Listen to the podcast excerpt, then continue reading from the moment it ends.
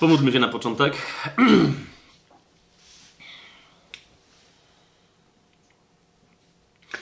Ojcze, dziękuję Ci za wszystko, co robiłeś, co robisz i co jeszcze będziesz robić e, w naszym życiu. Dziękuję Ci za ciało Chrystusa tu na ziemi, wszystkich braci, wszystkie siostry, wszędzie na ziemi, za jedność, jaką nam dałeś, jednomyślność, miłość wzajemną. Dzięki Ci, Ojcze, za to dzieło, do którego nas wyznaczyłeś. Za tajemny plan, głównie e, z, z tym jego podstawowym nurtem, którym jest studium regularne e, i chronologiczne Słowa Bożego, przynajmniej na tym etapie. Dzięki Ci, Ojcze, za em, te księgi, które teraz studiujemy, za, za pierwszy list do Koryntian, który zaczęliśmy studiować w poprzednim sezonie e, i który w tym jeszcze będziemy kontynuować, zanim przejdziemy do drugiego listu do Koryntian.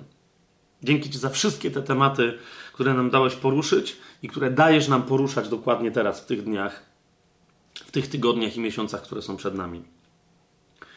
Ojcze, w imieniu Jezusa błogosławię Ciebie, błogosławię Twoje święte imię. Dziękuję Ci za Twojego świętego ducha, ponieważ wiem, wszyscy wiemy, że bez Niego niczego nie jesteśmy w stanie pojąć, niczego nie jesteśmy w stanie zrozumieć, nawet jako duchowe osoby, bo to On przychodzi do nas, żeby nam przypomnieć o tym, o czym Pan Jezus mówił, żeby, nam, żeby nas wprowadzić w całą prawdę. On nam wszystko wyjaśnia, on nam wszystko rozjaśnia, a potem wyjaśnia. On nam wszystko precyzuje, on nam e, poszczególne fragmenty układanki, o których wiemy, układa jak w, jeden sensowny, scalony obraz, jak z puzli.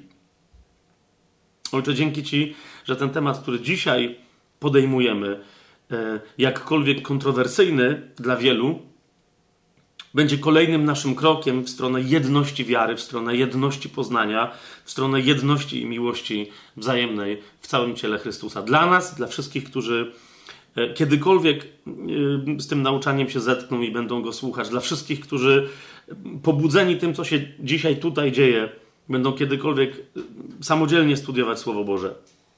Dla wszystkich, którzy będą chcieli to, co Duch Święty im objawi, jeden, jedyny Duch Święty będą chcieli następnie wprowadzić to praktycznie w życie. W jedności z wszystkimi innymi członkami w całym ciele Chrystusa. Amen. Amen. Elegancko. Zaczynamy dziewiąty sezon e, regularnego, czyli chronologicznego studium e, Biblii, m, wprowadzeń pogłębionych do poszczególnych ksiąg Biblii. Mimo, że to jest kolejny sezon, no to zdajecie sobie sprawę z tego dobrze, a jak ktoś, nie wiem, tu nagle wskoczył i y, na kanał na YouTube czy gdziekolwiek indziej, ni stąd, ni zowąd, no to y, tylko muszę przypomnieć, że cały poprzedni ósmy sezon y, poświęciliśmy mm, tematom z pierwszego listu do Koryntian. I cały czas w tym liście jesteśmy e, z bardzo istotnych powodów. Tak? Niektórzy po tamtym sezonie pytali, że po co e, nie- niech to będą wprowadzenia do ksiąg, e, ogólnie powiedzieć, że jest taki temat, taki temat, ale w poprzednich sezonach też tak bywało, że korzystając z okazji, e, że jesteśmy w jakiejś księdze, dotykaliśmy pewnych tematów, które ta księga bardziej niż inne księgi porusza, i wtedy nieco się e, nad nimi głębiej pochylaliśmy i komplementarnie jakiś temat przechodziliśmy i przedstawialiśmy, tak żeby ktoś zainspirowany mógł potem sobie sam osobiste swoje studium przeprowadzić. E, Niemniej, żeby wyjaśnić, czemu dalej siedzimy w pierwszym liście do, Kory- do Koryntian, bo, bo jeszcze mamy przynajmniej dwa duże tematy e, do podjęcia w bardzo konkretny, pogłębiony sposób, to e, przypomnę, jak e, w pewnym momencie to było, to, było, to było w połowie poprzedniego sezonu, wreszcie sformułowaliśmy cel. Po co w zasadzie Paweł napisał pierwszy list do Koryntian, albo e, jeszcze szczególniej rzecz ujmując, po co Duch Święty przez Pawła napisał pierwszy list do Koryntian, bo być może, że nie do końca z wszystkiego Paweł, będąc autorem tego listu po ludzku, zdawał sobie sprawę. A zatem pod koniec szóstego y, odcinka poprzedniego, ósmego sezonu tajemnego planu, e, tak żeśmy sobie w czterech punktach sformułowali cel napisania pierwszego listu do Koryntian. Mianowicie, że pierwszy list do Koryntian powstał po to, aby po pierwsze przypomnieć zarówno głoszącym, jak i tym, którym się głosi, zarówno w Koryncie, jak i w całym, całemu kościołowi lokalnemu, jak i całemu kościołowi uniwersalnemu. Przypomnijcie sobie wstęp do e, pierwszego listu do Koryntian. To jest wyraźnie powiedziane, że to jest e, dobrze, jakby list w reakcji na to, co się dzieje w Koryncie, ale to, co tam Paweł pisze, mówi, że jest do wszystkich świętych. Okay? A więc, aby przypomnieć zarówno głoszącym, jak i tym, który się, którym się głosi, zarówno tym, którzy są w Koryncie, jak i wszystkim innym w kościele, o czym? Dwa. O centralnym znaczeniu krzyża, a także więzi z ukrzyżowanym Chrystusem.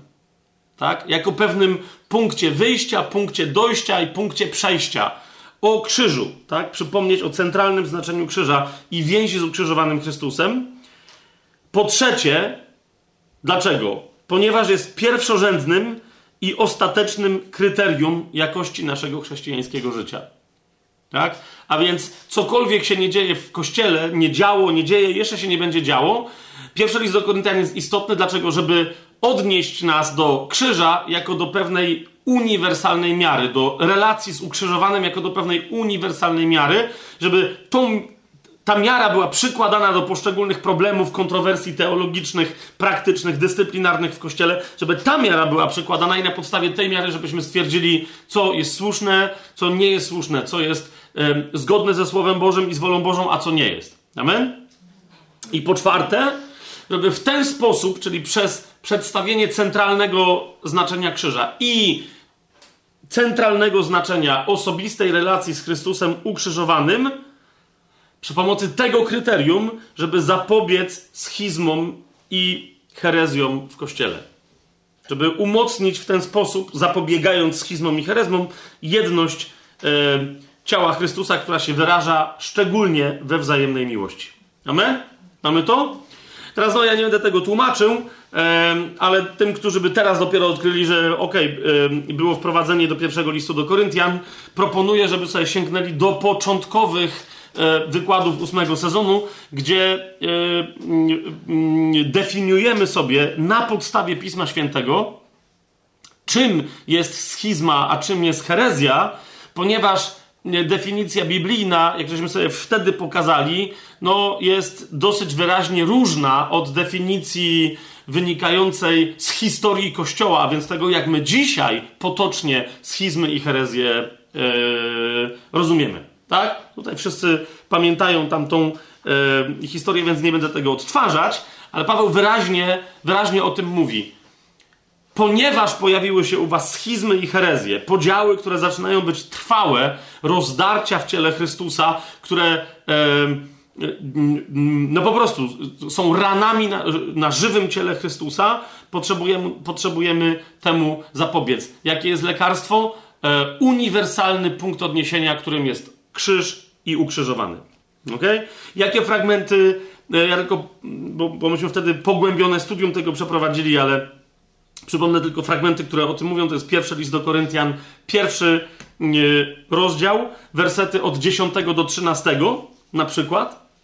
Paweł mówi: Proszę więc was, bracia, przez imię naszego Pana Jezusa Chrystusa, żebyście wszyscy to samo mówili i żeby nie było wśród was rozłamów ale abyście byli zespoleni jednakowym umysłem i jednakowym zdaniem.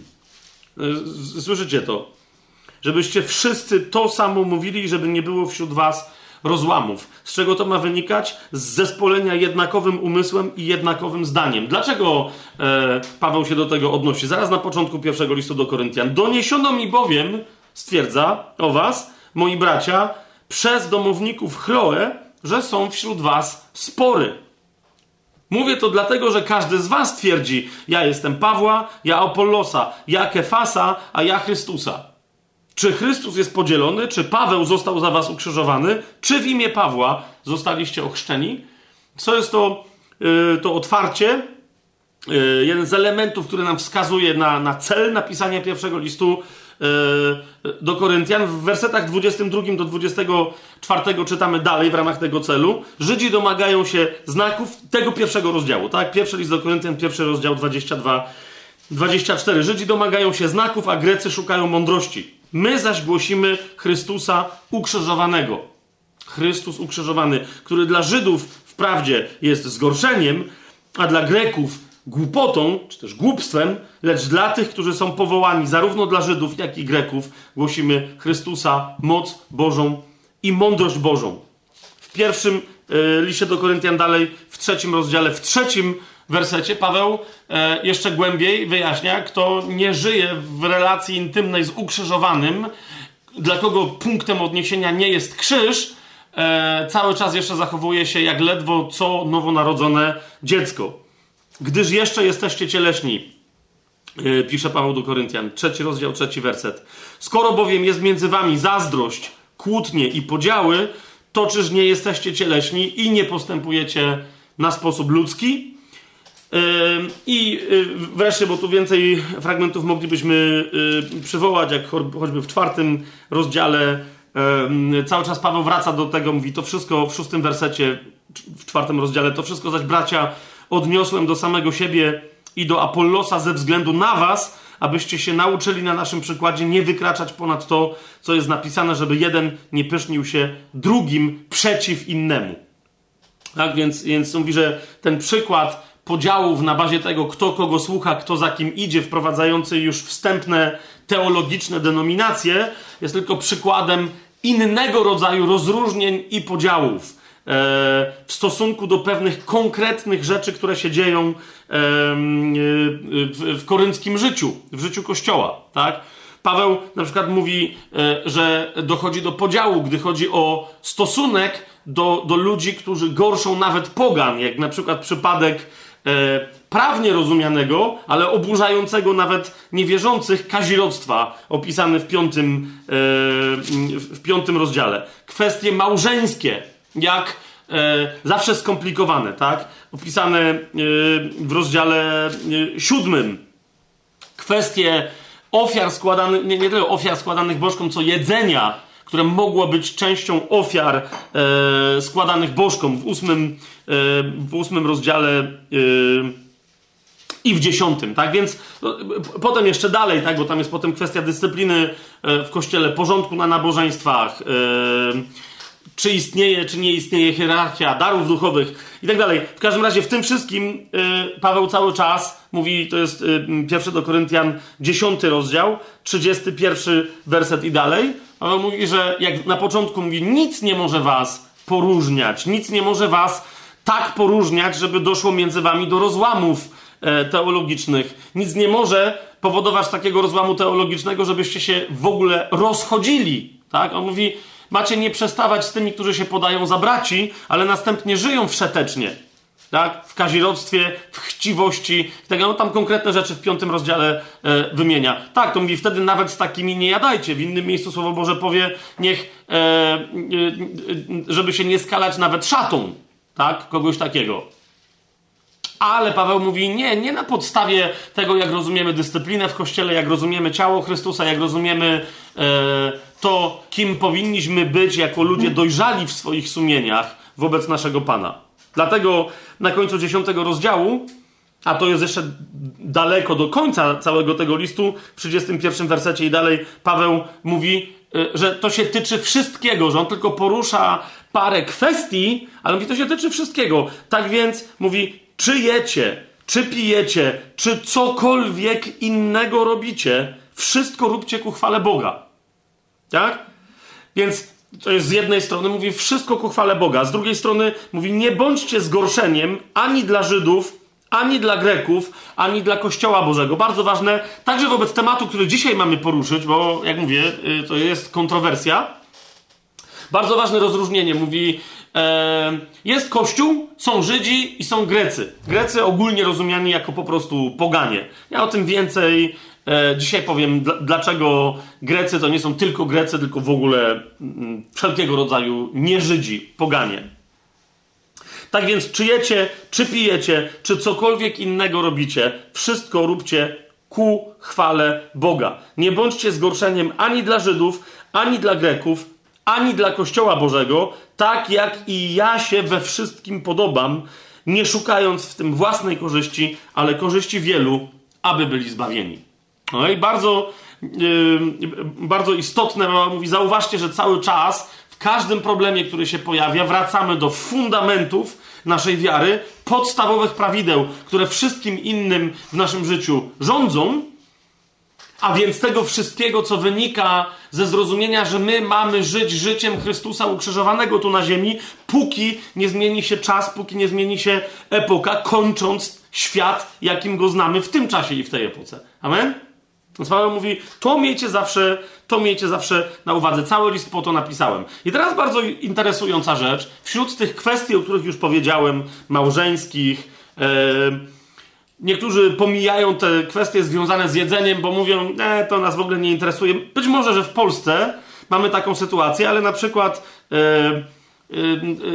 na zachodzie Europy, w Wielkiej Brytanii, chrześcijanie bardzo poważnie podchodzą do tego zagadnienia, zwłaszcza kiedy rozumieją, e, jak wygląda poświęcanie e, w, pewnych muzułmańskich czy, czy hinduskich E, e, jadłodajniach czy, czy restauracjach z jedzeniem na wynos, jak wygląda pochodzenie mięsa, które tam jest e,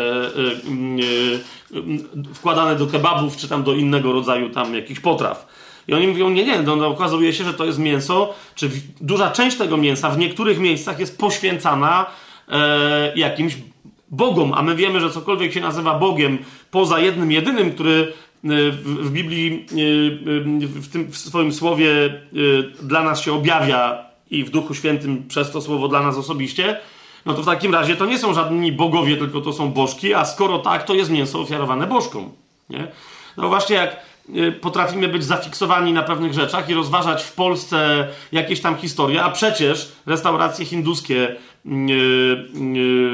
kebaby wszelkiego rodzaju pochodzą, jakby nie, nie, tylko ludzi, którzy są z Turcji mówią, że a, my jesteśmy takimi tam średnimi muzułmanami, ale e, także kebaby muzułmanów, którzy wyraźnie mówią, że są bardzo mocno religijni, tak, w ramach swoich, swoich przekonań i mają powypisywane wszystkie historie w tych swoich e, e restauracjach i tak dalej, e, jakieś wyznania wiary z, z, z Koranu i tak dalej, nawet na temat mięsa, tak, tylko są, one są nie napisane po polsku, Niemniej, kto chce wiedzieć, to wie. I, I zresztą nie chodzi tylko o muzułmanów, nie chodzi tylko o hindusów, wyznawców hinduizmu, ale też o, e, o inne miejsca.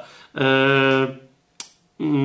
inne nacje, inne religie, które również zaznaczają, że po prostu dają ludziom do jedzenia mięso e, lub nie mięso, bo na przykład mm, no znam ludzi, teraz ruch Hare Krishna na przykład w Polsce jest mniej popularny, ale nadal jest E, i zdarzają się prezentacje, degustacje e, jedzenia wegańskiego czy wegetariańskiego e, przez tego typu organizacje, jak na przykład Hare Krishna, nie wiem, że to tylko oni robią, czy w ogóle, że oni to, bo nie wiem, co oni teraz robią, gdzie na, na takiej degustacji karmienie ludzi, tak, prezentowanie im do degustacji jakiegoś rodzaju potraw jest nie tylko wprowadzeniem do tego, żeby im przedstawić doktrynę religijną, ale jest wręcz e, zaproszeniem ich do uczestnictwa w praktyce religijnej. Tak?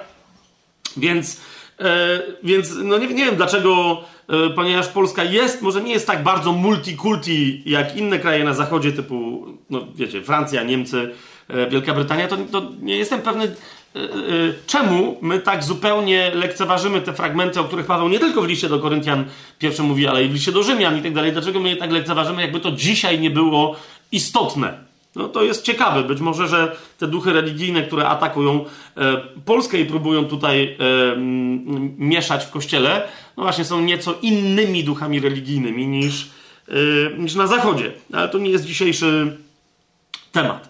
Otóż w tych wszystkich zagadnieniach pojawia się jedno, i ktoś zapyta, dlaczego akurat przy okazji pierwszego listu do Koryntian o tym konkretnym zagadnieniu będziemy mówić. Ponieważ pierwszy list do Koryntian wydaje się, wyjaśniając te wszystkie inne kontrowersje, wydaje się, jakby w jednym temacie e, nie wyjaśnił kontrowersji, tylko wręcz ją wprowadził. Ponieważ w nim się znajduje na jeden konkretny temat największy pasus, potem jeszcze w paru innych listach też, ale w zasadzie pierwszy list do Koryntian wygląda, jakby wprowadził zamieszanie w jednej e, zamieszanie.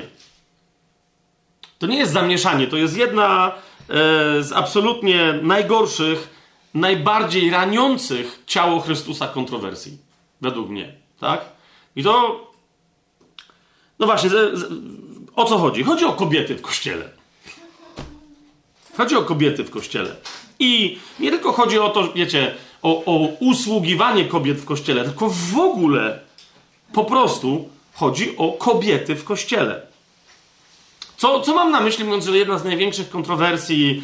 E, e, no właśnie, zaraz e, się temu bliżej przyjrzymy. Niemniej ten temat kobiet w kościele i pewnych rzeczy związanych z kobietami w kościele dla wielu dziś w chrześcijaństwie, które się uważa za, za, za kontrowersyjne, za konserwatywne, wierne Słowu Bożemu, pilnujące zdrowej nauki i tak dalej, i tak dalej, jest uważany ten temat kobiet w kościele za podstawę do tego, żeby wręcz, żeby innych uważać za prawdziwych albo fałszywych braci czy siostry w Chrystusie. Nieprawdopodobne. Po prostu nieprawdopodobne, gdybyśmy powiedzieli coś takiego Piotrowi, Pawłowi, Janowi, komukolwiek. Już pomijam Pana Jezusa. Znaczy nie, że pomijam Pana Jezusa, tylko tak, żeby jemu coś mówić. Tylko potem ludziom w kościele, którzy nie byli Panem Jezusem, mogli się pomylić. Tak? Ale po prostu w tej kwestii oni by byli zszokowani. Serio?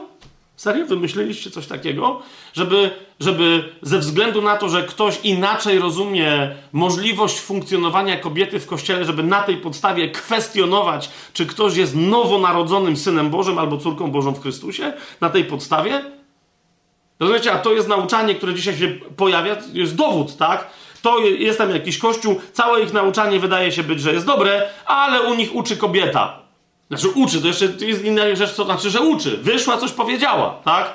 Nieważne, kobiety mają w ogóle milczeć w kościele, więc nie, powiedziała, to świadczy o tym, że całkowicie, kompletnie są zwiedzeni, a inni idą dalej. To jest w ogóle, to jest, to jest, to jest szatański kościół, to jest zwiedzenie, które przychodzi, żeby innych zwodzić. Oni nie są zbawieni, nie są usprawiedliwieni, nie są, nie są, nie są, nie są. Jeszcze raz się pytam, naprawdę? Naprawdę to może należeć do... Natomiast widzicie, jak ta kontrowersja zaszła daleko. I teraz potrzebujemy się jej przyjrzeć. Dlaczego? Bo jeżeli jakaś kontrowersja w kościele, i tu zauważcie, tu, tu jest taki głos, taki, taki z góry już go nazwę faryzejski. Dlaczego? Bo jest samo usprawiedliwiający się. My, ponieważ zabraniamy kobietom, bo tak mówi Pismo Święte, jest właśnie pytanie, czy tak mówi, tak?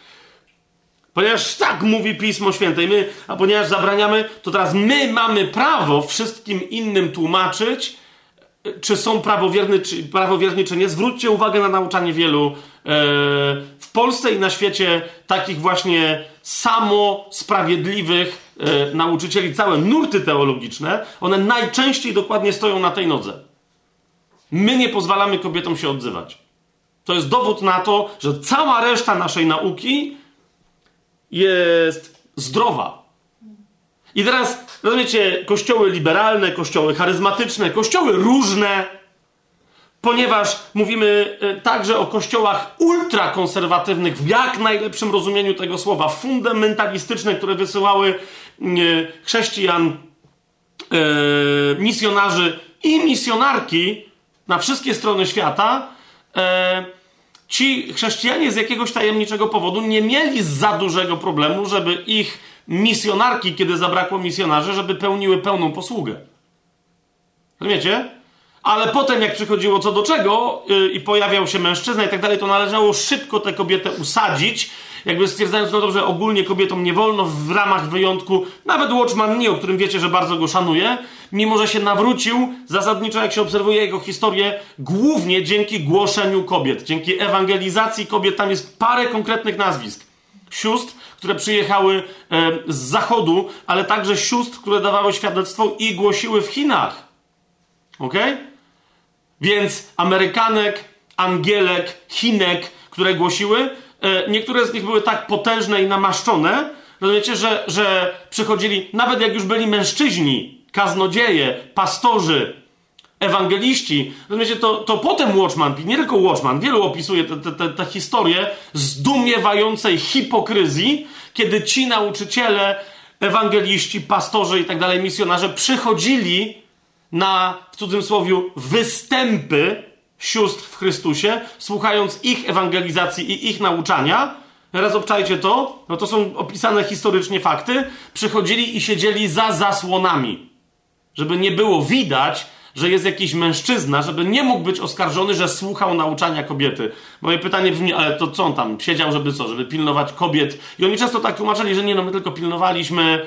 Czy oni, Watchman w pewnym momencie zauważył, bo on też poszedł w pewnym momencie w tą stronę, że to nie Słowo Boże, przecież mówi wyraźnie, ale potem zauważył jedną rzecz, że ci wszyscy, którzy tam siedzą, żeby pilnować, czy starsze kobiety nauczające młodsze kobiety, czy mówią wszystko dobrze, później czerpią od tych kobiet zasadniczo całe swoje objawienie i dokładnie to, co one mówiły, powtarzają, niczego nowego nie wnosząc. Więc on nagle zaczął się reflektować, mówi, ale zaraz. To wy przychodzicie sprawdzać te kobiety, ale to one mówią rzeczy nowe, o których ja nigdy w życiu nie słyszałem. Od was też, a od was potem je dopiero usłyszałem i to gorzej powtórzone. Bardzo często bez zrozumienia tego powtórzyliście, bez zrozumienia tego, co ta siostra mówiła w duchu i bez życia. Więc ale nie zmienia to faktu, że nawet w tej postawie, wiecie, Watchmana to jest takie wobec tych, którzy mówią, ale Biblia mówi, że... I, i, i, rozumiecie, i ci, którzy mówią, nie, nie, no my jednak dopuszczamy kobiety do służby, my jednak pozwalamy kobietom nie przykrywać głowy.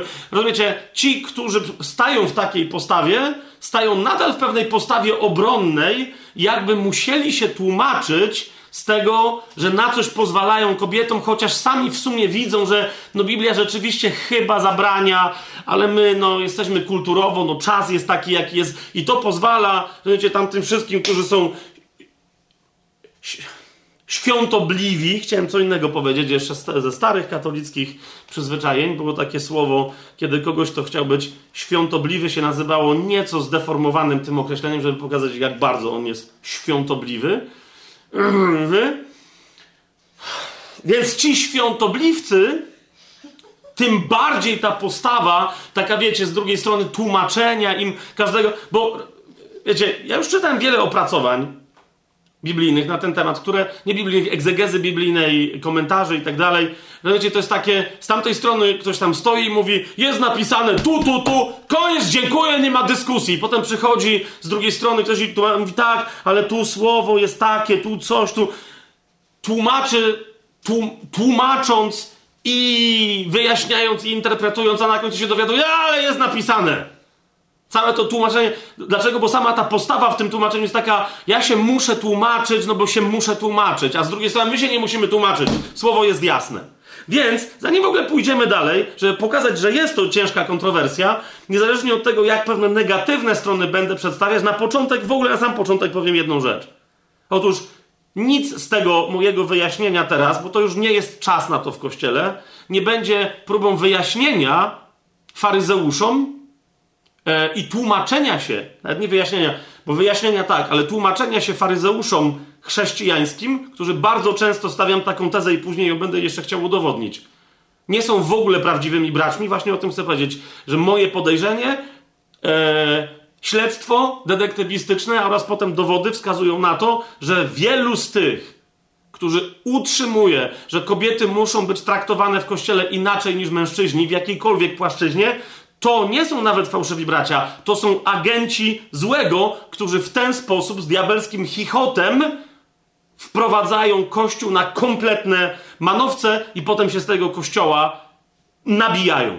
Po prostu. Więc to, co chcę powiedzieć, to nie, że będziemy, ja teraz będę się tłumaczył, dlaczego czasem na coś pozwalam. Nie, nie, nie. Chcę wyjaśnić, że próba zademonstrowania kobiety po Golgocie i po zmartwychwstaniu Chrystusa jako kogoś innego, z innymi prawami w ciele Chrystusa, tu dzisiaj, jeszcze przed powrotem Pana Jezusa, jako kogoś, kto ma jakieś inne prawa, jakieś inne obowiązki, jakąś inną naturę niż nowonarodzony mężczyzna, każdy, kto w ten sposób, choćby tylko sugerując pewne rzeczy pomiędzy wierszami, choćby tylko na marginesie, każdy, kto w ten sposób postępuje, jest heretykiem i schizmatykiem. Dlaczego? Ponieważ nie tylko, że zniekształca, deformuje, ale jawnie sprzeciwia się prawdzie o ukończonym dziele krzyża. Więc nie będziemy tłumaczyć, dlaczego można coś robić. Nie. Myślę, że jest czas najwyższy, żeby wreszcie w kościele w pewnych kwestiach, bo zauważcie, ja nie, nie, nie, nie miałem w sobie od początku aż takiego, takiej pasji takiego zęba, nawet jak mówiliśmy o wieczerzy, chociaż były pewne momenty. Ok? Dlaczego? Bo uważam to, e, tą całą teologię odnoszącą się do kobiety, jako zajmującej jakieś, jakieś inne miejsce w ciele Chrystusa dzisiaj, uważam za znacznie bardziej podstępną, znacznie bardziej trucicielską niż otwarty atak na Słowo Boże, jaki przypuszcza religia rzymskokatolicka, twierdząc rzekomo na podstawie Pisma Świętego, że to bałwochwalstwo, które uprawiają w czasie swoich tak zwanych świętych mszy, że to bałwochwalstwo jest czymś, co, Pan Jezus nakazał. Bo przynajmniej to jest otwarte. Oni mówią otwarcie. Padnijcie przed rękami uczy, uczynionymi przedmiotem, którym jest chleb w złotej monstrancji na przykład, albo w rękach tak zwanego kapłana. Padnijcie na kolana, oddajcie temu cześć. I jakby, rozumiesz, to jest otwarte. To jest otwarte. Oni jak tak nie robisz, no to, to, no to masz problem dosyć poważny. To jest otwarte, tak? To jest jawne. Natomiast, podobnie jak nauczania związane z chciwością, ale o tym e, przyjdzie pora, żeby mówić przy okazji drugiego rozdziału listu do Koryntian, tak również wprowadzanie bezpodstawne, podobnie jak chciwość, tak wprowadzanie bezpodstawne rozróżnień w ciele Chrystusa, których Biblia nigdzie nie wprowadza, żaden z autorów biblijnych nigdzie nie wprowadza, robienie czegoś takiego jest według mnie prawie, że równoznaczne z bałwochwalstwem takim właśnie jak chciwość. Ok? Jest nieprawda. I dlatego, yy, I dlatego ludzi, którzy są w błędzie, którzy, ok, ale jeżeli ktoś wstaje i mówi, ja jestem prawowiernie wierzący i następnie zaczyna nauczać tego rodzaju podstępu, trzeba z cierpliwością, będę chciał to pokazać, ale jednocześnie jednoznacznie sprowadzić na drogę prawdy. To nie jest kwestia, że my teraz będziemy. Yy, I, jeszcze raz, jak, jak już to powiedziałem, tak? Po prostu my się tutaj zajmujemy herezją to znaczy schizmą teologiczną, mówię teraz językiem biblijnym, nie językiem e, teologii historycznej, schizmą, która polega na myśli, że ludzie odkupieni drogocenną krwią baranka, przeznaczeni do tego, żeby żyć w królestwie, jak aniołowie Boży, bez rozróżnienia płciowego i bez takich podstawowych funkcji wynikających z płci, jak potrzeba małżeństwa, że ci ludzie jeszcze nie są w ten sposób zbawieni. Że oni jeszcze, nie, nie, że oni tutaj, że wręcz pozycja zbawionych drogocenną krwią Chrystusa ludzi, zwłaszcza kobiet, po tym zbawieniu społecznie w ciele Chrystusa, która ma być, które ma być forpocztą królestwa, całej tej rewolucji, którą Jezus przyniósł i jeszcze przyniesie, że w ciele Chrystusa kobietom ma być gorzej niż przed zbawieniem. Na litość boską. Mają być gorzej traktowane. Jeszcze raz mówię, na litość boską. Tak? I teraz ktoś powie, no Fabian się podekscytował, bo, bo jest feminizm i teraz trzeba z tym... Nie, nie, nie, nie. Nie, nie, jeszcze raz. Chodzi o to, co Słowo Boże mówi i chodzi o prawdę Słowa Bożego. Tak? Mówię wam teraz wprost, że w pewnym momencie dojdziemy e, do konkretnego sprawdzenia tekstu i okaże się, że kluczowe teksty twierdzące, że kobietom czegoś nie wolno, albo że kobiety mają być czemuś tam poddane i tak dalej, w kluczowych tych miejscach w ogóle nie ma mowy o kobietach. Jako takich, jako o innej płci. Ok? I jeszcze raz, Jestem przekonany, że ci, którzy naprawdę, niektórzy powtarzają jakieś tradycje ludzkie, jak powtarzają, to się muszą skonfrontować ze Słowem Bożym. Zwłaszcza ci, którzy e, innych nakłaniają, żeby się konfrontowali ze Słowem Bożym. No to czas najwyższy się skonfrontować ze Słowem Bożym i przestać powtarzać bzdury, zwłaszcza po dzisiaj najgłośniej krzyczących amerykańskich e, przedstawicielach tego nurtu okay? którzy od już paru dziesięciu lat są najgłośniej krzyczący yy, na ten temat. Czas się skonfrontować ze Słowem Bożym i zobaczyć, co ono naprawdę mówi, w jakich kontekst. I teraz, jeszcze raz, nie oczekujcie ode mnie, że będziemy mówili o kontekstach kulturowych, o kontekstach tam jakichś, że historia była taka, coś było śmakie. Nie, nie, nie, nie, nie. Słowo Boże mówi tam nam o pewnych kwestiach uniwersalnych i chcemy się dowiedzieć, co uniwersalnie Słowo Boże nam mówi. Jasne? Więc tego nie spodziewajcie, że będziemy kombinować, żeby uzasadnić jakieś tam praktyki. Z drugiej strony, ci w kościele, którzy oczekują, e, że to, co ja powiem, co według mnie jest napisane w Słowie Bożym, uzasadni pewne ich praktyki, no też się mogą zdziwić.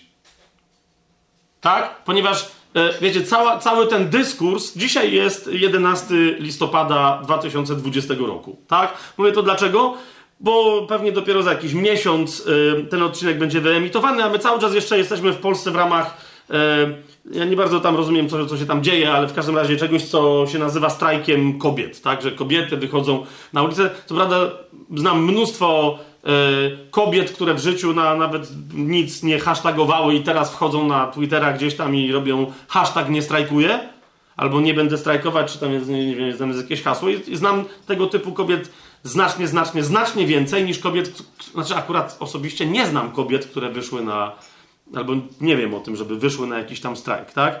Ale wiecie, ten, ten, ten, cały dyskurs, e, jeszcze raz, to, to o czym my będziemy mówić, jest kolejna rzecz, którą chcę zaznaczyć, kobiety w kościele, nie chcę, żeby wynikało i nie będzie miało nic wspólnego ze starciem ideologii feministycznej i z, potem z, z, tej ideologii wyrosłej także teologii feministycznej, która się ściera, feministki atakują jakiś tam rzekomy, czy może nawet i prawdziwy, teraz to nie jest nasze zadanie, żeby to rozważać, patriarchat, system patriarchalnego ucisku kobiet. E, podobnie jak nawet nie będziemy wchodzić e, w tę koncepcję teologii feministycznej, e, która, e, która twierdzi, że, że Biblia w dużej mierze jest wynikiem teologii patriarchalnej i zaś z tą teologią walczy, tak? Zwrócę tylko uwagę na to, że, że, że dokładnie wiele. Czyli nie klasyfikujcie mnie, tutaj do Was i też do innych, ani tego, co, co będziemy tutaj nauczać z góry, że a, bo to będzie. Nie, to nie będzie żaden feminizm. Profeminizm, nic takiego. Zresztą zwróćcie uwagę na niebiblijną kompletnie postawę wielu e, sióstr i nie sióstr, którzy bronią pewnych pozycji kobiet w kościele. Otóż widzicie, myśmy już wcześniej, w poprzednich sezonach, przy dziejach apostolskich i tak dalej, wiele mówili o kościele, o, o tym, na czym polega, polegają rządy duchowe w kościele, że one polegają na służbie. Jak te rządy duchowe, w cudzym słowie, mają się nawzajem kontrolować, dyscyplinować, znosić, tak żeby nie doszło do tego, żeby ktoś kimś władał. Ponieważ Pan Jezus powiedział, u was tak nie będzie. Zobaczyliśmy to sobie, tak? I teraz niektórzy się tam już wtedy poobrażali, e, ponieważ uznali, że to, było, e, że to było nauczanie moje skierowane przeciwko pastorom czy obecnemu systemowi władzy w tradycyjnych kościołach.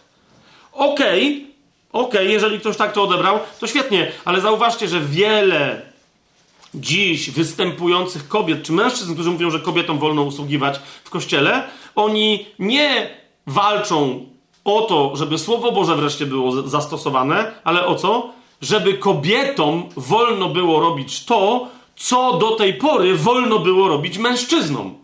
Tylko, że teza no, moja, ale no, nasza, wielu innych osób w kościele brzmiała: okej, okay, tylko problem polega na tym, że to, co ci mężczyźni robili przez lata, nie, nie, też nie było zgodne ze Słowem Bożym.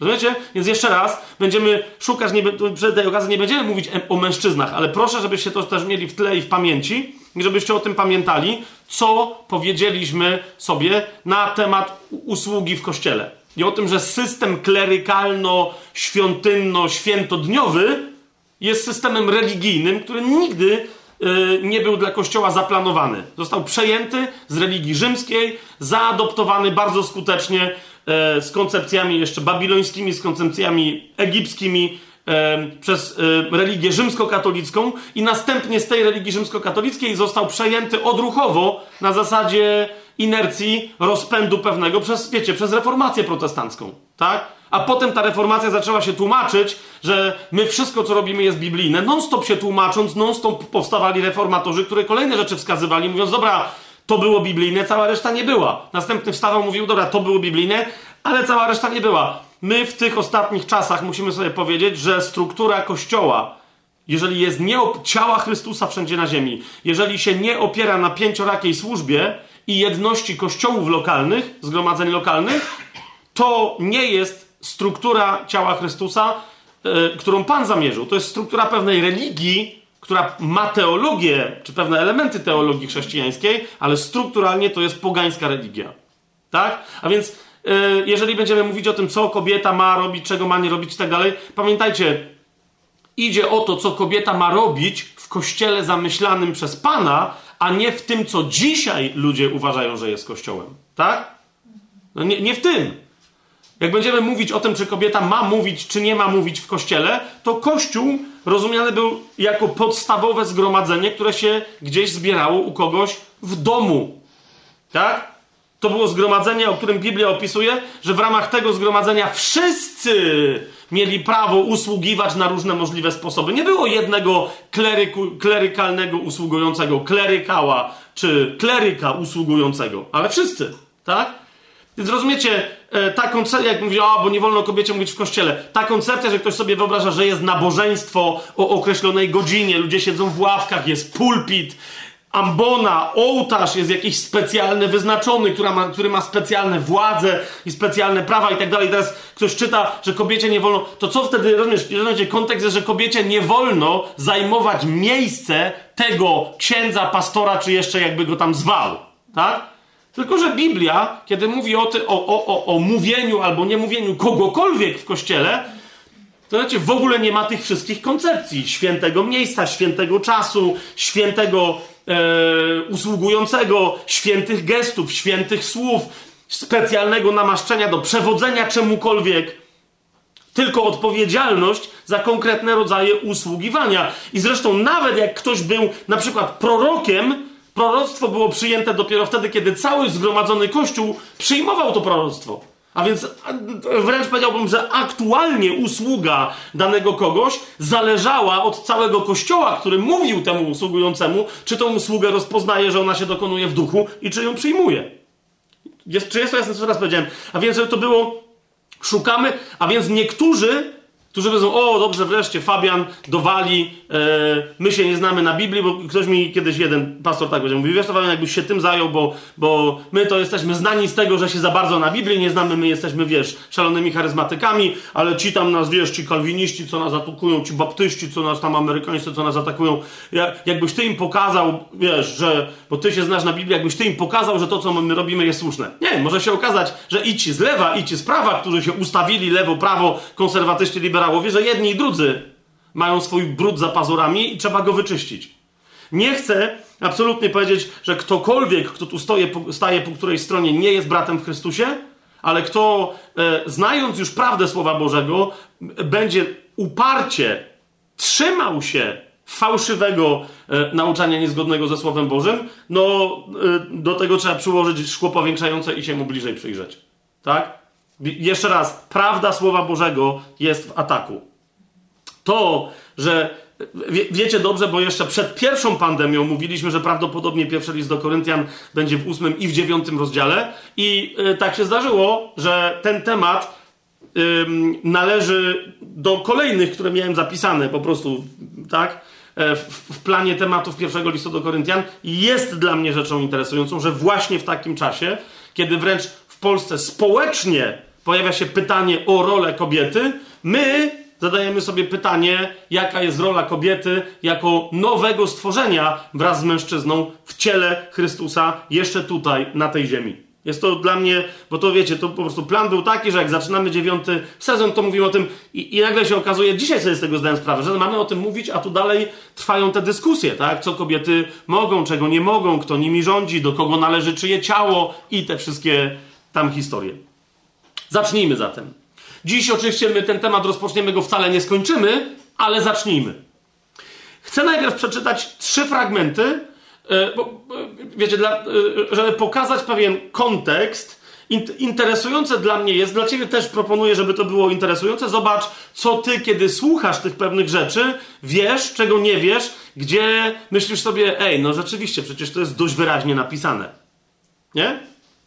A więc najpierw przeczytamy sobie tekst, o którym mówię, że on w zasadzie wzbudził kontrowersję. Teraz jest interesujące, że wiecie, Paweł tym tekstem wyjaśnił pewne rzeczy w Koryncie, a nie wzbudził żadnych kontrowersji.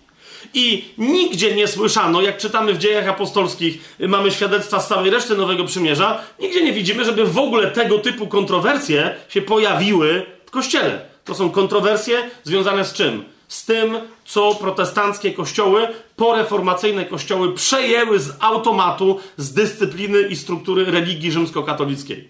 Okay? Ale, no okej, okay, żyjemy w kontekście, w jakim żyjemy, więc potrzebujemy najpierw co zobaczyć, jakie teksty dają podstawę do jakich schizmatycznych twierdzeń. Okay? Ja te twierdzenia też przedstawię. Tu niewiele mamy osób, ale to trochę mamy w zgodzie, z, w zgodzie z wszystkimi obostrzeniami i aktualnymi restrykcjami. E, amen? Amen. teraz, teraz um, niektórzy z Was będą zszokowani pewnymi tezami, jakie Wam przedstawię, że funkcjonują w chrześcijaństwie jako święte prawdy. Inni, e, nie chcę pokazywać palcem, którzy, ale inni doskonale o tych wszystkich rzeczach będą wiedzieć. Tak? Niemniej, czy, i, i dla jednych, i dla drugich chcę zebrać te wszystkie tezy, żeby później móc sukcesywnie na wszystkie te tezy odpowiedzieć. Okay? A więc zacznijmy od pierwszego. Tu będą trzy teksty podstawowe, jeden uzupełniający. Jasne, że ich jest troszeczkę więcej, ale te trzy teksty są najważniejsze dla tych tez, które zostały w kościele według mnie w sposób kompletnie fałszywy, albo przynajmniej mocno zdeformowany przedstawione. A więc to jest jedenasty rozdział pierwszego listu do Koryntian od trzeciego do piętnastego wersetu. Otóż Paweł tam napisał następującą rzecz. Chcę, to jest, to jest 11 rozdział, pierwszy list do Koryntian, 11 rozdział, i to jest pierwszy z tych tekstów. Pierwszy list do Koryntian, 11 rozdział, trzeci werset. Chcę, żebyście wiedzieli, że głową każdego mężczyzny jest Chrystus, a głową kobiety mężczyzna, a głową Chrystusa Bóg. I na razie nie będę akcentował, jeżeli pozwolicie, po prostu czytam całe te teksty, posłuchaj, jak one w tobie pracują, co cię w nich niepokoi, co cię w nich dziwi, gdzie masz znak zapytania, gdzie masz oczywistość, gdzie wiesz, co się dzieje. Więc chcę, żebyście wiedzieli, że głową każdego mężczyzny jest Chrystus, a głową kobiety mężczyzna, a głową Chrystusa Bóg. Każdy mężczyzna, gdy się modli albo prorokuje z nakrytą głową, hańbi swoją głowę. Każda kobieta, gdy się modli albo prorokuje z nienakrytą głową, hańbi swoją głowę, bo to jest jedno i to samo, jakby była ogolona.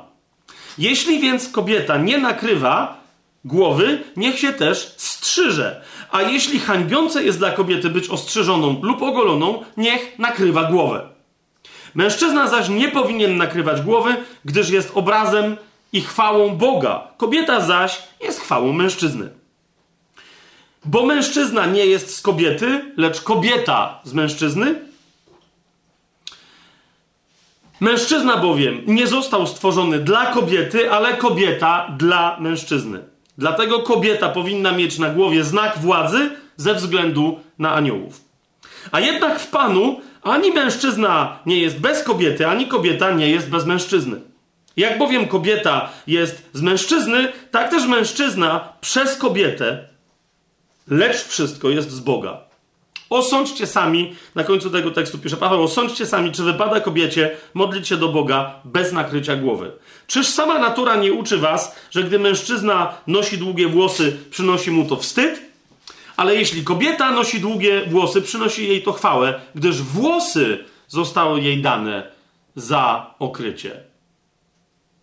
Kończę tutaj, Ponieważ według mnie szesnasty werset, a jeżeli ktoś wydaje się być kłótliwy, my takiego zwyczaju nie mamy, ani kościoły Boże, nie odnosi się bezpośrednio do tego tekstu, który właśnie przeczytałem, ale odnosi się, do tekstu, który dopiero Paweł rozpoczyna i do następnego tematu. Ale no, no powiedzmy, że ktoś by chciał, to niech sobie jeszcze doczyta 16 werset. Teraz pewne tematy tu były poruszone. Ja zaraz tezy na podstawie tego tekstu, które zostały teologiczne i, i, i dyscyplinarne w Kościele wysnute, zaraz przedstawię. Ale oprócz tego fragmentu, fragmentu mamy jeszcze sławetny, lub też niektórzy powiedzieliby niesławny, fragment z pierwszego listu do Koryntian, który uzupełnia ten jedenasty rozdział. To jest pierwszy list do Koryntian, czternasty rozdział. I to jest drugi z tych takich fundamentalnych dla tego tematu tekstów. To jest pierwszy list do Koryntian, czternasty rozdział, 34 i 35 werset. Mianowicie Paweł mówi tam tak. Niech wasze kobiety milczą w kościołach. Bo nie pozwala się im mówić, ale mają być poddane, jak też prawo mówi. A jeżeli chcą się czegoś nauczyć, niech w domu pytają swoich mężów. Hańbą bowiem jest dla kobiety mówić w kościele.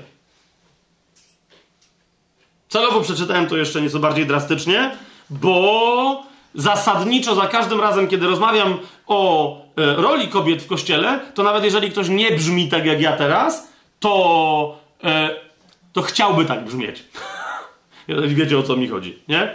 Hańbą, dla, hańbą dla kobiety jest jak sobie przypomnicie jakichś innych ludzi, którzy tego typu rzeczy mówili, to ja na przykład sobie przypominam, i jeszcze raz, nie wchodzę w żadne teorie spiskowe, oficjalne, prawdziwe, nieważne, ale ja zawsze jak czytam ten fragment, hańbą bowiem dla kobiety yy, jest mówić w kościele, zawsze sobie przypominam yy, z któregoś tam filmu Grzegorza Brauna, chyba plusy, dodatnie plusy ujemne, ale nie jestem pewny. Przypominam sobie pana Lecha Wałęsa, który tam drze jakieś tam papiery na jego temat i tłumaczy e, panu Grzegorzowi, tłumaczy mu, hańbą jest dla pana choćby pomyśleć, że Wałęsa mógł zdradzić. Wie, wiecie, hańbą jest dla pana chociażby tak pomyśleć, nie? Coś w tym stylu. I, I teraz idzie mi o to, że jak słyszę tych, którzy cytują to hańbą bowiem jest dla kobiety mówić w kościele, to e, widzę, jak bardzo chcieliby, żeby to zabrzmiało jak takie, tego rodzaju święte oburzenie. Jeszcze raz, nie, nie wnikam w to, tak, w te wszystkie rzeczy, kim tam Wałęsa był, kim nie był, z jakiego powodu się oburzył. Chodzi mi tylko o to, że on tam się święcie oburzył. Tak? Ktoś, kto z was widział tę scenę, czy pamięta to, wiecie o co mi chodzi. No więc dlatego, okej, okay, tu jest, niektórzy mówią, to jest takie znaczenie. Takie znaczenie. Fantastycznie. Trzeci tekst, do którego się potrzebujemy odnieść, i to zarysuje nam tło naszych rozważań na to i następne, być może jeszcze trzecie spotkanie zobaczymy. To jest pierwszy list do Tymoteusza, drugi rozdział, wersety od 9 e, do 15. Od 9 do 15. Paweł tam mówi tak. Podobnie też kobiety niech się zdobią ubiorem przyzwoitym, ze wstydliwością i umiarem, nie z zaplatanymi włosami, albo złotem, albo perłami, albo kosztownymi strojami, lecz dobrymi uczynkami, jak przystoi kobietom, które uznają się za pobożne. Kobieta niech się uczy w cichości, w pełnej uległości. Nie pozwalam zaś kobiecie nauczać ani mieć władzy nad mężczyzną, lecz aby trwała w cichości.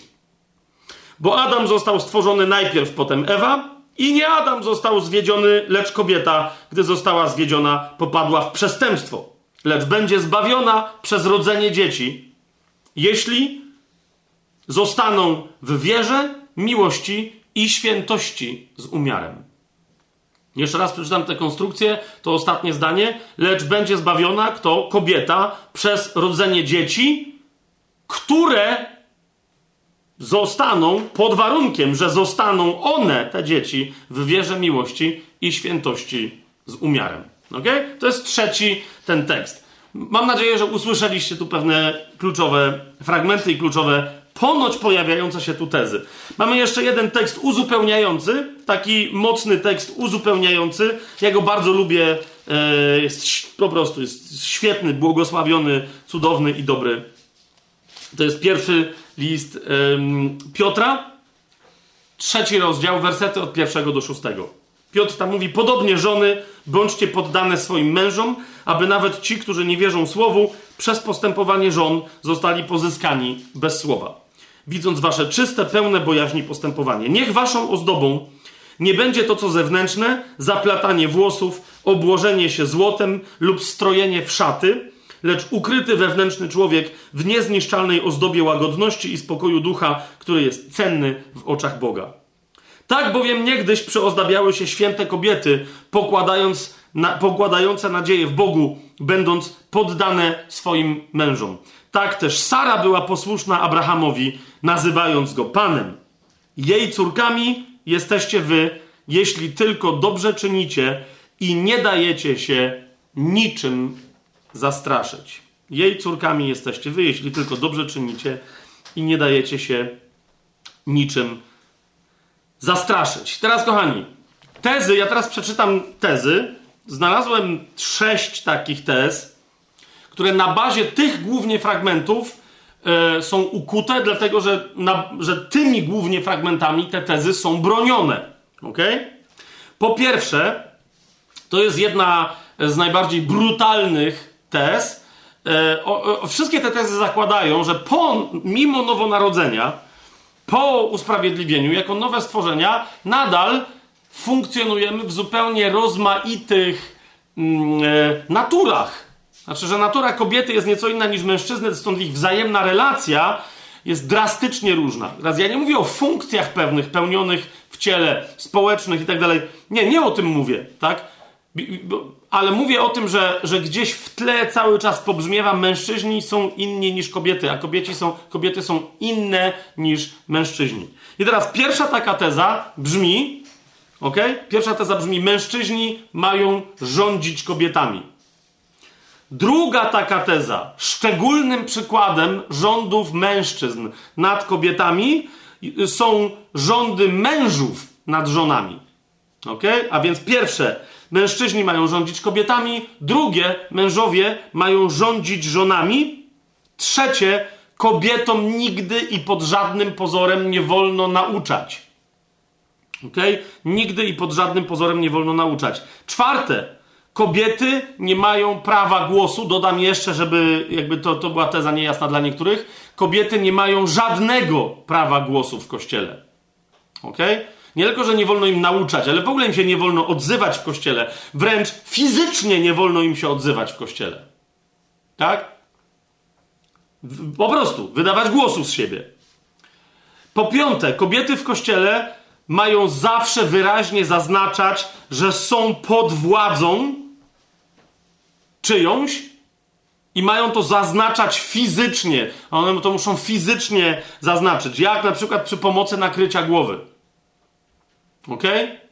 I są takie tradycje znane w kościele, że inaczej miały nakrywać głowy kobiety zamężne, a inaczej miały nakrywać e, głowy kobiety niezamężne, żeby dać znać, jakie też pomiędzy nimi hierarchicznie istnieją prawa.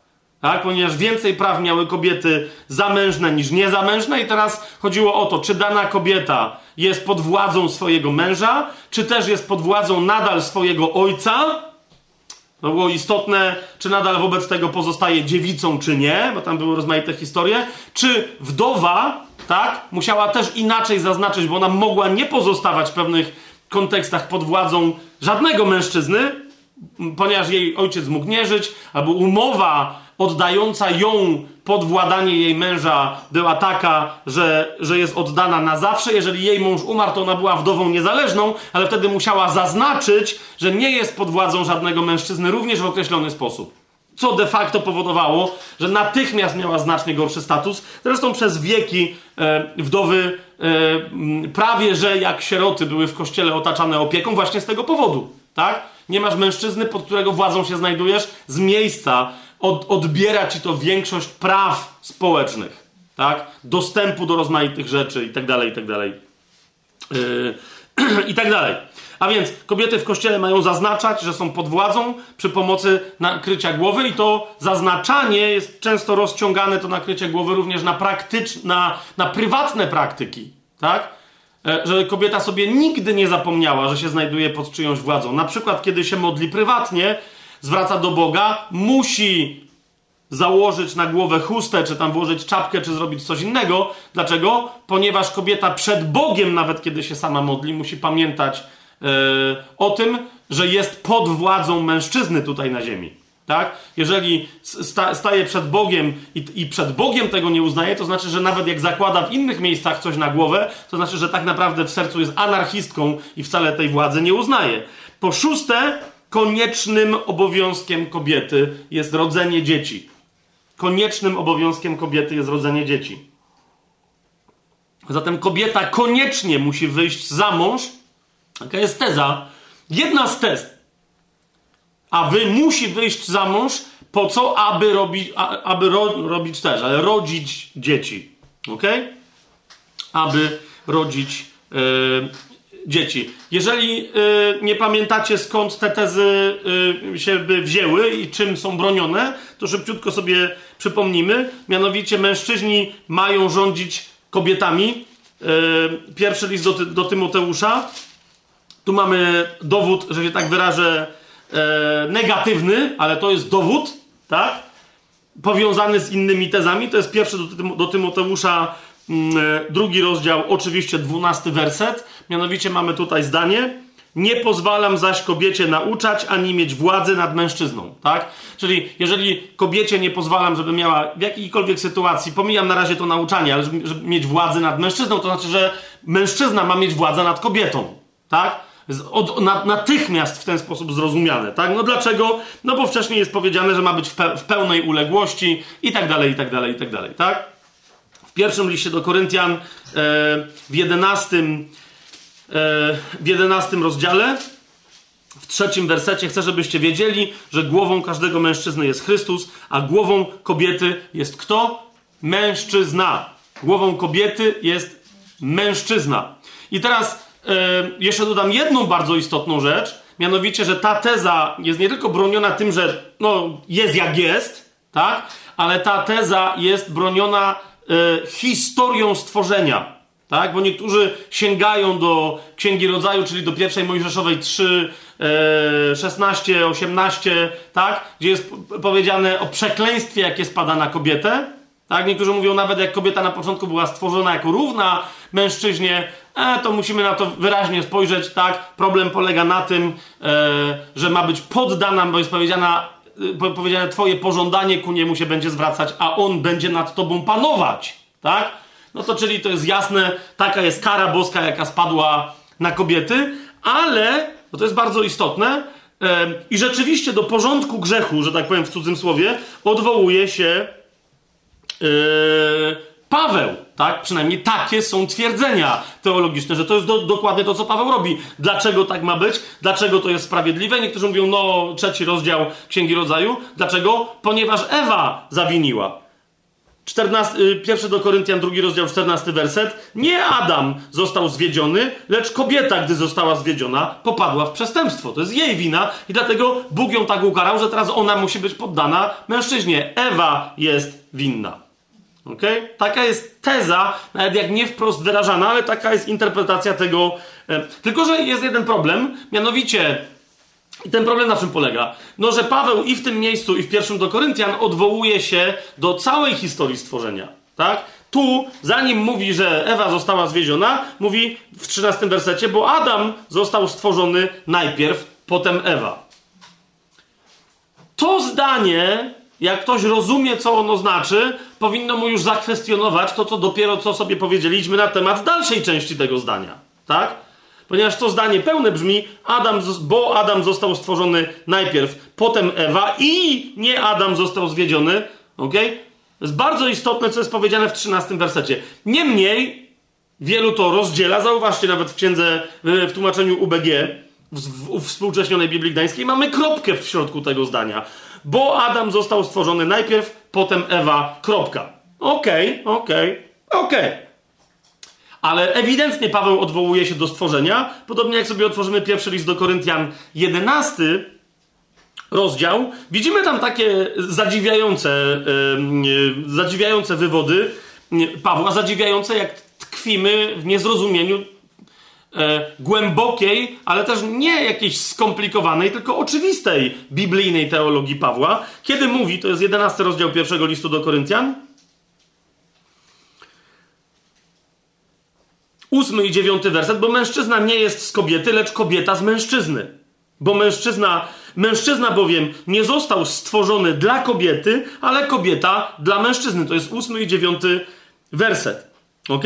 I potem dalej, w dwunastym, jak bowiem kobieta jest z mężczyzny, tak też mężczyzna przez kobietę, le lecz wszystko jest z Boga. Tak? I teraz tutaj chodzi nadal o porządek stworzenia, a nie o porządek, jak niektórzy mówią, rozrodczy, tak? Że kobieta jest z mężczyzny, bo mężczyzna zapładnia coś. Nie, tu nadal chodzi o porządek stworzenia. Mężczyzna zapadł w sen, Bóg mu wyjął żebro, pamiętacie, tak? Paweł się cały czas. A zatem, a zatem, ta teza, mężczyźni mają rządzić kobietami, jakbym ją rozbudował, czy ta pierwsza teza zasadniczo brzmi: mężczyźni mają rządzić kobietami, bo tak mówi Paweł w Nowym Przymierzu, ale wynika to z porządku stworzenia oraz z porządku zgrzeszenia. Tak? Jest to jasne, co, y, co, co mówię? Po prostu. Od początku kobieta była stworzona jako niższa wobec mężczyzny. Taka jest teza, że nawet Paweł to mówi, tak? Że, że Paweł to mówi i teraz, a więc taka jest teza, że kobieta była stworzona jako niższa przez upadek w grzech, jeszcze bardziej się poniżyła i w Nowym Przymierzu nadal musi z tym żyć, że zdziadziła się, będąc i tak już od początku dziadową. Ok? To jest pierwsza teza. Mężczyźni mają rządzić kobietami na bazie nowego przymierza, ale od początku tak to Bóg zamierzył, taka jest teza, przez stworzenie oraz porządek zgrzeszenia. W cudzysłowie porządek zgrzeszenia. Druga teza. Mężowie mają rządzić żonami. No tu rozumiecie, że to nawet nie muszę, tak? E, list do Efezjan, pierwszy, te, te wszystkie miejsca, Piotra, którego dopiero co czytaliśmy, żony mają być poddane mężom, mają być posłuszne. Tak? Nie wolno kobiecie rządzić mężczyzną, tym bardziej żonie nie wolno, żeby rządziła mężem, więc żon, mąż ma co robić? Rządzić żoną. Tak? To jest druga teza. Która jest, wiecie, jest pod, jeszcze raz pamiętajcie o tym, to jest podstawa dla wielu, jak ty tego nie masz w kościele, jak ty tego nie reprezentujesz w swoim życiu, to reprezentujesz niezdrową naukę. Okej, okay, okej, okay, okej. Okay. Trzecie, kobietom nie wolno nauczać. No to już słyszeliśmy, tak, zabraniam kobietom nauczać, tak jak kobiecie nie wolno rządzić mężczyzną, tak nie wolno jej nauczać mężczyzny. Tak? Ja zaraz przejdę do argumentów biblijnych, ale tak wiecie, tak teraz mi się, yy, yy, jak sobie tak o tym pomyślę, to ten czasownik jest dosyć klarowny i on nie tylko oznacza nauczania rzeczy bożych w Biblii, ale oznacza wszelkiego rodzaju nauczanie. Zastanawiam się, jak wielu to jest zupełnie na marginesie, ale teraz mi to przyszło do głowy. Zastanawiam się, jak wielu e, tych głoszących, że kobiecie nie wolno nauczać, ma dzieci w szkołach, w których ich synowie są uczone przez nauczycielki. No, wiecie o co mi chodzi? Ilu z nich brało kursy angielskiego i inne od kobiety, która była nauczycielką? Ponieważ tamto słowo, jeżeli rozumieć e, tak ekstremalnie, jak ono jest rozumiane i zastosowane w kościele, to ono akurat jest na tyle ekstremalne, że się stosuje do każdego rodzaju nauczania. Tak? Do każdego rodzaju dydaktyki. Ja nawet te słowa, nie będę teraz w to wchodził, tak? Ale jest interesujące. Nie? To jest interesujące. Czy twój syn, pytam teraz, wiecie kogo? Czy twój syn, e, kiedy głosisz że kobiecie nie wolno nauczać, również ma zakaz słuchania pani od geografii. Ale to tak zupełnie na marginesie. Więc kobietom, e, to, jest, e, to jest trzecie, kobietom nie wolno nauczać. Tak? Nie wolno. Po czwarte, kobietom nie tylko nie wolno nauczać, ale kobietom w kościele nie wolno się odzywać. Tak? Nie wolno nauczać nigdzie, bo u Tymoteusza jest nie tylko powiedziane, że w kościele, tylko nigdzie. W kościele kobietom nie wolno się odzywać. Kobiety nie mają prawa. Nie chodzi o to, że nie wolno im wydawać dźwięków, bo jak któraś jęknie, stęknie, chrząknie i kaszlnie, no to chyba może. Chodzi tylko o to, że mają milczeć w sensie mowy. Nie wolno się im odzywać. Tak? No bo hańbą dla kobiety jest. Tak? Pamiętacie, też żebym już nie musiał tych wszystkich cytatów, tak? Ale tam jest to, to podstawowe miejsce. Hańbą dla kobiety jest. Pierwszy do Koryntian 14:34. Kobiety w kościele muszą zaznaczać, że są pod władzą jakiegoś mężczyzny przy pomocy nakrycia głowy. To jest pierwszy list do Koryntian, 11 rozdział, 10 werset. Dlatego kobieta powinna mieć na głowie znak władzy ze względu na aniołów. Czyjej władzy?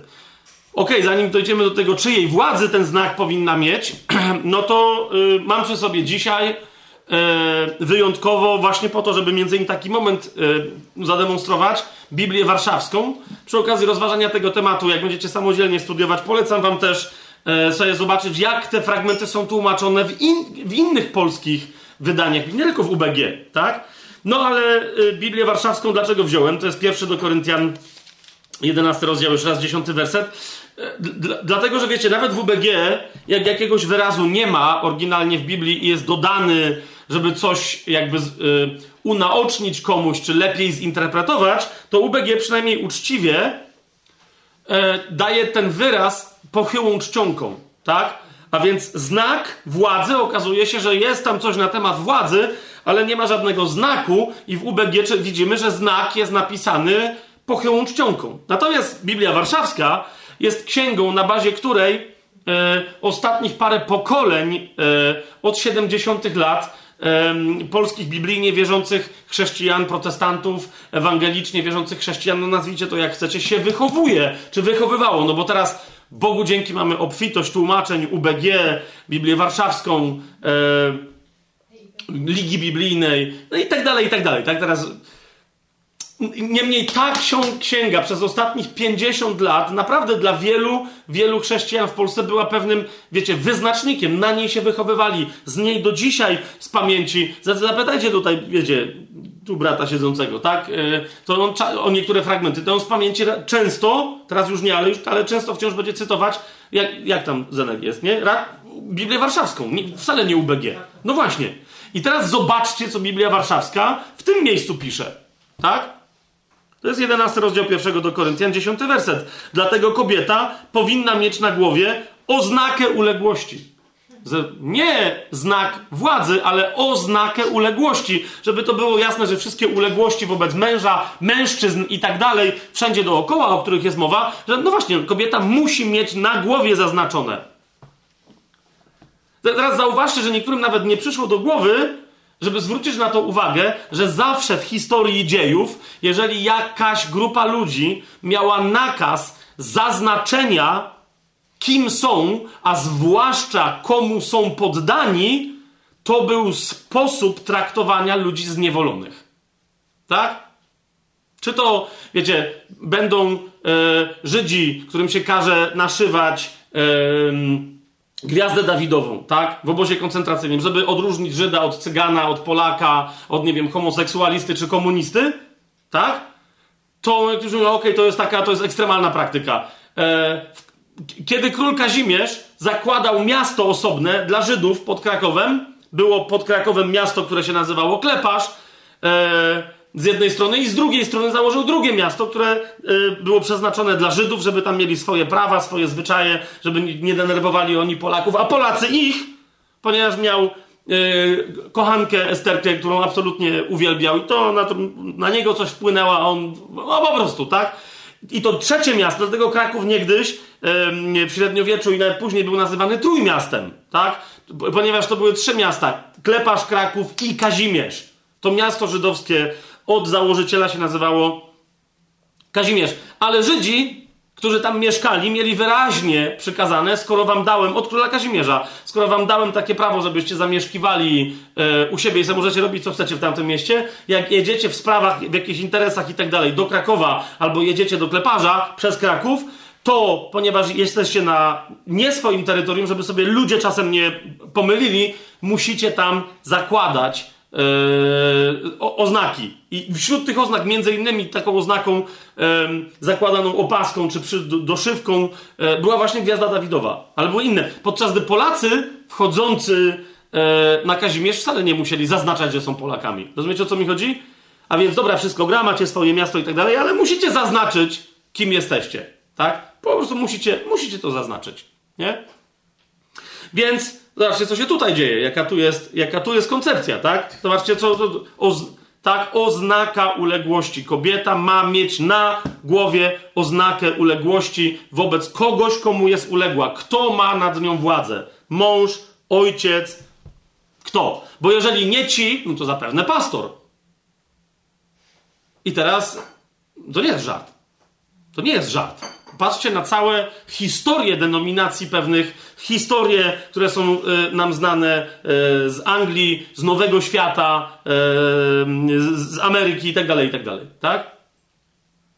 Zatem, tak, kobiety w kościele mają zaznaczać, że są pod władzą przy pomocy nagrycia głowy, ale ja bym to rozszerzył, że po prostu kobiety muszą zaznaczać, że są pod władzą i pod czyją są władzą, tak?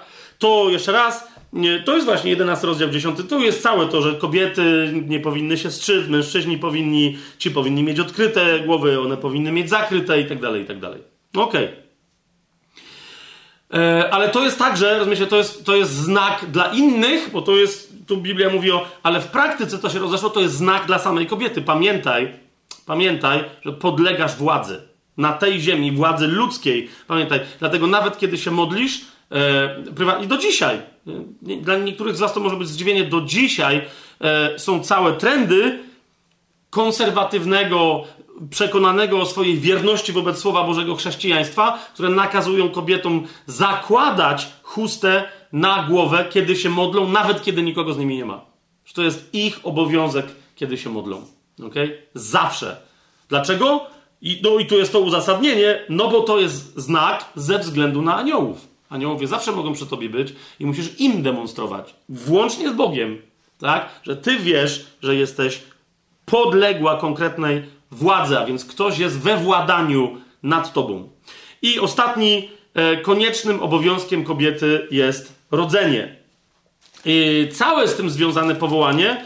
E, to jest interesujące, że wielu, którzy, e, którzy e, teologicznie gnębią kobiety w kościele, w ramach tego gnębienia i powoływania się na te fragmenty, które tutaj przywoływałem, zazwyczaj w pierwszym liście do Tymoteusza, bo o niego chodzi, kończą swoje dywagacje na czternastym wersecie. Tak? Czyli, czyli zaczynają o tym, że kobieta, dwunasty werset, to jest pierwszy list do, do Tymoteusza, drugi rozdział, dwunasty werset. Zaczynają, nie pozwalam zaś kobiecie nauczać, ani mieć władzy nad mężczyzną i dojeżdżają do czternastego wersetu. Nie Adam został zwiedziony, lecz kobieta, gdy została zwiedziona, popadła w przestępstwo i tu jest kropka. Dlaczego? No bo pojawia się ten trudny fragment, ale mimo że popełniła przestępstwo, będzie zbawiona przez rodzenie dzieci, jeśli zostaną w wierze miłości i świętości z umiarem. No i tutaj, i tutaj yy, ten piętnasty werset jest zazwyczaj w argumentacji odcinany. Dlaczego? No właśnie, dlatego zaczniemy od, tego, od tej ostatniej tezy i od szóstej przejdziemy do pierwszej, ponieważ chcę teraz, w następnym kroku, pokazać Wam jeden zasadniczy, fundamentalny problem.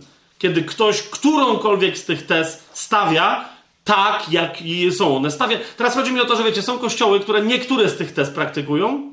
Są kościoły, które, uwierzcie mi, wszystkie te tezy z większą czy mniejszą emfazą, ale wszystkie uważają za słuszne te, które teraz wam przeczytałem. Okay? Ja od razu z góry mówię, żadna z tych tez nie jest słuszna. Dlaczego? Ponieważ gdyby którekolwiek z tych twierdzeń było słuszne, i zaraz teraz chcę to udowodnić, Gdyby którekolwiek, którakolwiek z tych tez była słuszna, to de facto byłby dowód, że Biblia nie jest spójna, że Biblia nie jest nieomylna i że Biblia nie jest bezbłędna. Każda z tych tez, jak ktoś ma klapki na oczach i się skoncentruje na tym, że nie lubi kobiet, albo że mu coś tam w kobietach nie pasuje, albo jeszcze z czegoś tam wyrósł z jakiejś tradycji i tak dalej, ale każda z tych tez, tak postawionych, jak je teraz postawiłem, i tak uzasadnianych, jak są uzasadnione, powoduje, że albo musielibyśmy uznać, że Paweł miał schizofrenię. Teraz jest pytanie, no ale to Paweł był natchniony, to może w momentach, kiedy go natchnął Duch Święty, on nie miał, no ale wtedy by okazało się, popatrzcie, do jakich bluźnierstw dochodzimy, wtedy by się okazało, że Duch Święty miał schizofrenię. Ponieważ mówi w różnych miejscach kompletnie sprzeczne ze sobą rzeczy, tak? Niemniej my wiemy, że Duch Święty jest, jest, jest Duchem Bożym, i całe jego słowo jest w jedności kompletne, jest nieomylne, jest bezbłędne. Nawzajem, co wielokrotnie powtarzałem i żeśmy to sobie udowadniali, się zapina. Tak? A zatem, jeżeli ktoś stawia tezę, która powoduje, że Biblia wygląda jakby była niespójna, to nie problem ma Biblia, tylko problem ma ten, kto stawia tezę. Tak? I teraz szybciutko, później będziemy dogłębniej się zajmować tymi fragmentami, które przeczytaliśmy, bo wierzcie mi, one brzmią dokładnie tak, jak ja je przeczytałem. Tyle tylko, że kompletnie nie tak, jak ja je przeczytałem w tych tłumaczeniach. Większość, w niektórych tłumaczeniach, część tego, co przeczytaliśmy, jest zupełnie tendencyjnie i źle przetłumaczona. Na jeden tylko aspekt, tu wam zwróciłem uwagę, jak jest tłumaczone to coś, co kobieta ma mieć na głowie. E, ale dobra, za chwilę. Zacznijmy od tego szóstego, szóstej tezy, którą wiecie, niektórzy usuwają. Dlaczego? Ponieważ świetnie rozumieją, że coś tu nie gra. Tak? Większość tych, którzy e, mówią, że są fundamentalistami, konserwatystami, nie śmiałaby, bo ja teraz pomijam kompletnych sekciarzy. Ja mówię, wiecie, o ludziach, którzy naprawdę chcą. Ja jak nie podejrzewam o, o e, niecne intencje jakieś podstępne, tak? Ale kto z, z, naprawdę takich, którzy mówią, wiecie, zdrowa nauka i tak dalej, kto z nich by śmiał podważyć zasadę, że wszyscy ludzie są zbawieni przez dokonane dzieło krzyża, przez moc zmartwychwstania Chrystusa, na dzień Jego przyjścia są usprawiedliwieni i zbawieni z łaski przez wiarę, a nie z uczynków, żeby się nikt nie chlubił. Kto śmiałby tę tezę podważyć? Rozumiecie, o co mi chodzi? No tymczasem, jeżeli czytamy w takim zacietrzewieniu, jak czytamy i uzasadniamy sobie pewne rzeczy tak, jak uzasadniamy, to zobaczcie jeszcze raz pierwszy do Tymoteusza, drugi rozdział, Jeżeli to, co się wydarzyło z Ewą, uzasadnia rzekomo, że nie wolno jej nauczać, ani mieć władzy nad mężczyznami, jakby w ogóle taka kwestia była w Nowym Przymierzu możliwa, żeby ktokolwiek nad kimkolwiek, no ale okej, okay, to jednocześnie oznacza, prześledźcie sobie całe ciągi logiczne, bo to jest cały czas jedno zdanie, okej? Okay? Nie pozwalam kobiecie nauczać ani mieć władzy nad mężczyzną, lecz aby trwała w cichości. Dlaczego? Bo Adam został stworzony najpierw, potem Ewa i jednocześnie nie Adam został zwiedziony, lecz kobieta, gdy została zwiedziona, popadła w przestępstwo i dlatego będzie zbawiona przez rodzenie dzieci. Serio? Nie czujecie, że coś tu nie gra? Albo ktoś coś źle przetłumaczył, albo o co chodzi Pawłowi? O co chodzi? Do tego jeszcze całej tej logiki tutaj pewnej stworzeniowo-zgrzeszeniowej też za chwilę jeszcze przejdziemy, bo jest niemożliwe, żeby Paweł nie wiedział o tym, o czym za chwilę my sobie pokrótce powiemy, ale zwróćmy na to uwagę. Na, naprawdę?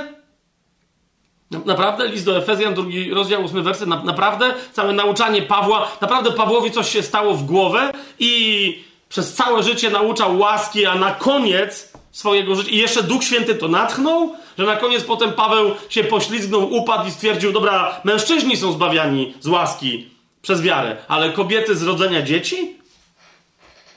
Więc jeszcze raz, e, teza, ta, niektórzy mówią, tak, tak, ale myśmy się z tego wycofali. Jasne, jasne, tylko ta szósta teza o tym, że kobiety muszą rodzić, muszą wchodzić w związki małżeńskie, muszą to, ona nadal, nadal jak powiecie, nie, nie, tu my nie, tu Pawłowi, nie wiemy, tu coś o coś innego chodziło, ona nadal pokutuje. Tak, ale nadal pokutuje. Kobieta będzie zbawiona przez rodzenie dzieci, jeśli zostaną w wierze miłości i świętości. Kobieta ma się zająć domem, kobieta ma się zająć kuchnią, ma się zająć dziećmi. Dlaczego? Bo druga część, te, okej, okay, to jest sprawowanie zbawienia, ale kobieta ma sprowadzić na świat dzieci i te dzieci dobrze wychowywać. To jest jej jedyne zadanie. Jeżeli kobieta nie wchodzi w związek małżeński, jest traktowana podejrzliwie w kościele. No to wobec tego otwórzmy sobie pierwszy list do Koryntian. Bo zauważcie, że akurat ta teza do Koryntian tak mocno nie jest podkreślona, ale co to się dzieje w pierwszym liście? Do, naprawdę Paweł by sugerował, że kobiety, nawet jeżeli by nie sugerował zbawienia przez rodzenie, tak? Nie, nie, naprawdę tam o co innego chodzi. To, to chodzi tylko o, wiesz, o powołanie kobiety. Kobieta jest stworzona i powołana i jako nowe stworzenie przeznaczona do tego, żeby jej droga zbawienia i uświęcenia różniła się od mężczyzny. Jej droga zbawienia i uświęcenia ma polegać nie na usługiwaniu w kościele, nie na innych rzeczach, tylko ma polegać na tym, że ma rodzić dzieci, ma je wychowywać. Tak?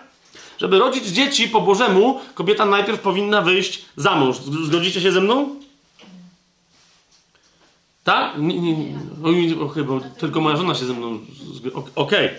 Więc pierwszy list do Koryntian, siódmy rozdział. siódmy rozdział.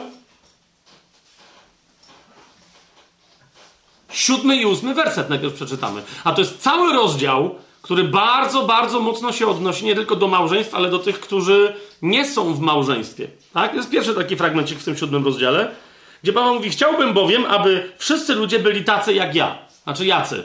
Bezrzędni. No okej. Okay. Ale każdy ma swój własny dar od Boga, jeden taki, a drugi inny. Niemniej, ósmy werset, do nieżonatych i wdów mówię, dobrze będzie dla nich, jeśli pozostaną tacy jak ja. A więc tu nawet nie chodzi o to, czy się kobieta zbawi, czy nie, tylko naprawdę Paweł, naprawdę Paweł twierdził, że kobiety muszą wychodzić za mąż, bo jednak ich drogą uświęcenia koniecznie jest rodzenie dzieci. Na, na, naprawdę? Pierwszy list do Koryntian, siódmy rozdział, dwudziesty piąty werset i dalej. A co do osób dziewiczych, nie mam nakazu pańskiego, ale daję moją radę jako ten, któremu Pan dał miłosierdzie, aby był wiernym. Co do jakich osób? Dziewiczych, które jeszcze nie wyszły za mąż, nie ożeniły się, tak? Uważam więc, że to jest dobre z powodu obecnych utrapień, że dobrze jest człowiekowi takim pozostać. Jakim? Bezrzędnym, dziewiczym. Jesteś związany z żoną, nie szukaj rozłączenia. Jesteś rozwiązany od żony, nie szukaj żony. No, okej. Okay. Ale jeśli się ożenisz, nie grzeszysz. O, rozumiecie, że Paweł niektórym musi wręcz tłumaczyć, bo Paweł jeszcze musiał mieć starcie z innymi gnostykami tamtego czasu, którzy mówili, że wszelkie małżeństwo jest, jest grzeszne, jest cielesne, nieduchowe i tak dalej. Tak? Na tej podstawie zresztą niektórzy mówią, dlatego kobiety muszą się żenić, a mężczyźni muszą wychodzić za mąż. No ale jeszcze raz, Paweł tu mówi wyraźnie, jeśli się ożenisz, nie grzeszysz, a jeśli dziewica wyjdzie za mąż, też nie grzeszy. Tacy jednak będą mieć utrapienie w ciele, a ja chciałbym wam tego oszczędzić. O, Paweł mówi nawet po ludzku. To jest dramat, kiedy jesteś e, tak cieleśnie, kiedy jesteś duchową osobą. Zobaczcie od 34 wersetu, co się tam dzieje. Jest różnica między mężatką a dziewicą. Jaka? Niezamężna troszczy się o sprawy Pana, o to, by była święta i ciałem, i duchem. Mężatka zaś troszczy się o sprawy tego świata i o to, jak się przypodobać mężowi. Aha. To, to, to Paweł dolewa oliwy do ognia, czyli co? Czy naprawdę kobiety nie muszą wychodzić za mąż? Co, co się tam dzieje? Mówię to dla waszego dobra, nie aby zarzucać na was sidła, ale żebyście godnie i przyzwoicie stali przy Panu, nie dając się rozproszyć. Jeżeli ktoś uważa, że zachowuje się niewłaściwie wobec swojej dziewicy, prawdopodobnie tu chodzi o narzeczoną, ale to kiedy indziej będziemy głębiej yy, roztrząsać te sprawy, gdyby przeszły już jej lata i jest taka potrzeba, niech czyni co chce, bo nie grzeszy. A ona niech wyjdzie za mąż. No jak już się takie rzeczy... Ale jeżeli ktoś mocno postanowił w swoim sercu, nie mając takiej potrzeby, ale panując nad własną wolą i osądził w swoim sercu, że zachowa swoją dziewicę, dobrze czyni. Jako dziewicę, o to chodzi, tak? Tak więc ten, kto.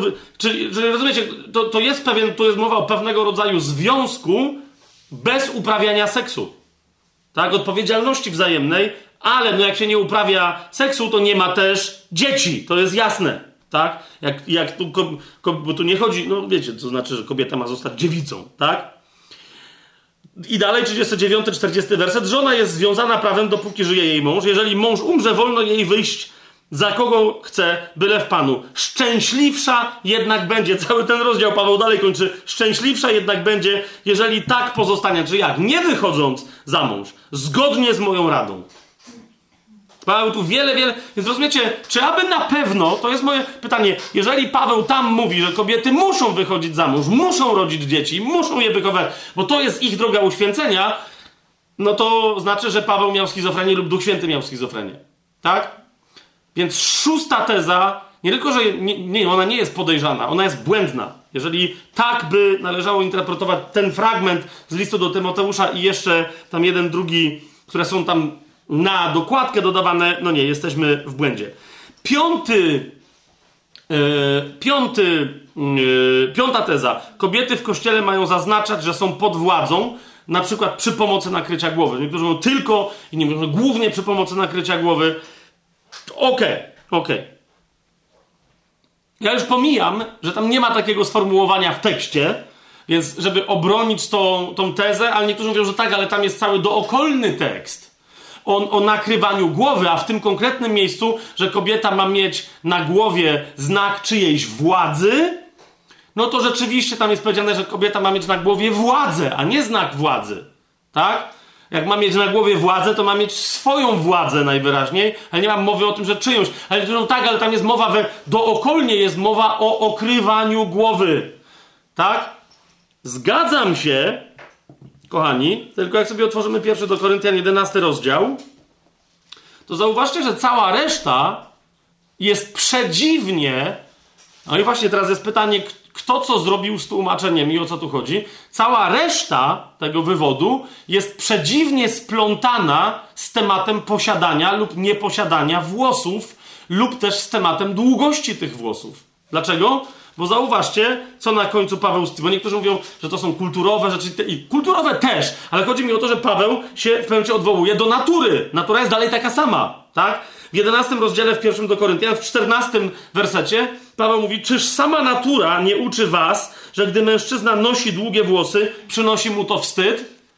No uczy, załóżmy, tak? No, my dzisiaj, a wie, no, załóżmy, że nas natura uczy. To, to jest pytanie, o co tu Pawłowi chodzi. Bo on, o jemu o bardzo konkretną rzecz chodzi. Ale za chwilę Paweł mówi, i również jeżeli kobieta nosi długie włosy, to jej przynosi chwałę, gdyż włosy zostały jej dane za okrycie.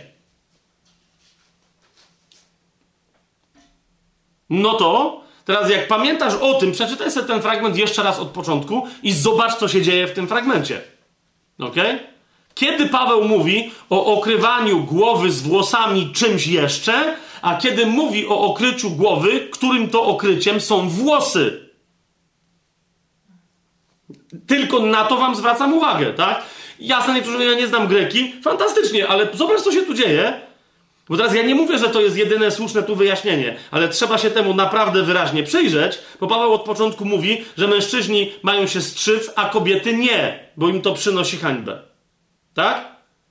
I na końcu mówi, no właśnie, bo mężczyźni jak mają długie włosy, czyli jak mają okrytą głowę włosami, to im przynosi hańbę, a kobiety jak mają głowę okrytą włosami, to im to przynosi chlubę. Jeszcze raz gdyż włosy zostały jej dane za okrycie. Jak ktoś tu rozważa, co się dzieje, to najpierw musi wyjaśnić, w którym fragmencie od początku, jak Paweł od trzeciego wersetu w tym rozdziale mówi o nakrywaniu i nienakrywaniu głowy, to musi wyjaśnić, kiedy Paweł mówi o włosach, a kiedy mówi o czymś innym na włosach, a nie na głowie. Ok? I tym się zajmiemy, Niemniej, chociażby z tego powodu, tezę, że tu gdzieś w sposób oczywisty jest napisane, że kobiety mają mieć coś na włosach długich, na głowie, jest. No ale załóżmy nawet, że ktoś pójdzie w tą stronę, to zauważcie, jeżeli tak jest, że tutaj chodzi tylko i wyłącznie o to, że kobiety mają nakrywać głowę, bo mają nakrywać głowę, bo Bóg tak nakazał, Paweł tak nakazał, Pan Jezus, a jakoś się zgodził. Jeżeli tak jest, to w takim razie jest bardzo prosty sposób na to, żeby kobiety były zwolnione z obowiązku nakrywania głowy kompletnie. Zobaczcie, pierwszy rozdział, e, pierwszy list do Koryntian, jedenasty rozdział, szósty werset. Jeżeli więc kobieta nie nakrywa głowy, inna rzecz, że zobaczcie, że głowa w ogóle nie ma tego wyrazu. Jeżeli więc kobieta nie nagrywa głowy, to niech się też strzyże. Czyli jeżeli kobieta się strzyże, to może nie nakrywać głowy. No czytamy dalej. Jeżeli hańbiące jest dla kobiety być ostrzyżoną lub ogoloną, to niech nakrywa głowę. No ale jeżeli dla ciebie nie jest hańbiące to, że się strzyżesz lub golisz, tu mamy jedną zawodniczkę, która kiedyś była i strzyżona, i golona. Z jednej strony była obgolona, z drugiej strony obstrzyżona. No to rozumiecie, Paweł mówi wyraźnie, jeżeli hańbiące jest dla kobiety być ostrzyżoną lub, ogoloną, to niech nakrywa głowę. No ale jeżeli dla ciebie nie jest hańbiące, być ostrzeżoną lub ogoloną, to cię zwalnia z nakrywania głowy. Zauważyliście? Naprawdę, Paweł, naprawdę precyzyjny faryzeusz, walczący z, z legalizmem, naprawdę chłop takie jakieś bzdetne koncepty by tu, by tu produkował? Więc ta teza, piąta, że kobiety w kościele albo i nie w kościele muszą zaznaczać, że są pod władzą przez nakrywanie głowy. Nie, ona jest po prostu wewnętrznie sprzeczna, to nie wiadomo o co chodzi. Że już nie wspomnę o tym, że z tymi aniołami nikt nigdy nie wyjaśnia, co, co się tym aniołom dzieje, czy co by się miało stać, gdyby zobaczyli kobietę bez nakrycia głowy. Co, o co tam idzie. Czwarty, Czwarta teza, idziemy od tyłu. Kobiety nie mają prawa głosu w kościele, tak? Ponieważ w pierwszym liście do Koryntian, w 14 rozdziale, w 34 wersecie powiedziane: Niech wasze kobiety milczą w kościołach.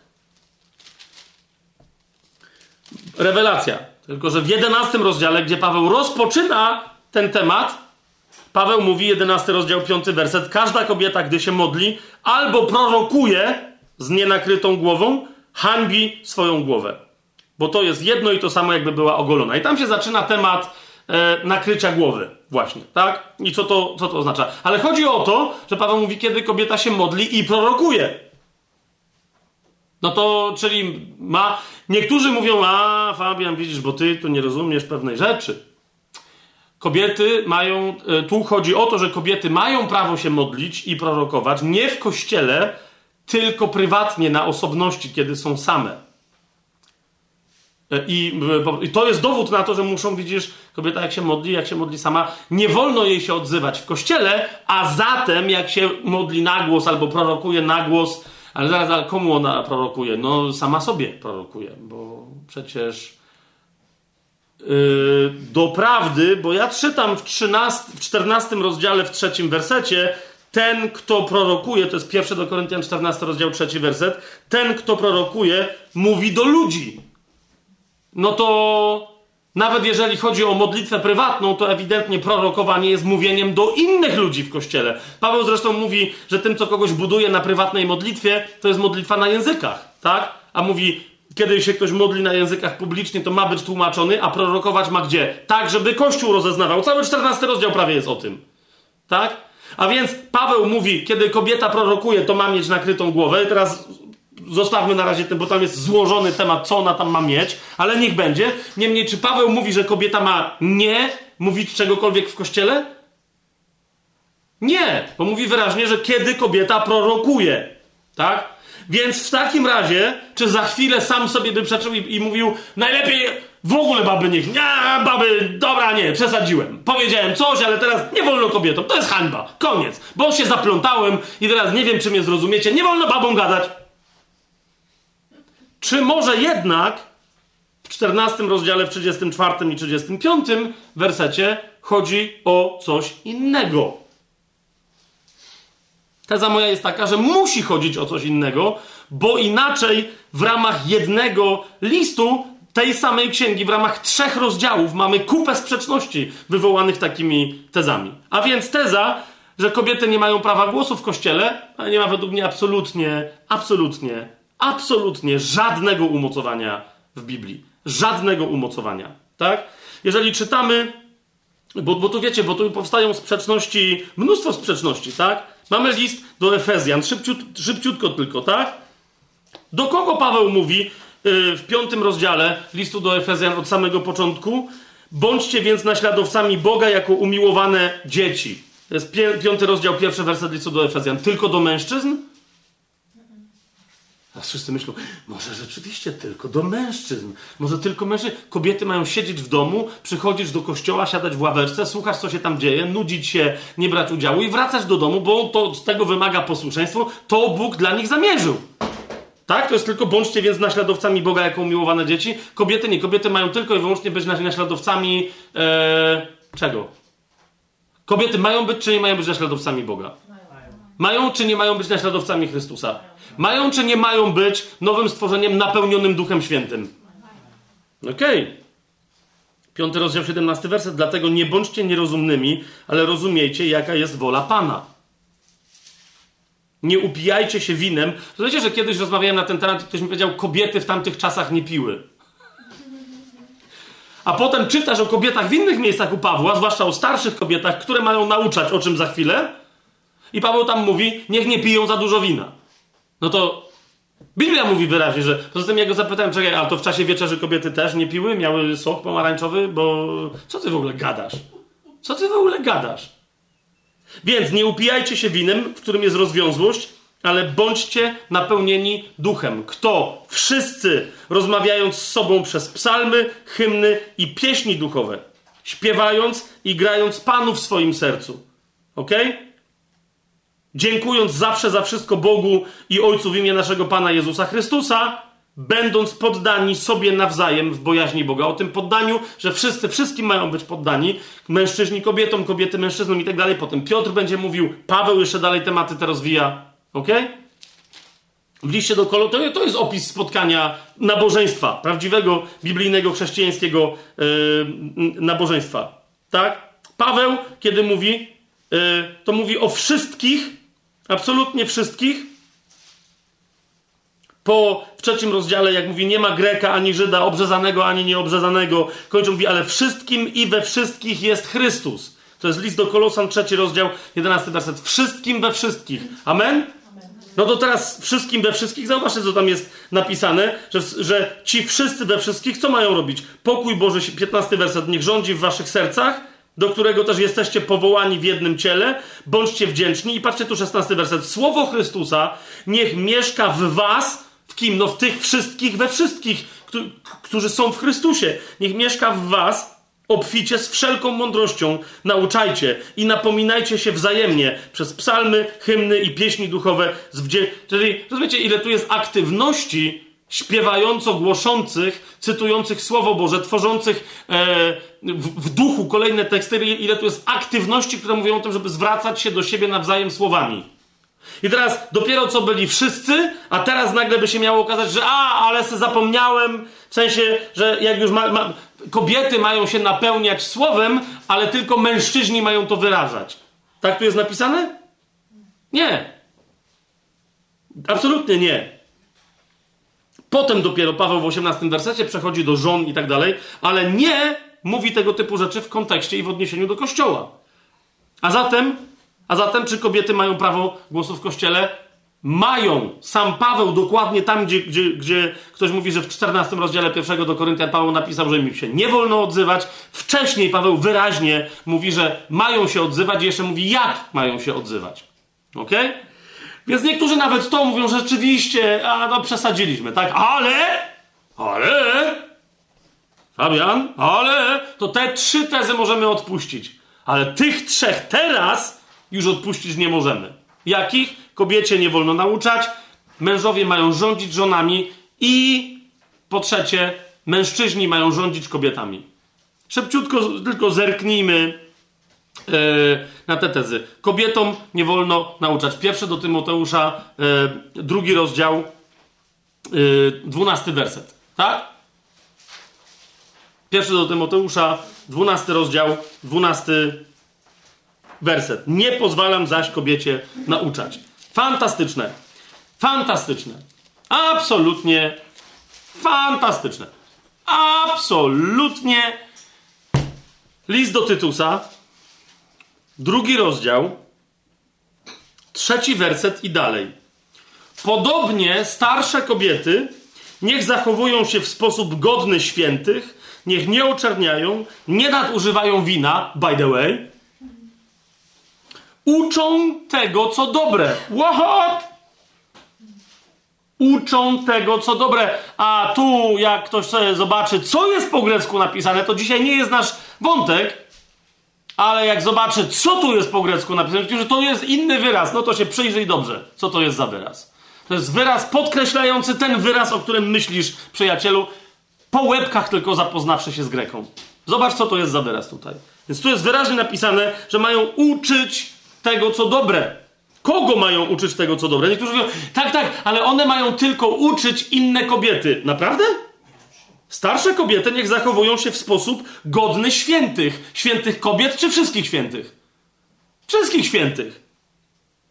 Niech nie oczerniają, niech nie, do, nie nadużywają wina. I co mają robić? Mają uczyć tego, co dobre. A co do młodszych kobiet, rzeczywiście mają uczyć. Po raz kolejny jest powiedziane, ale w czwartym wersecie. Niech uczą młodsze kobiety rozsądku, jak mają kochać swoich mężów i dzieci. Mają uczyć, żeby te młodsze kobiety były roztropne, czyste, żeby zajmowały się domem, były dobre, posłuszne swoim mężom, aby nie bluźniono Słowu Bożemu. Tak, to są cechy związane z powołaniem kobiety. ok? Ale zauważcie, tylko tutaj to wrzucam, tak? tak dla żartobliwego przykładu, że jest konkretne miejsce, które mówi, kobiety mają uczyć. Mają uczyć. I, ale nawet gdyby to było, ale naprawdę starsze kobiety mają uczyć młodsze. No to pytam się, wskażcie mi konkretny zbór, konkretną denominację, cało, czy cały nurt teologiczny, który mówił, kobietom nie wolno nauczać. I tak samo jak kobietom nie wolno nauczać, tak samo żadnemu chłopu nie wolno się zbliżać z nauczaniem do młodszych kobiet, gdyż młodsze kobiety mają być nauczane. Chociażby w tym zakresie. Niech mężczyźni nie nauczają młodszych kobiet, jak mają kochać swoich mężów i swoje dzieci, bo to jest zadanie starszych kobiet. Słyszeliście kiedyś coś takiego? Żeby nagle ktoś wstał i powiedział, e, pastorze, przepraszam, ale bo teraz, teraz pastor uczy kobiety, jak mają kochać mężów i dzieci o pożyciu małżeńskim, a to nie jest pastora rola, to mają starsze kobiety. Może teraz jakby starsza kobieta, my wyjdziemy, bo kobietom nie wolno nauczać. Słyszeliście? Nie, nie ma. Ja nigdy nie słyszałem o tym rozróżnieniu. Bo jeżeli tamten jeszcze dodatku rzeką, to jest bardzo konkretny nakaz. I teraz naprawdę uważam, że mężczyźni w ogóle się nie powinni zajmować nauczaniem młodszych kobiet z bardzo wielu powodów. Tak? I ze względu na teologię, na poznanie, z którym Duch Święty do nich przychodzi, Słowa Bożego, w kwestiach właśnie tego, ale nawet w sensie praktycznym. Tak? Chłop będzie zawsze nauczał inne kobiety, żeby robiły swoim mężom to, co on by sam chciał, żeby jemu kobieta robiła. Tak? A kobieta nie jest od tego do tego dopiero dotrzemy. Tak? Ma pełnić wolę Bożą, a nie twoją. Ani moją. A inna rzecz, chcę wam na to zwrócić uwagę. E, jak sobie otworzycie pierwszy list do Tymoteusza, kochani, dokładnie tam, dokładnie tam, gdzie w drugim rozdziale yy, yy, Paweł pisze, kobieta, nie pozwalam zaś kobiecie nauczać, to jest drugi rozdział, dwunasty werset, jest fantastyczne, ponieważ tam za chwilę, yy, nawet w tym liście, pojawia się pewien problem, w którym uczciwi tłumacze UBG na przykład no, pokazali, jaki to jest problem i jak się muszą nazwijać, żeby cokolwiek z tego zrobić, ponieważ w trzecim rozdziale, jak niektórzy e, próbowali e, mi to nawet tłumaczyć, mnie tam pouczać, że trzeci rozdział, e, ja już pomijam, że on od początku jest przetłumaczony w dziwaczny sposób. E, pierwszy werset, wiarygodne to słowa, jeśli ktoś pragnie biskupstwa, pragnie dobrej pracy. Biskupstwo oczywiście i to jest, wiecie, uzasadnienie dla wielu, że jeżeli ktoś e, sięga jakichś zaszczytnych pozycji w kościele, to Słowo Boże to usprawiedliwia, mówi to bardzo dobrze.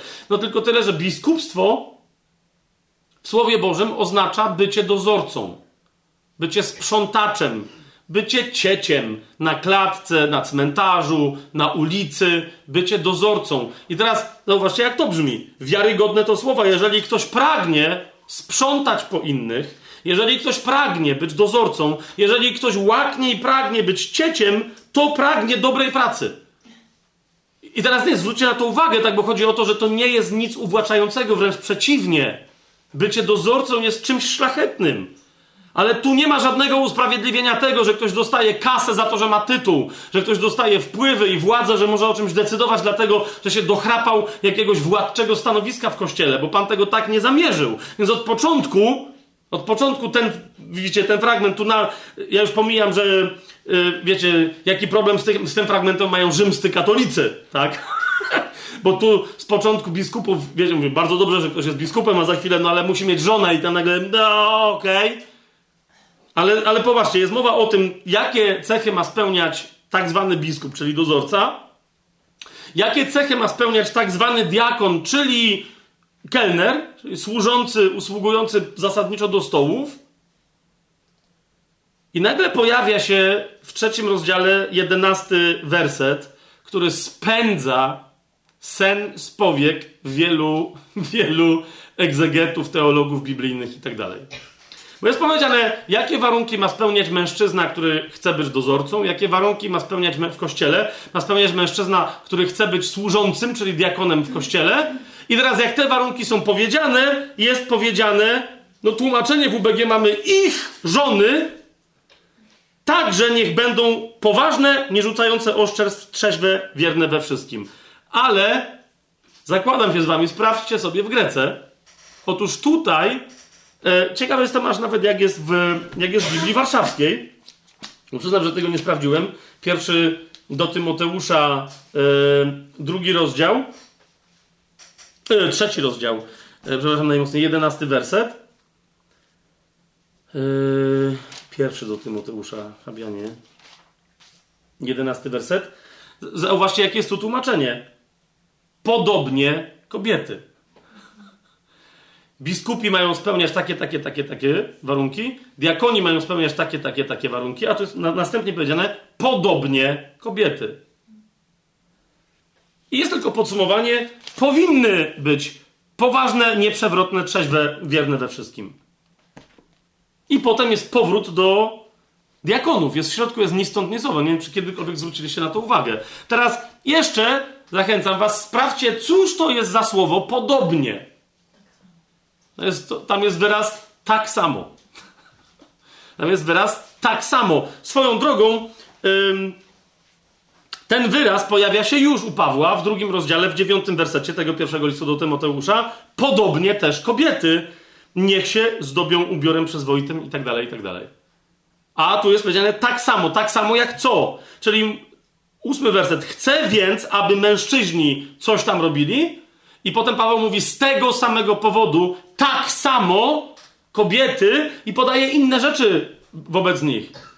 Ale on mówi, nie, nie, u, u mężczyzn i u kobiet chodzi dokładnie o to samo. I potem mo, mogą być różne, wiecie, na przykład yy, to wyrażenie pojawia się u Pana Jezusa, kiedy yy, on mówi, że jeden dostał jedną minę czy jeden talent, drugi dostał dwa, a następny dostał pięć. Pamiętacie to, tak?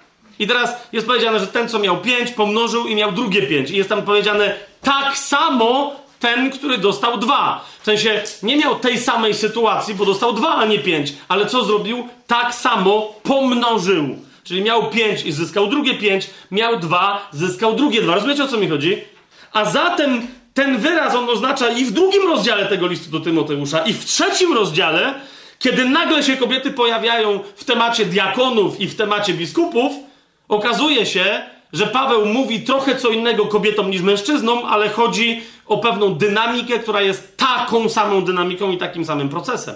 No tylko teraz, zanim pójdziemy dalej, tylko wam zwracam uwagę, co się tu dzieje. Naprawdę kobietom nie wolno nauczać, naprawdę nigdy, nikogo, pod żadnym względem, w żadnym zakresie. Więc jeszcze raz, no nie, bo inne fragmenty temu przeczą. Tu nawet, co Paweł mówi w pierwszym do Tymoteusza temu przeczy. A więc pytanie brzmi, czy my to mamy dobrze przetłumaczone, a nawet jeżeli w miarę dobrze przetłumaczone, czy my to mamy dobrze wytłumaczone? Ok? I jeszcze nam dwie tezy zostały. Mężowie mają rządzić e, e, żonami. Mężowie mają rządzić żonami. E,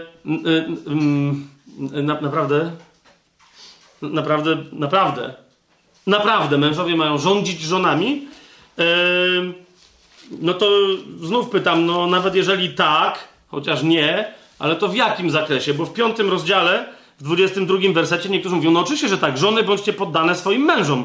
Jak panu, yy, no fantastycznie, tylko że to zdanie znowu w UBG yy, przedstawione jako zdanie osobne, de facto w języku greckim jest częścią zdania poprzedniego, które się y, zaczyna od słów, dlatego nie bądźcie nierozumnymi, Albo jak niektórzy twierdzą, i nie upijajcie się winem, ale to jest bez sensu. A więc, jak to zdanie brzmi pod koniec, dziękując zawsze za wszystko Bogu i Ojcu w imię naszego Pana Jezusa Chrystusa, będąc poddani sobie nawzajem w bojaźni Boga, żony będące poddanymi swoim mężom jak Panu. My się potem bliżej przyjrzymy gramatyce tego sformułowania ale żony poddane mężom, jak Panu, są szczególnym przykładem tego, że wszyscy wszystkim mają być poddani w kościele. Dlaczego? To wynika z natury małżeństwa i o tym sobie następnym razem powiemy, tak? Ponieważ małżeństwo jest profetycznym znakiem i rola kobiety w małżeństwie, rola mężczyzny, jak, mężczyzny jako męża, a żony jako żony, one są znakiem od początku przygotowanym przez Pana, żeby ogłaszać to, co nadejdzie. I ze względu na to, to jak żony są podległe mężczyznom, ale już nawet w tym zdaniu, tak, bo, bo Paweł mówi, że wszyscy mają być sobie nawzajem poddani w bojaźni Boga, a żony mężom mają być poddane jak Panu. Więc trochę inaczej niż wszystkim innym w kościele. Dlaczego? Bo to jest pewien znak i, i reszta tego rozdziału o tym znaku mówi. Ale, ale w pierwszym liście do Koryntian, jeżeli rzeczywiście mężowie mają rządzić żonami, i teraz wierzcie mi, kochani, że to, że mężowie mają rządzić żonami. E, ja osobiście słyszałem i wiele osób ze mną rozmawiało na ten temat, pytając, czy to jest biblijne. E, to nauczanie sięga wręcz do tego stopnia, e, że kobiety okłada się poczuciem winy, buduje się w nich fałszywe sumienie, które rzekomo daje im odczuwać grzech. Dlaczego? Dlatego, że odmówiły w jakichś określonych okolicznościach pożycia seksualnego mężowi. Bywa, że w pewnych związkach kobiety po prostu są gwałcone e, i się temu poddają i jeszcze usprawiedliwiają swojego męża. Dlaczego? Dlatego, że tkwią w takim nauczaniu, że władza męża nad tobą jest inaczej, twoje poddanie jego władzy jest wyrazem tego, czy jesteś poddana Panu. Więc jeżeli on e, domaga się od ciebie seksu, czasem po pijaku, czasem to jest niewierzący mąż i tak dalej, i tak bije cię, na przykład to, tak? To nie jest tylko kwestia seksu, ty masz się temu poddać, jak, jakby cię Pan bił. Rozumiecie, co się, co się tu dzieje? Dlaczego? Bo mąż ma władzę. No dopiero co żeśmy czytali o znaku władzy, tak? Którą masz nosić na głowie czyjej? Męża. Więc co, ma tę władzę czy nie ma? No okej, okay, może ma, tylko powiedzcie mi, co wtedy oznacza następujący fragment. Pierwszy list do Koryntian, siódmy rozdział. Od drugiego wersetu. Bardzo interesujące w ustach Pawła wobec sytuacji, jaka w ogóle wtedy funkcjonowała wśród Rzymian, Greków, Żydów, wszystkich na świecie, że Paweł mówi na jednym tchu o równorzędności pod każdym względem męża i żony w dostępie do pewnych sfer. Aby uniknąć nierządu, pierwszy do Koryntian 7 rozdział, aby uniknąć nierządu, niech każdy ma swoją żonę i każda swojego męża. Kto ma uniknąć nierządu? Mężczyźni, bo mężczyźni, no nie, kobiety mogą, kobiety się puszczają, a mężczyźni z tego korzystają. No nie, nie. Wszyscy tak samo mają uniknąć przeteczeństwa. M mąż ma mieć żonę, żona ma mieć męża. Teraz uwaga, niech mąż oddaje powinność żonie, podobnie tak samo żona mężowi. Oddaje co? Jeszcze raz, powinność. Jakaż to jest powinność? Bo teraz się okazuje, że żony też jakieś, mężczyźni też mają jakieś, mężowie mają jakieś powinności wobec żony. Popatrzcie na to. Żona nie ma władzy nad własnym ciałem, ale mąż.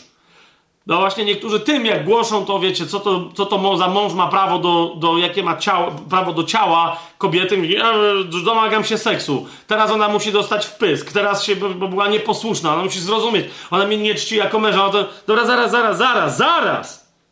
Żona nie ma władzy nad własnym ciałem, lecz mąż podobnie, znowu jest to magiczne słowo, dla niektórych magiczne, podobnie i mąż nie ma władzy nad własnym ciałem, ale żona.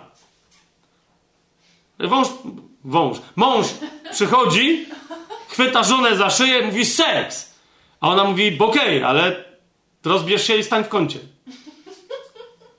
Zobaczcie, to są, tak, on przychodzi i ma, masz w łeb. Ona mówi, ale okej, okay, tylko musisz rękę rozpędzić, a potem zatrzymać 10 centymetrów przed moją głową.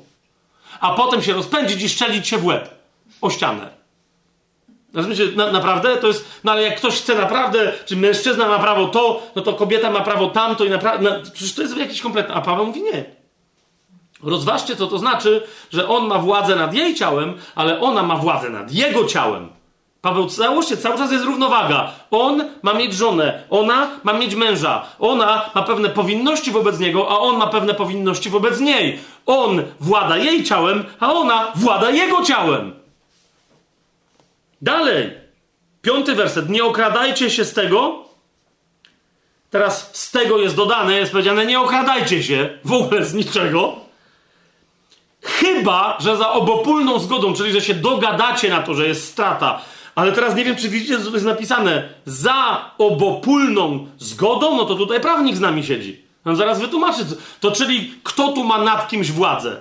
Rząd wprowadza jakiś, jakąś ustawę w Polsce, nosić maseczki. Tak? To była obopólna zgoda ze mną, no ale to jest rząd, a ja jestem łosiem, ja jestem nikim. Wiesz o co mi chodzi, tak? Mogę sobie wybrać kogoś innego ponoć w głosowaniu, ale na razie nie. Oni za... Rozumiecie o co mi idzie? W małżeństwie tak nie ma.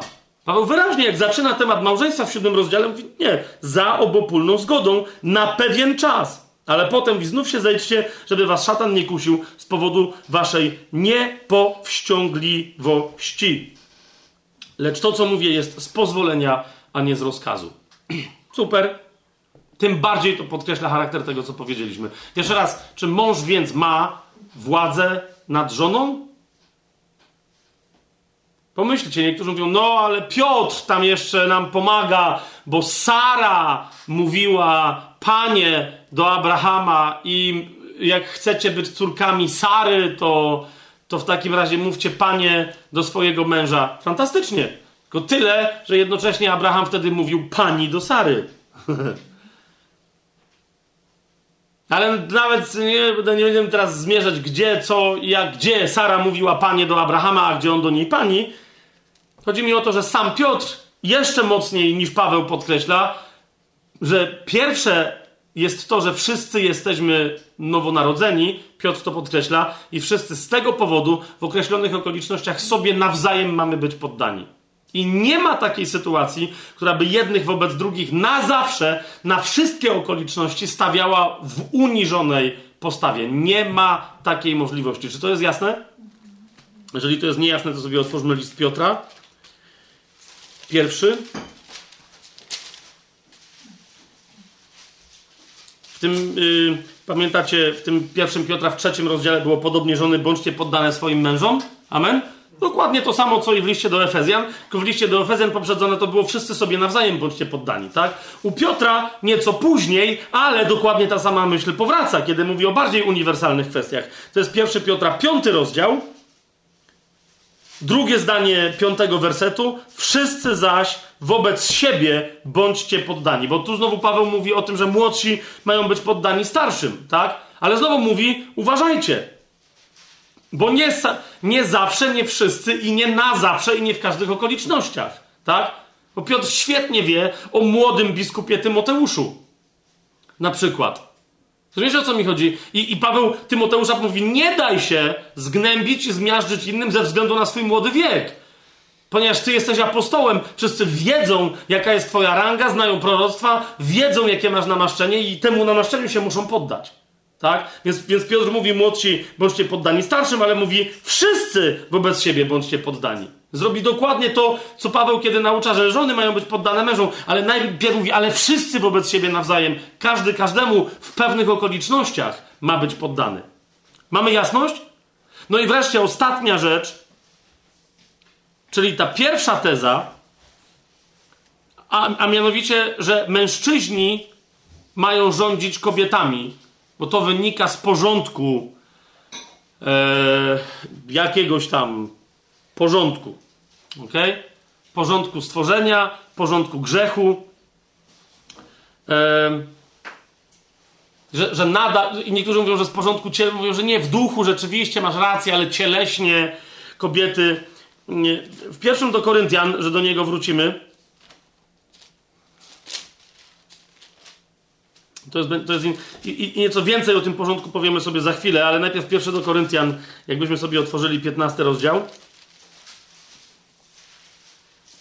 I pamiętacie tam tą tezę, rzekomą tezę, którą Paweł postawił, że e, no, mężczyźni mają w ogóle od początku mieli rządzić, bo najpierw był stworzony mężczyzna, potem kobieta, potem kobieta pierwsza zgrzeszyła i no, i no i to jest jej wina. Pamiętacie to, tak? Z pierwszego do Tymoteusza, z drugiego rozdziału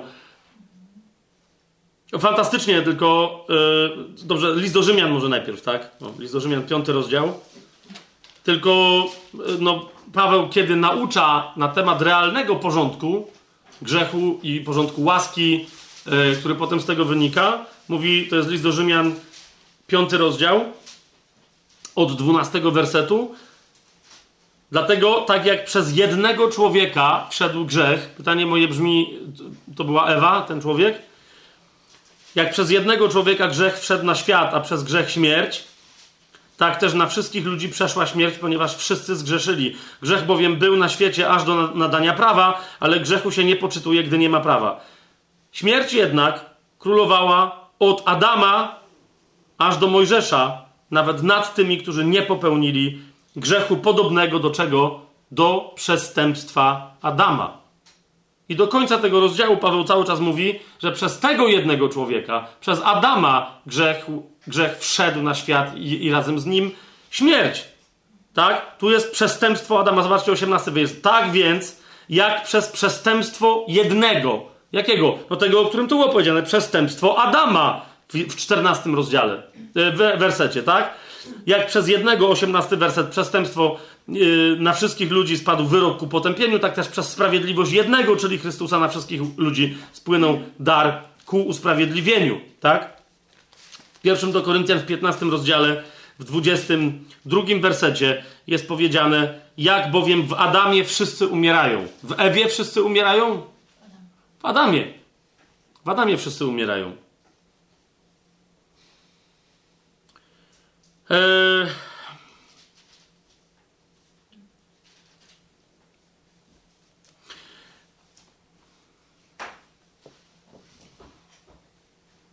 Teraz jeszcze w tym 15 rozdziale, bo już mi się nie chce tam dalej, niektórzy mówią, tak, ale to jest porządek stworzenia, ludzie są stworzeni cieleśnie, nasze ciała są jeszcze nieodkupione i my się cieleśnie różnimy. Kobiety są inne niż mężczyźni, fundamentalnie, nawet w tym rozdziale, tak, bo już mówię, to nie miałem tego, ale zwróćcie uwagę nawet w tym rozdziale.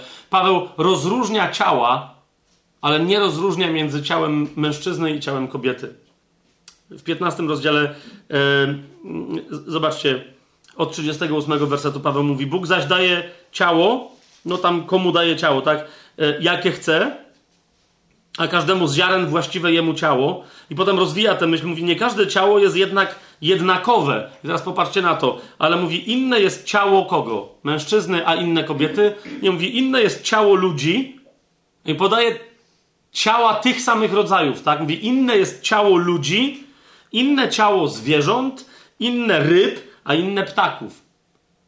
Tak? Nie będę teraz w to wnikał. Są, i, są też ciała niebieskie i ciała ziemskie i tak dalej, tak dalej. Ale chodzi o to, że zauważcie, on, mówi, no, no, nie ma. Różnica będzie między ciałem ludzi, tak jak teraz są, a potem ciałem ludzi, jak zmartwychwstaną w ciałach duchowych. To będzie. Ale nie ma różnicy między ciałem mężczyzny i ciałem kobiety. Znaczy, wiadomo, że jest. Tak? My wiemy, jakie to są różnice. Chodzi mi tylko o to, że w sensie różnicy natury tego ciała. Tak? Więc ale, ale, a więc z porządku grzechu nic nie wynika. Jeżeli Paweł gdzieś się powoływał na jakiś grzech, no to to jest bez sensu. W pierwszym do Tymoteusza, zauważcie, tam jest, no bo, no bo najpierw kobieta zgrzeszyła, najpierw mężczyzna był stworzony i oni przez to się różnią, tak? A Słowo Boże mówi, no nie. No nie. Absolutnie nie. Ani porządek grzechu, ani... E, ja już też pomijam jeszcze jeden bardzo istotny fakt, że mianowicie w języku greckim, i do tego następnym razem się odwołamy, mianowicie w języku greckim, kochani, słowo mężczyzna nie istnieje. A raczej należałoby to słowo e, greckie przetłumaczyć jako mąż. Jasne, powiedzą niektórzy, ale to w takim razie raczej w sensie staropolskim, ale ja się z tym oczywiście dokładnie, absolutnie zgadzam. Tak? Do dzisiaj o, o, niektórych mężczyznach mówimy o to, to jest prawdziwy mąż Boży, tak? To nie znaczy, że on e, trwa w związku małżeńskim z Bogiem, tak? I że jest to mąż Boga. Tylko mówimy, że to jest no taki mężczyzna na schwał, tak? Wzór pewien męskości, tak?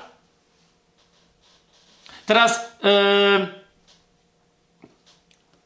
dawniej w języku polskim na mężczyzn dorosłych funkcjonujących jak prawdziwi mężczyźni odpowiedzialnych, gotowych, żeby stanąć do boju pod orężem, tak? Mówiło się, e, dzisiaj się mówi, tak? To, to, to ilu chłopa tam, tam macie, nie? Do, do, do, żeby coś zrobić? Ilu chłopa, tak? E, dawniej w staropolskim zadawało się pytanie, ile chłopa, tak? Bo chłop chodziło o, a ile męża zbrojnego, tak? Ponieważ e, mężczyźni, to nie, nie chodzi o to, że ilu tam było żonatych mężczyzn, tak?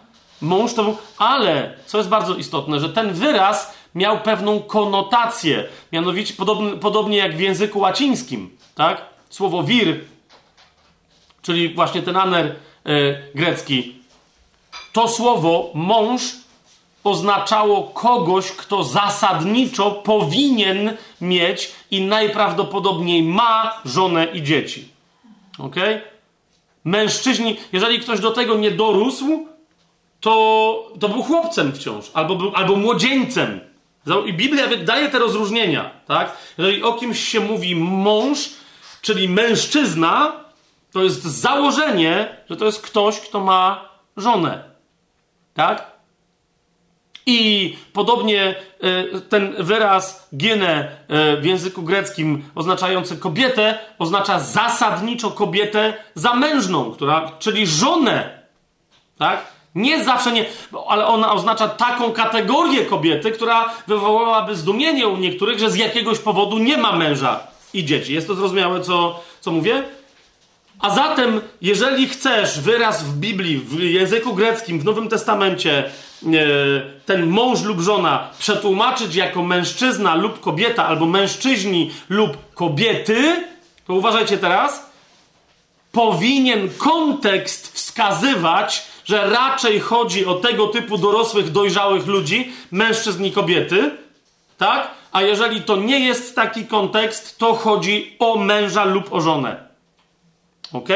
Chodzi o męża lub o żonę. Jak myślicie w liście do Efezjan w piątym rozdziale? Kiedy jest powiedziane żony, bądźcie poddane swoim mężom, jak komu? Jak Panu. I dalej jest powiedziane, że Chrystus, 23 werset, bo mąż jest głową żony, macie to tutaj, widzicie to? Mąż jest głową żony, jak i Chrystus głową Kościoła. Widzicie to?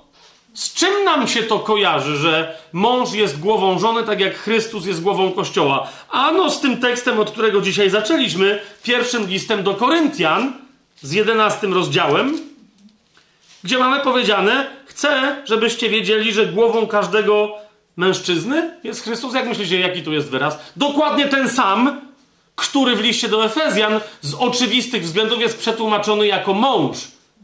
Teraz zauważcie, co byśmy zrobili, gdybyśmy spojrzeli na ten tekst w zgodzie z listem do Efezjan z piątym rozdziałem. Otóż ten tekst brzmi: Chcę, żebyście wiedzieli, że głową każdego męża jest Chrystus, a głową żony mąż, a głową Chrystusa Bóg. Po pierwsze, ten tekst zaczyna być spójny z listem do Efezjan, nie tylko. Nie wiem, czy widzicie to? Po drugie, już z miejsca narzuca sensowne wyjaśnienie dla całej reszty tego fragmentu rzekomo kontrowersyjnego z 11, z 11 rozdziału. Ok? Plus, yy, to nie jest teraz moment, żeby to zaznaczać, ale jeżeli tak jest, to pytam się w tych miejscach, gdzie jest powiedziane nie wolno żonie, yy, kobiecie nauczać mężczyzny, jest pytanie, a jak myślicie, jakie tam są wyrazy? dokładnie te same. Więc pytanie brzmi: a co, jeżeli Paweł tam mówił, nie wolno żonom nauczać mężów? Rozumiecie o co mi chodzi? Nagle się pojawia, ja nie mam z tym absolutnie żadnego problemu. Przy okazji cała reszta, zwróćcie uwagę, tych, tego fragmentu, zauważcie, że tam jest mowa o małżeństwie, a nie o tym, co kobiety. Zresztą, zobaczcie, 14 rozdział. Ok? Zobaczcie, 14 rozdział, 34 werset. Niech wasze kobiety, naprawdę? Oni posiadali jakieś kobiety? Ten tu zaimek, on tu jest bardzo istotny, ale teraz zobaczcie, przeczytam ten fragment w ten sposób. Niech wasze żony, teraz na razie nie, nie tłumaczę, jakie słowo tu się pojawia, ale na razie zostanie, niech będzie jakie jest. Niech wasze żony milczą w kościołach. Aha! Bo nie pozwala się im mówić, ale mają być poddane jak też mówi prawo. A cóż takiego mówiło prawo? Bo Paweł się tu ewidentnie od prawa mojżeszowego do prawa mojżeszowego. Czy prawo mówiło, że kobiety, kobietom się nie pozwala mówić, bo mają być poddane mężczyznom na wszystkich zgromadzeniach mężczyznami? Tak, yy, ktoś teraz, okej, okay, powiecie, no dobra, nie znamy za bardzo prawa mojżeszowego, ale pomyślcie. Popatrzcie tutaj, ja patrzę w UBG, mają być poddane, jak też mówi prawo, Ciekawe, czemu tutaj nie ma tej malutkiej literki, która daje jakiś odnośnik, żebyśmy sobie szybciutko sprawdzili, gdzie to prawo tak mówi. Prawo mówi o tym, że kobiety powinny zachować milczenie w, w bardzo określonych sytuacjach, kiedy w relacji z mężami. Żony, nie kobiety. W relacji z mężami, nie z mężczyznami. Ok? I o tym mówi Paweł. A więc mówi żony, Niech milczą w kościołach, bo nie pozwala się im mówić, ale mają być poddane, jak też to mówi prawo, a jeżeli chcą się czegoś nauczyć, to niech w domu pytają swoich mężów. Hańbą bowiem jest dla żony mówić w kościele. Dlaczego? Ponieważ podważa swój związek ze swoim mężem. Tu jest cały czas ten problem poruszony. Podobnie jak w, w 11 rozdziale. Z nauczania na temat małżeństwa. Przy okazji, jako specyficz, specyficznej, szczególnej, bardzo wyjątkowej komórki w ciele Chrystusa, w kościele. Małżeństwo. Jest bardzo ważne, jakie małżeństwa składają się na dany lokalny kościół. Rozumiecie, o co mi idzie?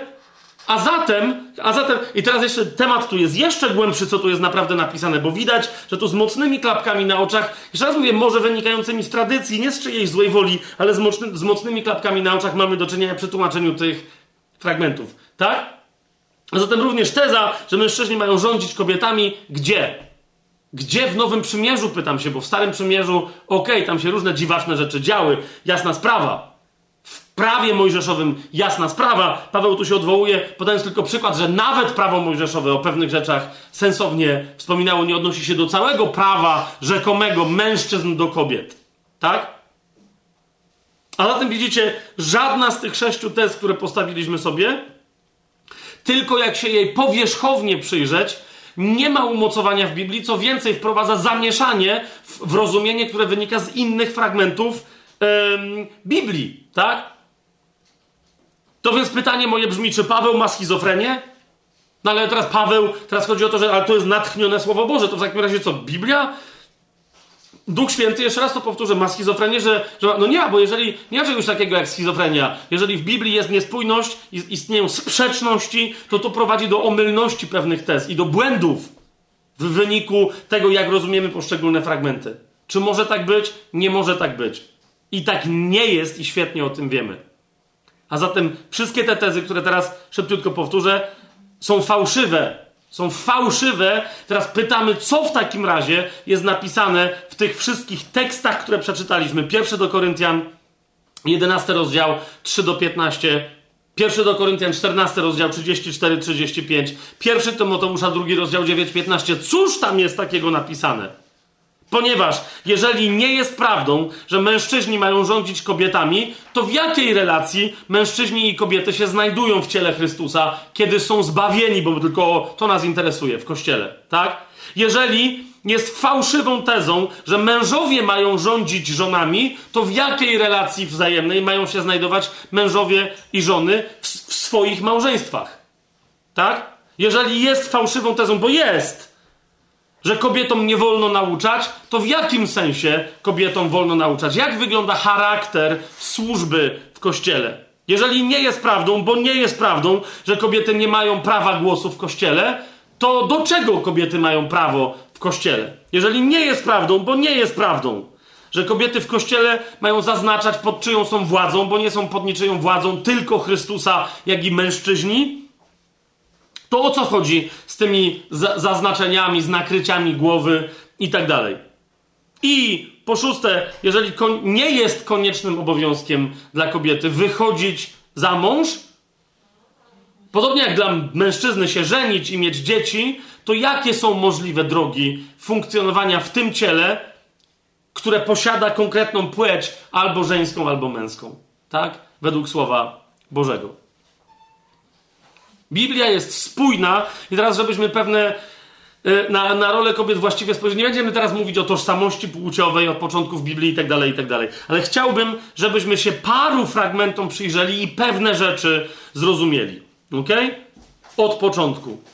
Skoro Paweł śmie w Duchu Świętym i dobrze robi powoływać się na początek, na stworzenie, potem na historię upadku, to zróbmy dokładnie tak jak oni. Zobaczmy, do czego się ten genialny facet w Duchu Świętym odwołuje. Amen? Najpierw zobaczmy e, pierwszą księgę Mojżeszową, czyli stworzenie i upadek, do których się odwołuje Paweł. Naprawdę bardzo pobieżnie tylko i bardzo tak e, delikatnie, ale żebyśmy dotknęli właściwych momentów, które później są w całej Biblii powtarzane. Księga Rodzaju, więc pierwsza Mojżeszowa, Genezis, pierwszy rozdział, wersety 26 do 28, bo dalej nas nie, nie interesuje. Potem Bóg powiedział: Uczyńmy, i teraz zwróćcie uwagę na liczbę mnogą, liczbę pojedynczą i tak dalej, i tak dalej. To jest to dosyć dobrze przetłumaczone. Uczyńmy człowieka na nasz obraz według naszego podobieństwa. Kto to mówi? Bóg. Tak? Nie będę dalej wnikał, czemu on w liczbie mnogiej mówi, ale myślę, że to jest jasne. Uczyńmy człowieka, jaka liczba? Pojedyncza. Uczyńmy człowieka na nasz obraz według naszego podobieństwa. Niech panuje nad rybami morskimi i ptactwem niebieskim, nad bydłem i całą ziemią oraz nad wszelkimi zwierzętami pełzającymi, które pełzają po ziemi. Niektórzy tu mówią tak, tak, tak, jest człowiek, ale Adam jest właściwym człowiekiem. Adam jest właściwym człowiekiem. On i tylko on. I potem, tak, ktoś mi tam powiedział, Fabian, ja to wiem, ale naprawdę nie, bo Adam jest właściwym człowiekiem. Ewa jest dołączona do tego człowieczeństwa. I ten piąty rozdział, na który się powołujesz, nie, zostańmy tutaj. Zostańmy tutaj. Więc Pan tak powiedział. A więc niech panuje. Kto ma panować? Niektórzy twierdzą, no mężczyzna o imieniu Adam. Ponieważ kobieta o imieniu Ewa, no jest pytanie, kiedy Ewa została nazwana Ewą? No właśnie, o tym za chwilę, tak? Ale na razie tu Pan powiedział, niech panuje, niektórzy mówią, to tylko mężczyzna ma panować. Fajnie, więc 27 werset. Stworzył więc Bóg człowieka na swój obraz. Na obraz Boga stworzył kogo? Człowieka, osobę ludzką. Stworzył ich mężczyzną i kobietą. To jest pierwszy moment, w którym człowiek jest wyraźnie przez Słowo Boże powiedziane, a to jest pierwsze ze świadków, że człowiek, Adam, to jest liczba mnoga. I że człowiek, jak się później dowiadujemy z następnych rozdziałów, człowiek to jest małżeństwo. To jest bardzo istotne. Okay? W drugim opisie stworzenia jest wyraźnie powiedziane z drugiego opisu stworzenia wynika, że Bóg stworzył człowieka jako małżeństwo. To jest bardzo ważne. Dlaczego? Ponieważ, rozumiecie, już tu na wstępie niektórzy mówią tak, okej, okay, tak, tak, tak. Bóg stworzył człowieka jako ludzi. Ludzi męskich i ludzi żeńskich na początku stworzył dwa gatunki. To nie jest prawda. Podstawowym gatunkiem człowieka, dopóki cała ludzkość zbawiona nie wyjdzie za mąż za baranka, podstawowym gatunkiem człowieka jest małżeństwo. Jest związek mężczyzny z kobietą i związek kobiety z mężczyzną. Równoprawny, zgodny z wolą Bożą. Bóg stworzył człowieka jako małżeństwo.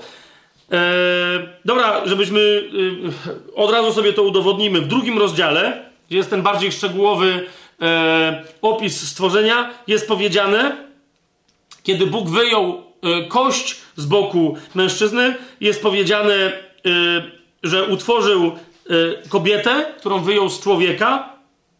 I Adam, czy ten człowiek, teraz po, powiedział, to teraz jest, to jest 23 werset, drugi rozdział, 23 werset. To teraz jest kość z moich kości, ciało z mojego ciała, dlatego będzie nazwana kobietą, bo z mężczyzny została wzięta. Adam patrzy, i rozumiecie, to kobietą z mężczyzny. E, chodzi o to, że jedyne co Adam tu powiedział, to mówi, to jest taki człowiek jak ja, a ze względu na tą pewną różnicę, którą dostrzegam, w nazwie będzie też tylko drobna różnica. Mówi, ja jestem mężczyzną. Mówi, o się, on nie mówi, ja jestem człowiekiem. Tak? A on mówi, ja jestem mężczyzną, ja jestem isz. I mówi, a ona, ponieważ jest taka sama, ma kości, ma ciało, ma dokładnie to wszystko, ja jestem isz. Ona jednak się troszkę różni ode mnie, więc ja jestem isz, a ona będzie isza. W języku hebrajskim. To wyraźnie pokazuje, wiecie o co mi chodzi. Rdzeń w języku w hebrajskim to jest bardzo ważne. Rdzeń jest ten sam. Rdzeń jest ten sam. Jeżeli nazwa na to wskazuje, to i prawda jest taka, że rdzeń bytowy, ontologiczny, że tak powiem, w tym, co, dana rzecz, yy, yy, co dane słowo nazywa, rdzeń ontologiczny jest też ten sam. Ok? I następnie się dowiadujemy, tak, że potem jak Adam reaguje, ja jestem Isz, to ona jest Isza. Dlatego, zobaczcie, 24 werset. Ponieważ tak było na początku, dlatego opuści mężczyzna to jest drugi rozdział, 24 werset. Dlatego opuści mężczyzna swojego ojca i swoją matkę i połączy się ze swoją żoną i będą jednym ciałem. I jest powiedziane i oboje, Adam i kto? I jego żona byli nadzy, a nie wstydzili się. Ewa nie ma ani jednego momentu, w którym Adam nie byłby mężem żony e, swojej, czyli Ewy, Chociaż ona tu y, nie jest jeszcze nazwana Ewą, bo jeszcze nigdy nie nazwał Ewą, Bóg jej nie nazwał Ewą. i nigdy nie nazwie. E, ale nigdy nie było momentu, żeby kobieta, pierwsza kobieta, nie była żoną pierwszego mężczyzny i nie było momentu, żeby pierwszy mężczyzna nie był mężem pierwszej kobiety. Jest to jasne? Na, nawet jeżeli jej jeszcze nie było, o to chodzi. Ponieważ jej jeszcze nie było, to na tym polegał problem. Tak? To Adam miał moment zaręczenia, narzeczeństwa. Adam nie, nawet nie wiedząc był posłowie z Ewą. Tak? Ale w to teraz nie wchodzę, więc w pierwszej, y, wróćmy do pierwszego rozdziału 26, 27 werset, stworzył ich, mężczyzną i kobietą. I teraz uważajcie, uważajcie co się w 28 rozdziale dzieje. I Bóg błogosławił im. Potem Bóg powiedział do kogo? Do nich. Bądźcie płodni i rozmnażajcie się. Napełniajcie ziemię i czyńcie, tu się zmienia jakoś liczba, a Adam niech ją sobie czyni poddaną. Nie, i wy czyńcie ją sobie poddaną. Uważajcie, panujcie. Dalej liczba mnoga. Kto miał panować nad całym stworzeniem? Mężczyzna nad całą resztą, do której należałaby kobieta? Nie. Kobieta i mężczyzna, mężczyzna i kobieta razem w jedności małżeńskiej mieli panować nad całym stworzeniem. Czy jest jasne e, to, co teraz mówię? Tak? E, Okej, okay. w czwartym rozdziale dowiadujemy się. e,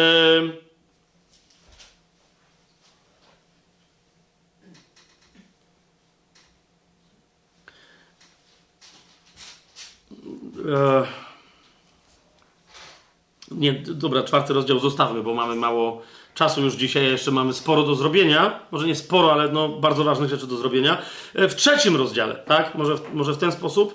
Zauważcie, e, że dopiero po tym, jak zostali przeklęci, Adam, który już nawet wobec Boga zgrzeszył, po tym, jak zjadł ten owoc z drzewa poznania dobra i zła. W jaki sposób? Ano w taki sposób, że zwalał swoją odpowiedzialność, o której wiemy z Nowego Testamentu, że jest czyja, jego czy jej. Więc jego, podpowiadam wam, że jego jest odpowiedzialność. Kiedy Bóg przychodzi i mówi Adamie, co to się stało? On bierze odpowiedzialność i mówi, no zgrzeszyłem? Nie, mówi kobieta mnie zwiodła i zjadłem.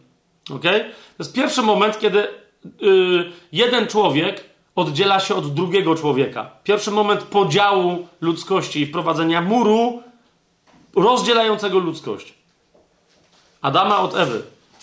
I potem dalej, zauważcie, Adam tę postawę pogłębia. On powiedział wyraźnie: Ja jestem Isz, ona jest Isza, i na wieki wieków to by wystarczyło. My razem jesteśmy Adam.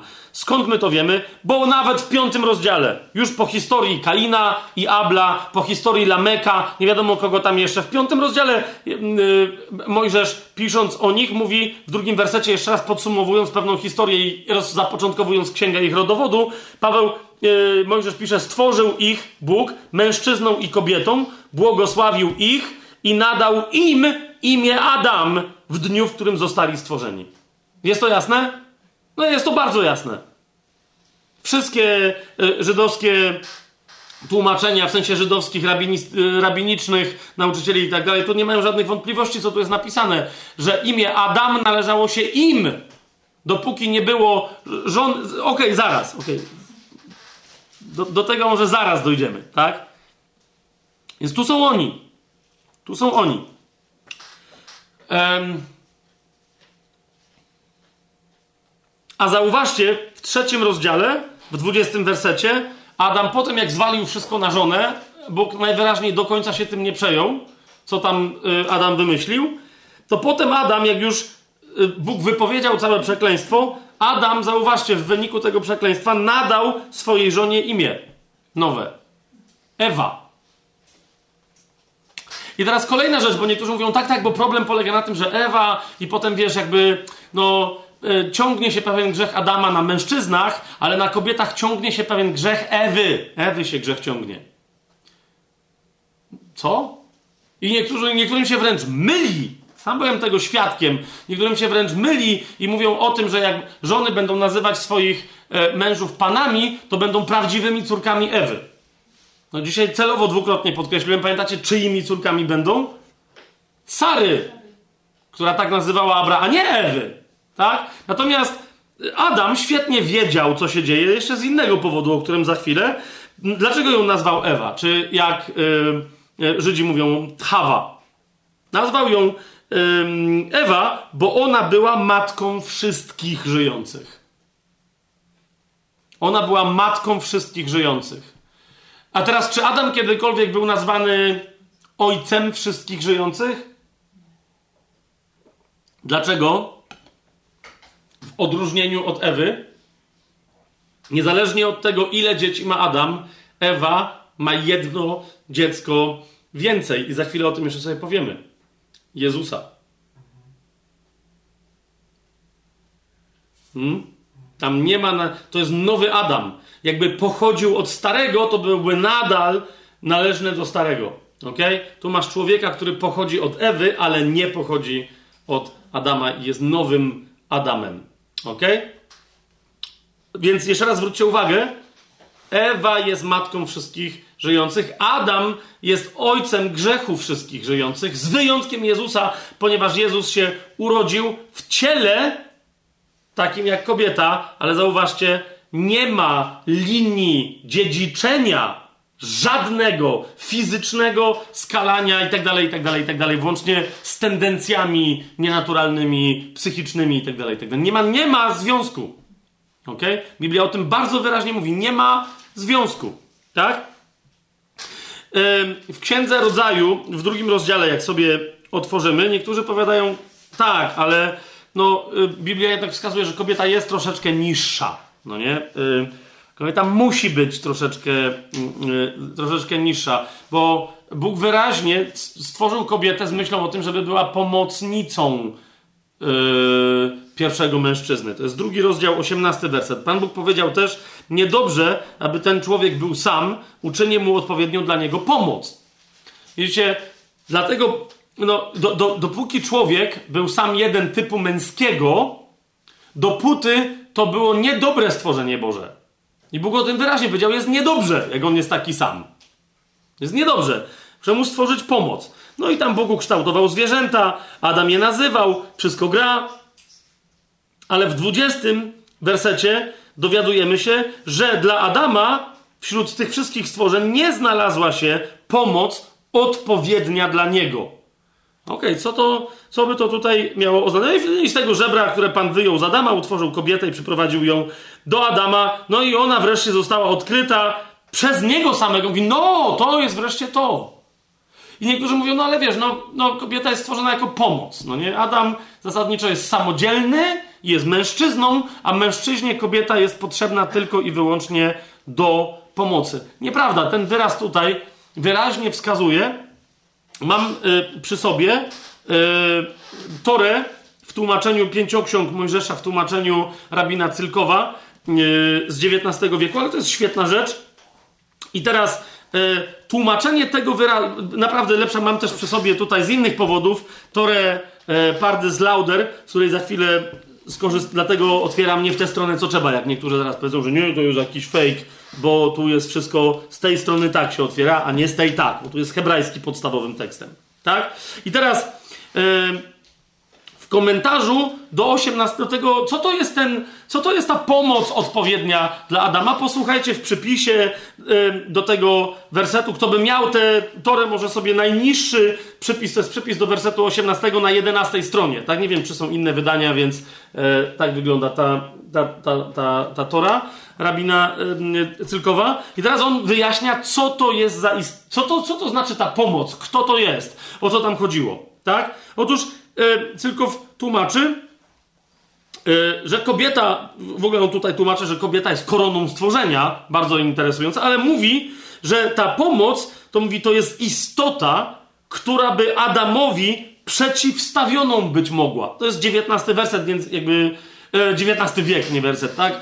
Więc e, jest trochę, wiecie, dziwny język, ale więc jeszcze raz przeczytam. To jest istota, która by Adamowi przeciwstawioną być, być mogła, która by mu odpowiadała, należycie go wspierając w potrzebach fizycznych i umysłowych.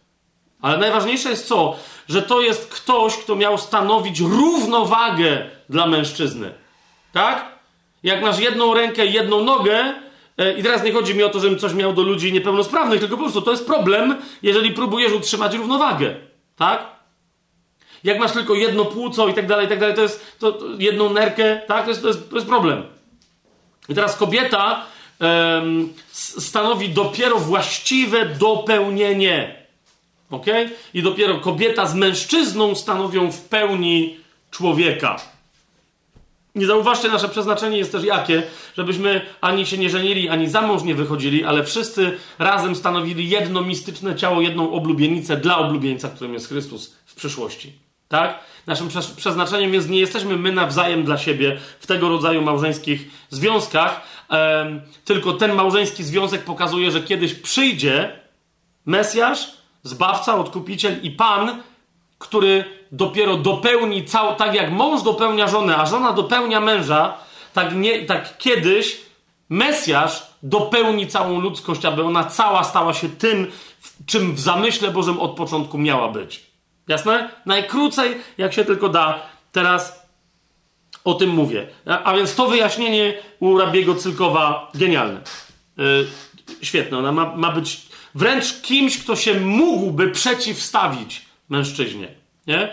Nie tylko stanąć naprzeciw, żeby on się mógł przejrzeć w tej osobie, żeby ona mogła go skomentować, ale on, on też ją i tak dalej, yy, i tak dalej. Yy, a propos tego, jeszcze tylko wrócę, bo potem już mi się nie będzie to do niczego yy, nadawać, yy, bo niektórzy mówią, dobra, okej, okay, czyli no ale ten grzech spowodował, że kobieta to wszystko straciła przecież, tak? Dobra, to czyli w stworzeniu kobieta była równa mężczyźnie, była, różniła się od niego, e, razem dopiero mogli być płodni i tak dalej, razem jako. Tak, ale potem no skrewiła.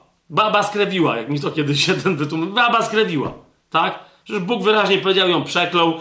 Księga Rodzaju, pierwszy, yy, trzeci rozdział. Yy, do, kobiet, do kobiety Bóg powiedział: Wielce pomnożę Twoje cierpienia i Twoje poczęcia w bólu będziesz rodzić dzieci. Twoje pragnienie będzie ku Twojemu mężowi, a on będzie nad Tobą panować. I mówią, no i to jest to, dobra, przez stworzenie nie, no ale wtedy jest pytanie, to po co Paweł w tych momentach, kiedy mówi o mężczyznach i kobietach, lub też o mężach i żonach, to po co Paweł się odwołuje do stworzenia? Tak? Skoro to, co w stworzeniu miało miejsce, zostało rzekomo skasowane przez przekleństwo, jakie Bóg rzekomo nałożył na mężczyznę, kobietę i węża. No niektórzy mówią, no ej, tu jest wyraźnie powiedziane, on będzie nad tobą panować. Czyż tu nie jest tak napisane? Okay. najpierw chcę wam zwrócić uwagę, że cały ten fragment w zasadzie zaczyna się od pewnej, pewnego tajemniczego nie związku, relacji między wężem a kobietą. Ok? W 15 wersecie jest powiedziane wprowadzenie przyjaźń między tobą, to jest do węża powiedziane, a kobietą. A dosłownie to jest tą żoną, tak? Między twoim potomstwem a jej potomstwem. Teraz to jest bardzo in, interesujące, ponieważ tu jest mowa między Twoim nasieniem a jej nasieniem. Ok? Jej nasienie zrani ci głowę, chociaż Twoje nasienie zrani jej nasieniu piętę. Niektórzy zwracają uwagę na to, że to jest w ogóle bardzo interesujące, bo e, współczesna medycyna, na przykład, czy też e, e,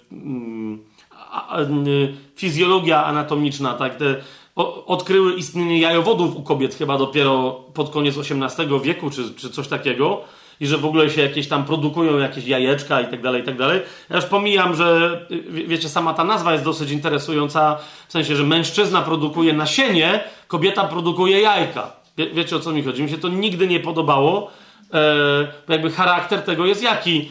W momencie, kiedy się łączy nasienie z jajeczkiem, dopiero tam powstaje, w tym połączeniu z jednego DNA matki, DNA ojca, powstaje nie e, wyjątkowe, unikatowe, niepowtarzalne DNA kolejnego człowieka, kolejnej osoby.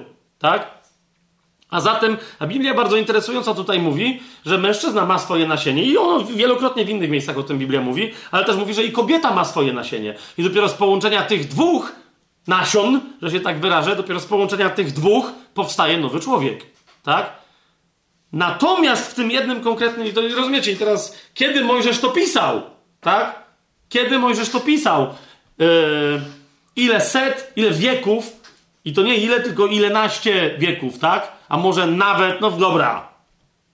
Rozumiemy, że to jest parę tysięcy lat przed odkryciem jajeczkowania u kobiet, rzekomo wielkim, wspaniałym, nowoczesnym odkryciem nowożytnej, nowożytnej medycyny. Biblia świetnie o tym wie i mówi zdumiewającą rzecz, kobieta odgrywa niezwykle istotną rolę w historii zmiany całego tego dramatycznego upadku, ponieważ jej nasienie i tylko jej nasienie stanie do walki z nasieniem diabelskim i wygra. Hmm? To jest pierwsze. I teraz dalej czytamy do kobiety, powiedział, wielce pomnożę twoje cierpienia i twoje poczęcia.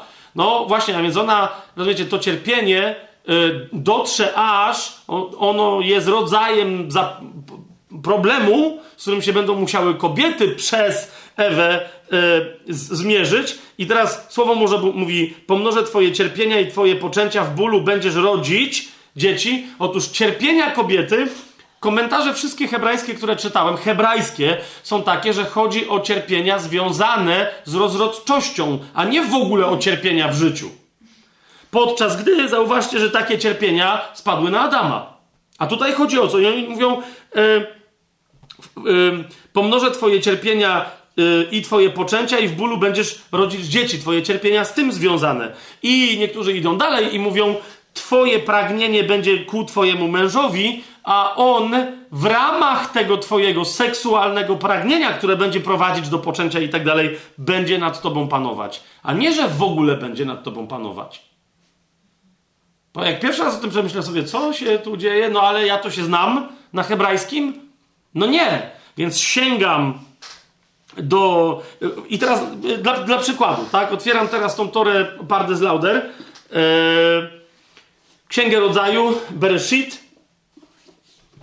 Znowu, jeżeli ktoś ją ma, to jest komentarz e, do trzeciego rozdziału, do szesnastego właśnie wersetu, na stronie 26 tego wydania. No nie chcę mi się teraz podawać, co to jest za, za wydanie. I teraz zobaczcie, Y, jak brzmi ten komentarz tutaj. Y, zwiększę bardzo twoje. To jest, to, jest, to jest fundacja i tak dalej, to jest wszystko judaistyczne, tak? To nie są jakieś tam. I teraz komentarz brzmi tak: Zwiększę bardzo Twoje cierpienia. Co to znaczy? Otóż to znaczy, że przed grzechem Adam i Hawa żyli ze sobą, a narodziny potomków następowały natychmiast i bezboleśnie. To jest yy, tłumaczenie pochodzące ze Sforno, cokolwiek by to nie znaczyło, czy jakiegoś rabina, czy jakiegoś tam źródła, i tak, to gdzieś tam, ok? Twoje cierpienia to są trudy wychowywania dzieci, taki jest komentarz. Ból Twoich ciąż, no to to jest jasne, będziesz rodzić w udręczeniu, to jest jasne. I teraz uważajcie, twoja namiętność będzie skierowana do twojego męża, a on będzie nad tobą rządził. I jakie jest tu wyjaśnienie? Nie będziesz miała śmiałości, aby domagać się kontaktów małżeńskich od niego, raczej, raczej on będzie tobą rządził. W, w tym względzie, tak? Będziesz skrywać swoją, takie jest tłumaczenie Rashiego, będziesz skrywać swoją namiętność w swoim sercu. Tłumaczy ten fragment Midrasz. Aha. Aha. Aha! Ale niektórzy mówią, no ale to nie jest do Żydzi, wiadomo, Żydzi. To jest ciekawe, że jak komuś to nie pasuje, do, to zawsze ma problem z Żydami. Ja mam zawsze problem z Żydami i ich tłumaczeniami, tak? Tylko zwracam wam uwagę na jedną rzecz. Czy my wiemy, co tu jest rzeczywiście napisane? Tak? Czy my wiemy, co tu jest rzeczywiście napisane? Ponieważ później, jak czytamy cały Stary Testament, to ja nie widzę tego panowania. Widzę ten rodzaj panowania, gdy chodzi o spanie z kobietami, z, z żonami, a nawet nie z żonami. Wiecie o co mi chodzi, tak? Ale, ale powiedzcie mi, e, jak sobie pomyślicie o nawet takich, wiecie, patriarchach potężnych, tak? Nie pamiętacie tej kobietki, co, co jednego patriarchę musiała aż zrobić w konia, udając prostytutkę, tak? I się potem znalazła w rodowodzie Pana Jezusa. A nie pamiętacie tej innej kobietki? Gdzie jest jej poddaństwo? Znaczy, kiedy swojego własnego męża robi w konia, żeby swojemu bardziej ulubionemu yy, synowi, który nie był tak włochaty jak drugi, nie był tak chamski, śmierdzący i bezczelny, żeby jemu zapewnić błogosławieństwo, a nie tamtemu. Gdzie jest? I czemu Biblia tego nie potępia? Hej, powinna być, bo co ty robisz? Wiecie o co mi chodzi? Gdzie, o co chodzi? Dlaczego? Czemu te wszystkie żony, Sara, Rebeka, Rachela i tak dalej, są chowane z wszystkimi honorami w uroczystych pogrzebach, tak jak ich mężowie? Skąd się bierze, e, skąd się bierze wśród sędziów kobieta, żeby rządzić, rozumiecie, sędziować nad całym Izraelem? Jak miała na imię? Debora, właśnie, Debora, tak? I skąd się wybrały te wszystkie prorokinie? I nie tylko prorokini Anna, tylko zobaczcie, ile ich jest w Starym Przymierzu. Zobaczcie, zobaczcie, co się dzieje w momencie, kiedy Żydówka, żona jednego pogańskiego króla, któremu tym bardziej powinna. Znaczy, co ona tam wyprawia? Ten mówi, proszę mi ją tu przysłać, bo mam ochotę na seks z nią. Nie? A ona mówi, wejrze się. Co tam się dzieje? I potem wszyscy mówią, hej, musisz teraz napisać list, bo teraz wszystkie baby tak będą robić. Co tam się dzieje? A przecież ona była dobrą Żydówką. Jeszcze raz, bo, bo wiecie, tych historii jest mnóstwo w Starym Przymierzu, które pokazują, że zaraz te kobiety, one były uległe w kwestiach seksualnych, jak widać, pożycia małżeńskiego i tak dalej, ale we wszystkich innych bardzo mocno. Zresztą nawet, no pamiętacie Sarę? Jak ona usłyszała, ci przyszli, mówią za rok o tej porze będziesz. I ona tam się skończyła ze śmiechu. Ona tam. ja. Jasne. O, Saro, co się śmiejesz? Ja się śmieję? Ja nie. Ja się nie śmieję. Co tam się wyprawia? Zatem, oczywiście niektórzy powiedzą, no tak, ale pamiętamy też tę bidną dziewczynę, którą nie dość, że pogwałcili, to potem jeszcze pocięli na 12 kawałków. Pamiętamy też, ja to wszystko rozumiem, tylko, tylko rozumiecie, tylko takie rzeczy też były robione z mężczyznami. Tak? No to nie wynikało akurat z tego, że. Ale nawet jeżeli wynikało, to, to tam się też wdał grzech, tam się wdały rozmaite, tam się wdały rozmaite historie, tak? Ale, ale, bo teraz to będzie jeszcze jedno dodatkowe pytanie, nawet jeżeli rzeczywiście Bóg powiedział, no takie przekleństwo na siebie ściągnęłaś kobieto, że mężczyzna będzie nad tobą panował, to po pierwsze nie mężczyzna, tylko mąż będzie nad tobą panował żono, a nie ma tu mowy o tym, że mężczyźni będą od tej pory panować nad kobietami. Swoją drogą to przekleństwo nieco się rozwinęło, bo myślę, że w dobrej wierze początkowo, ale bardzo szybko jak się rozlewa grzech, to się też pogłębia. Tak? Skoro mężczyzna ma panować nad, mąż ma panować nad swoją żoną, to bardzo szybko musiał zaznaczać innym mężczyznom, że oni nie mogą nad nią panować. Tak? No to bardzo szybko stąd przejście to jest moja własność, a tamta to jest twoja własność. Tak? które kobiety są przez kogo rządzone, żeby były wiadomo komu, e, pod czyim są panowaniem i jednocześnie też, żeby było wiadomo, pod czyją są ochroną, tak? Zresztą zaraz zauważcie, co się stało, bo nadal to ym, my widzimy od początku y, 8 marca mieliśmy spotkanie na temat małżeństwa, pamiętacie, całodniowe. To, to jest tam ile z tego wyszło? 4, 5 y, y, części, 4 części nagrania. I one się znajdują na tajemnym planie, tak pod tytułem. Pamiętasz, jaki to był tytuł? No, no ale ty, tyczą się małżeństwa, tak? Cztery części na temat małżeństwa. I tam między innymi sobie powiedzieliśmy, że małżeństwo było stworzone jako małżeństwo monogamiczne, jednego mężczyzny z jedną kobietą, tak? I, I to pomimo upadku nigdy nie zostało zmienione. Pamiętacie, żeby to zostało zmienione?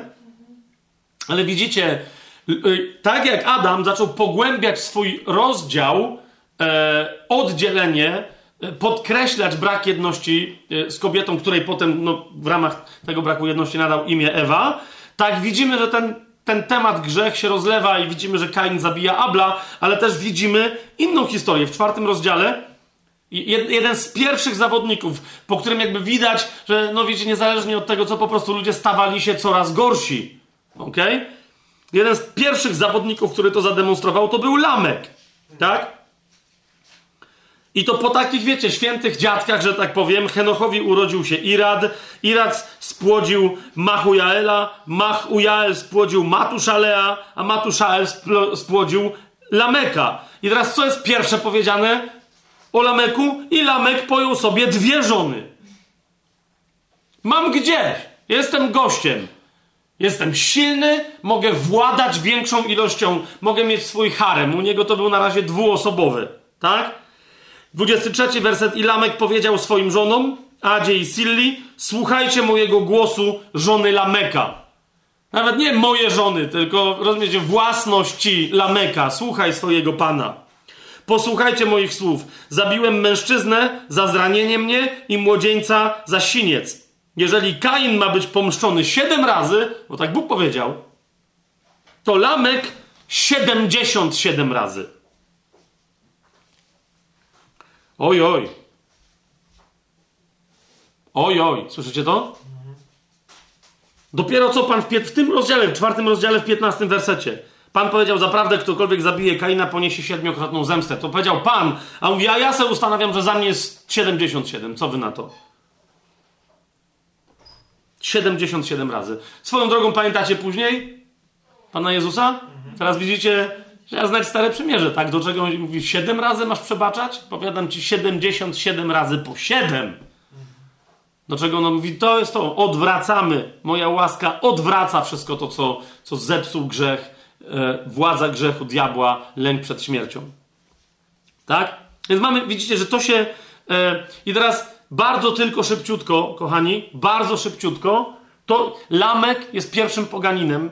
To pogaństwo. Wiecie, teraz ja takie widzę takie tendencje właśnie w tych ruchach, takich ideologiach feministycznych, tych takich emancypacyjno-równościowych, coś tam, że e, chrześcijaństwo wszystko popsuło, trzeba wrócić do czasów pogańskich, bo w pogaństwie wszelkiego rodzaju, e, w starożytnej Grecji, w różnych tych kulturach, w Persji, w, Syrii, w Egipcie, tam kobiety były fantastycznie szanowane, cudownie. Przecież wiemy, że były różnymi wodzami, faraonkami, kimś tam jeszcze i tak dalej. Serio.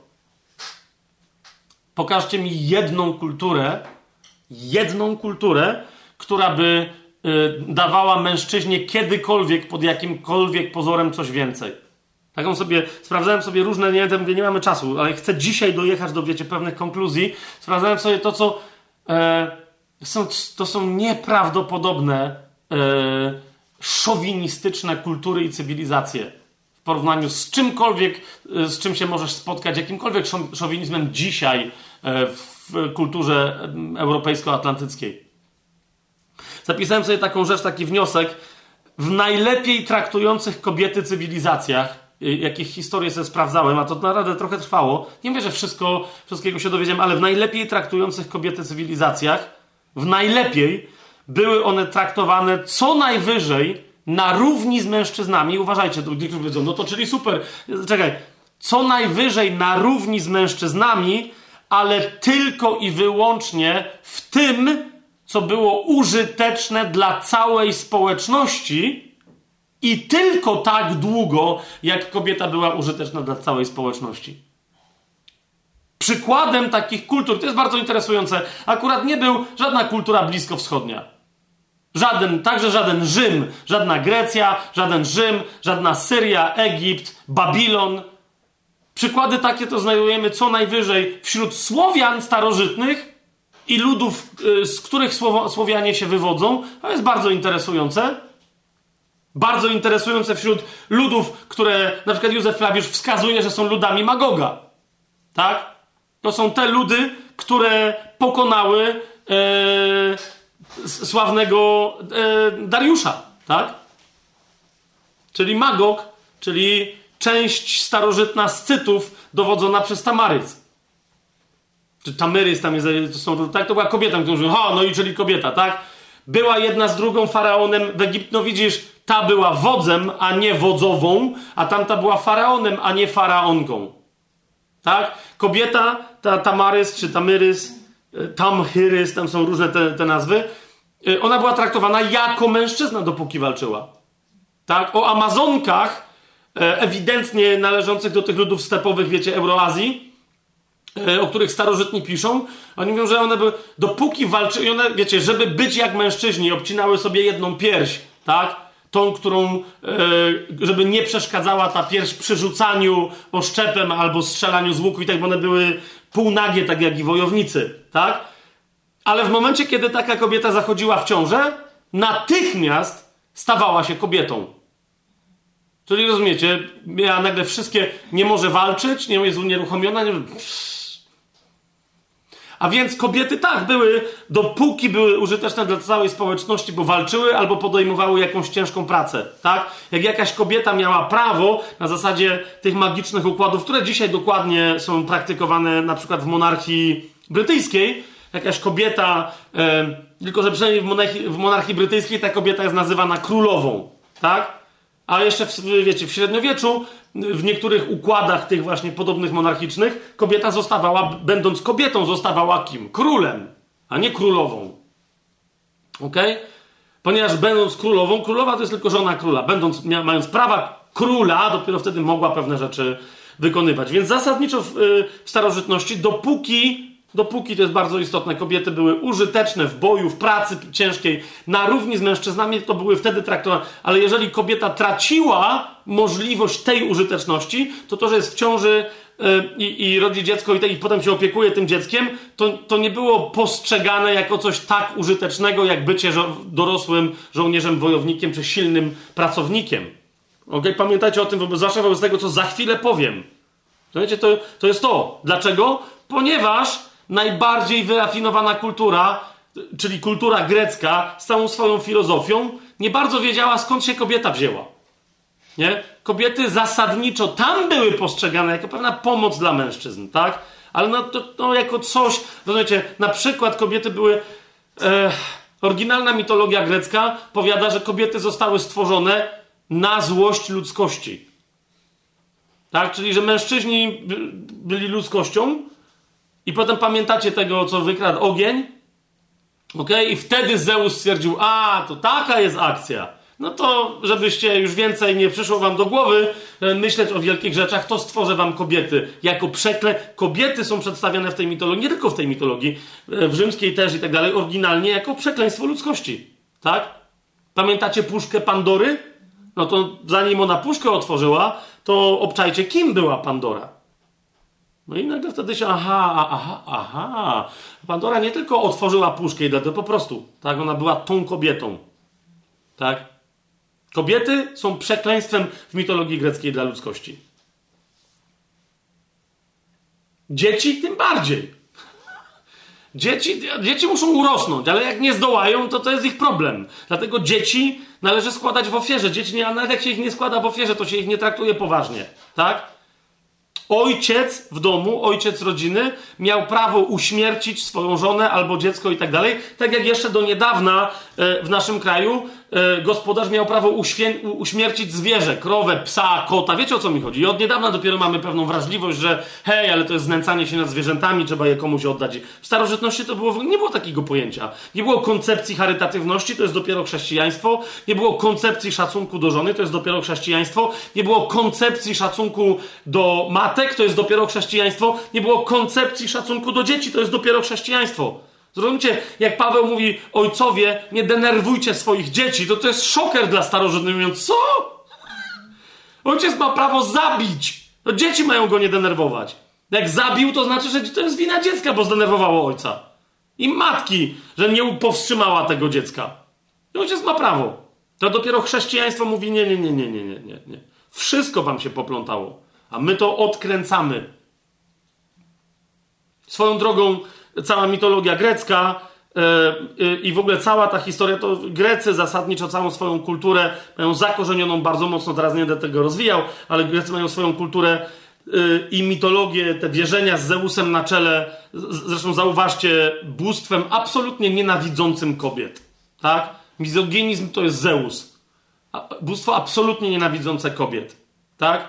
Kobiety stwarza jako, jako problem, dla, dla mężczyzn jako przekleństwo, kobiety następnie nieustannie ośmiesza, gwałci i to nie może się, wiecie, pojawić jako mężczyzna u tej kobiety, tylko jako jakieś zwierzę. Łabędź, byk, coś tam, porywa te kobiety, torturuje, przenosi w inne strony świata i tak dalej, i tak. Zasadniczo kobiety są dla niego e, zabawką, tak? I no, skoro Zeus tak robi, no to ca cała reszta wiecie o co chodzi, no to najwyraźniej no, musi być w miarę jakaś taka chociaż troszeczkę swojego wspaniałego, najwyższego yy, Boga naśladować, tak? Więc, yy, ale cała ta koncepcja, ona się wywodzi, tu myślę, że nie będziecie zaskoczeni, z Babilonu i dotarła do, do Greków przez Fenicję, tak? Czyli, a centrum, serce Fenicji to co to jest? Tyr i Sydon to jest stary Kanaan, to są Filistyni. Ok? I teraz yy, jest to interesujące, do, do, dzisiaj się znajduje całe archeologiczne, rozumiecie, ich Baal, wiecie o co chodzi, tak? Z Baala nie muszę nikomu tłumaczyć, ich Baal, czyli po prostu szatan, przeciwnik Jahwe cały czas, Baal staje się Zeusem. I jest wiele miejsc, w których jest czczony jako Baal Zeus albo Zeus Baal, tak? A więc składanie dzieci, potem Grecy troszeczkę się powstrzymali, ale nie do końca. Popatrzcie na przykład na, yy, na Spartan, tak? Nie wszystkie dzieci, ale te, które się urodziły ułomne i tak dalej, ale po prostu się nie podobały rodzicom, były, były składane w ofierze bogom. To jest Grecja, tak? Ale Kartagina, która również wywodzi się dokładnie z Tyru i z Sydonu, bo to była, wiecie, Fenicjanie, ci Sydon, ty, Tyro-Sydończycy, to byli żeglarze, tak? No to y, w Kartaginie, kiedy Rzym chce walczyć z Kartaginą, to dlaczego między innymi jest oskarżany za swoje bezeceństwa i za swoje barbarzyństwo, którego najlepszym przykładem jest składanie dzieci w ofierze Molochowi. Tak? To jest Kartagina. To, to Rzymian, rozumiecie, tam Rzymian trafia i oni są podburzeni, mówią, chociażby z tego powodu Kartagina musi przestać istnieć. Był jeden sławny mówca, niezależnie pamiętacie, co, o, niezależnie co mówił, mówi i na sam koniec powinniśmy obniżyć cenę bułek oraz Kartagina musi zniknąć z powierzchni ziemi. Kartagina musi zginąć, tak? Więc to jest pogaństwo. To jest pogaństwo, tak? Naprawdę, przyglądając się Słowianom, na przykład ym, starodawnym i tak dalej, ich szacunek do kobiet był znacznie większy niż wszystko, co pokazywali Rzymianie, Grecy. Wiecie, Rzym, którym my, my mamy cywilizację rzymską, cywilizacja rzekomo chrześcijańska, ale też rzymska, łacińska cywilizacja prawa i tak dalej, i tak dalej. Statut kobiety zamężnej był przez całe wieki cesarstwa rzymskiego i przed cesarstwem rzymskim niejasny. Kochani, był niejasny. W pewnym momencie kobieta mogła mieć w miarę być potraktowana jako żona swojego męża, a więc ktoś, kto jest pod jego władzą, ale jest rozpatrywany jako, obywa jako obywatelka Rzymu, dopiero w momencie, kiedy z jednym mężem urodziła temu mężowi trzech prawowitych potomków. Czy tam trójkę prawowitych dzieci, bo to niekoniecznie musiały być, niekoniecznie musieli być chłopcy, tak? A więc dopiero jak urodziła, to dopiero wtedy, no okej, okay, no to w takim razie rozpoznajemy ją jako obywatelkę. A jak nie, no to dopiero była taką obywatelką w potencji, musiała sobie zasłużyć, tak? Tylko jeszcze raz zwróćcie uwagę, o czym my mówimy? O starożytności, w ramach której kobieta jest tylko i wyłącznie wykluwarką dla mężczyzn, dzieci. Ok? Mężczyzna składa swoje nasienie w kobiecie, tak? I najczęściej ideologia była jaka? Ale po co jest kobieta? No bo jakby mężczyzna, nie wiem, musiał się zajmować, jakby miał jajko, bo stąd jest ta koncepcja z tym jajem u kobiety, rozumiecie? Jakby miał jajko i musiałby chodzić wokół niego jak jakiś taki orzeł i potem karmić to dziecko, to, to wtedy traci... Nie, więc mężczyzna cały czas musi wieść jakie? Normalne swoje życie, pracować, walczyć, zabawiać się z innymi mężczyznami na różne sposoby, albo z dziećmi, tak? Ponieważ homoseksualizm grecki na przykład oryginalnie był pedofilią, tak? To, to było współżycie z małymi chłopcami, tak? Nie z dziewczynkami, bo kobiety zasadniczo są obrzydliwe. Mała dziewczynka, czyli mała kobieta, która nie jest w stanie ponieść dziecka mężczyzny, jest w ogóle nie dość, że obrzydliwa, to jeszcze nieprzydatna do niczego, tak? Więc mężczyźni zapawiali się z chłopcami, z młodymi mężczyznami i tak dalej. Posprawdzajcie sobie dokładnie historię, tak? Tych 300 rzekomych bohaterów, wiecie, 300 Spartan i tak dalej, oni walczyli, jak się dobrze przyjrzeć całej historii, walczyli jeden za to byli kochankowie, to byli, rozumiecie, oni tam byli w parach, tak? Jak, jak, jak Persowie zabili jednego gościa, to jego kochanek walczył ze zdwojoną siłą, żeby, żeby pomścić swojego mężczyznę. To był y, odruch, y, chciałem kichnąć. Na zdrowie.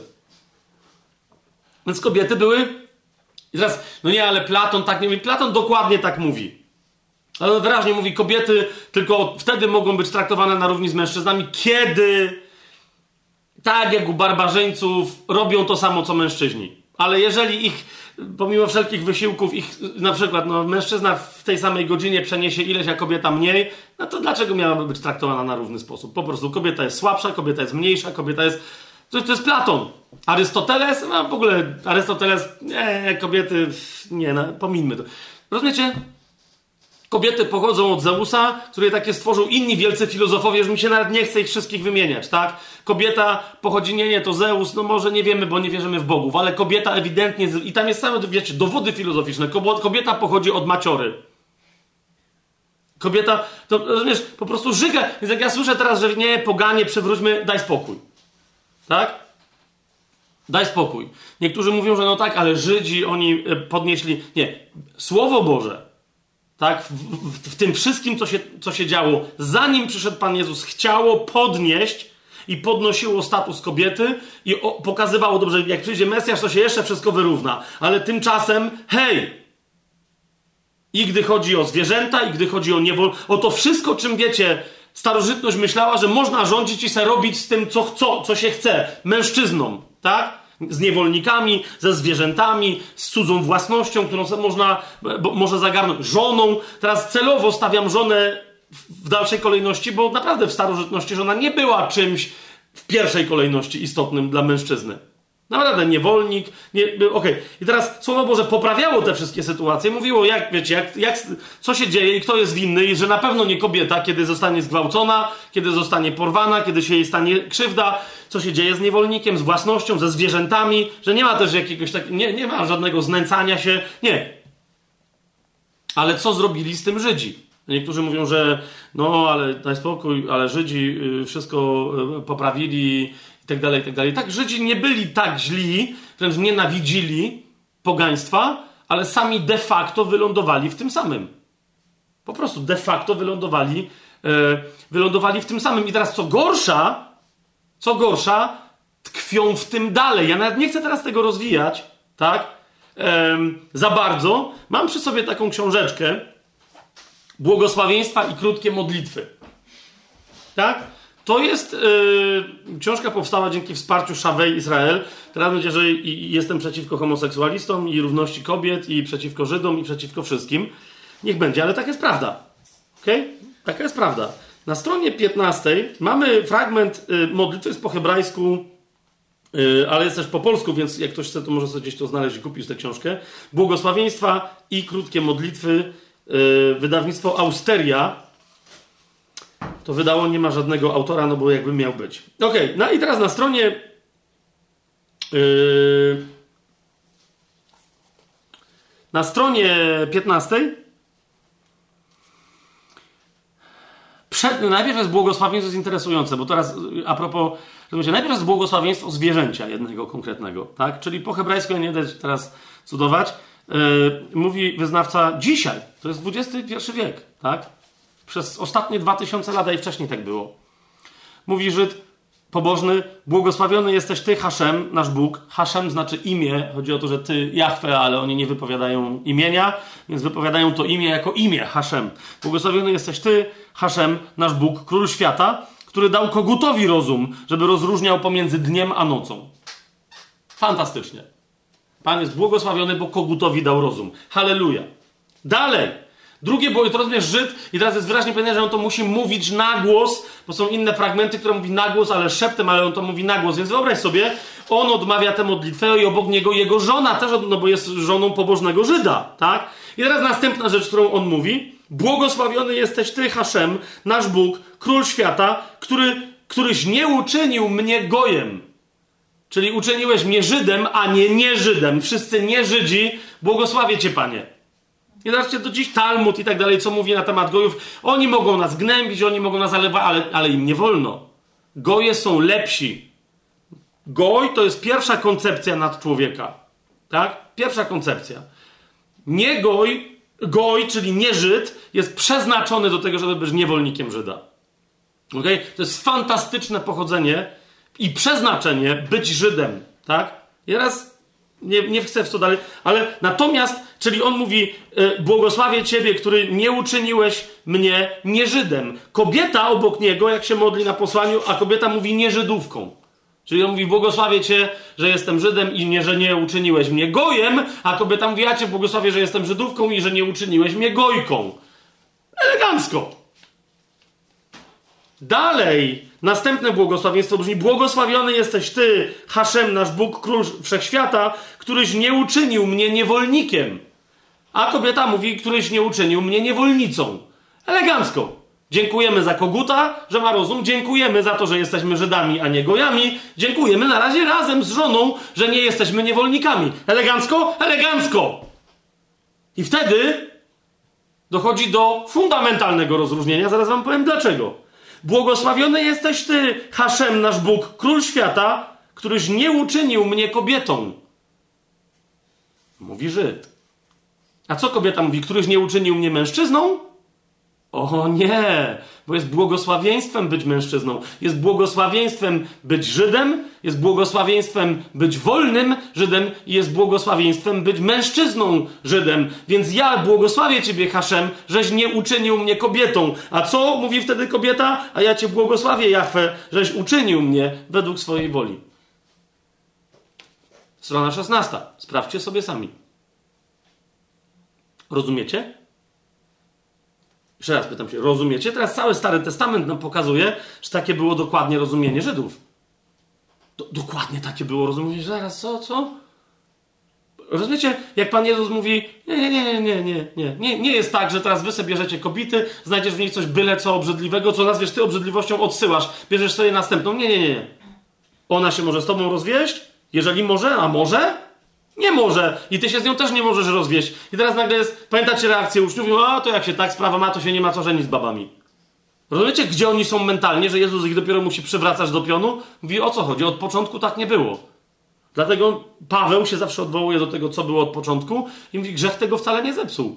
Mojżesz? Mojżesz wam tylko pozwolił, ale wcale wam nie pozwolił na to, co wy teraz robicie. Pozwolił wam na danie listu rozwodowego, ale jeszcze raz, wy to źle interpretujecie.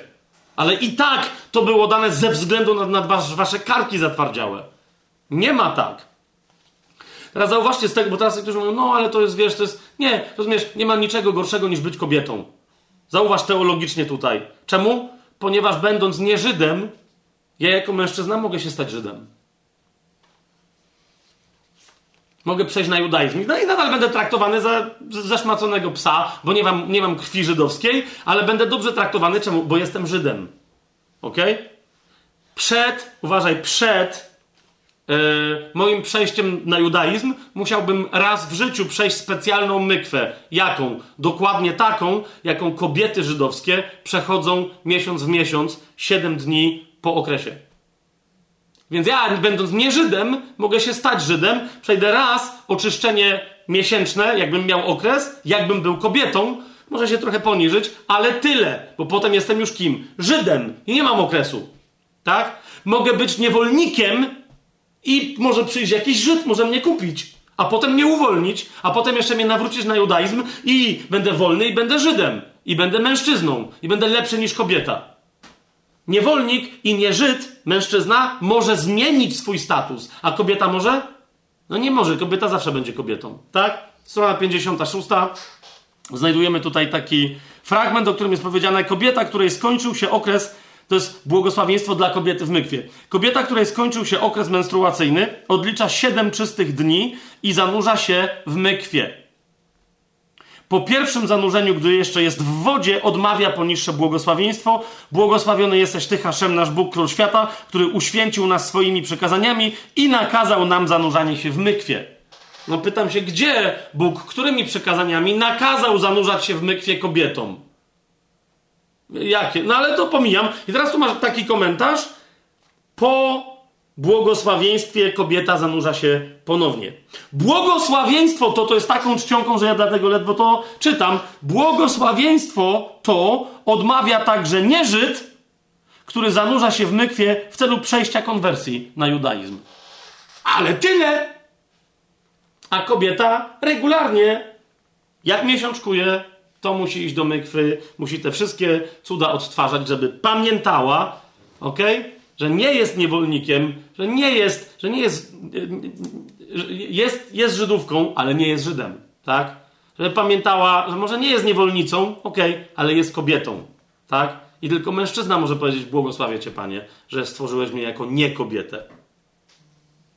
Teraz nie wiem, czy Wam się to zaczyna z czymś kojarzyć, czy nie. Czy Wam się to zaczyna z czymś kojarzyć, czy nie. Um, jeżeli nie, to jeszcze tylko jedną rzecz dodam. Mianowicie yy, goje, często w języku biblijnym, przez Pawła zwłaszcza, są nazywani Grekami. Niektórzy myślą, że chodzi tylko, że Paweł miał jakiś wąt, albo że Żydzi mają wąta tylko i wyłącznie do Greków. Ok? Jeżeli w Biblii jest powiedziane Grecy, zwłaszcza Grecy i Żydzi, Grecy kontra Żydzi, to o co chodzi w nowotestamentowej Grece? Chodzi o gojów, o wszystkich pogan.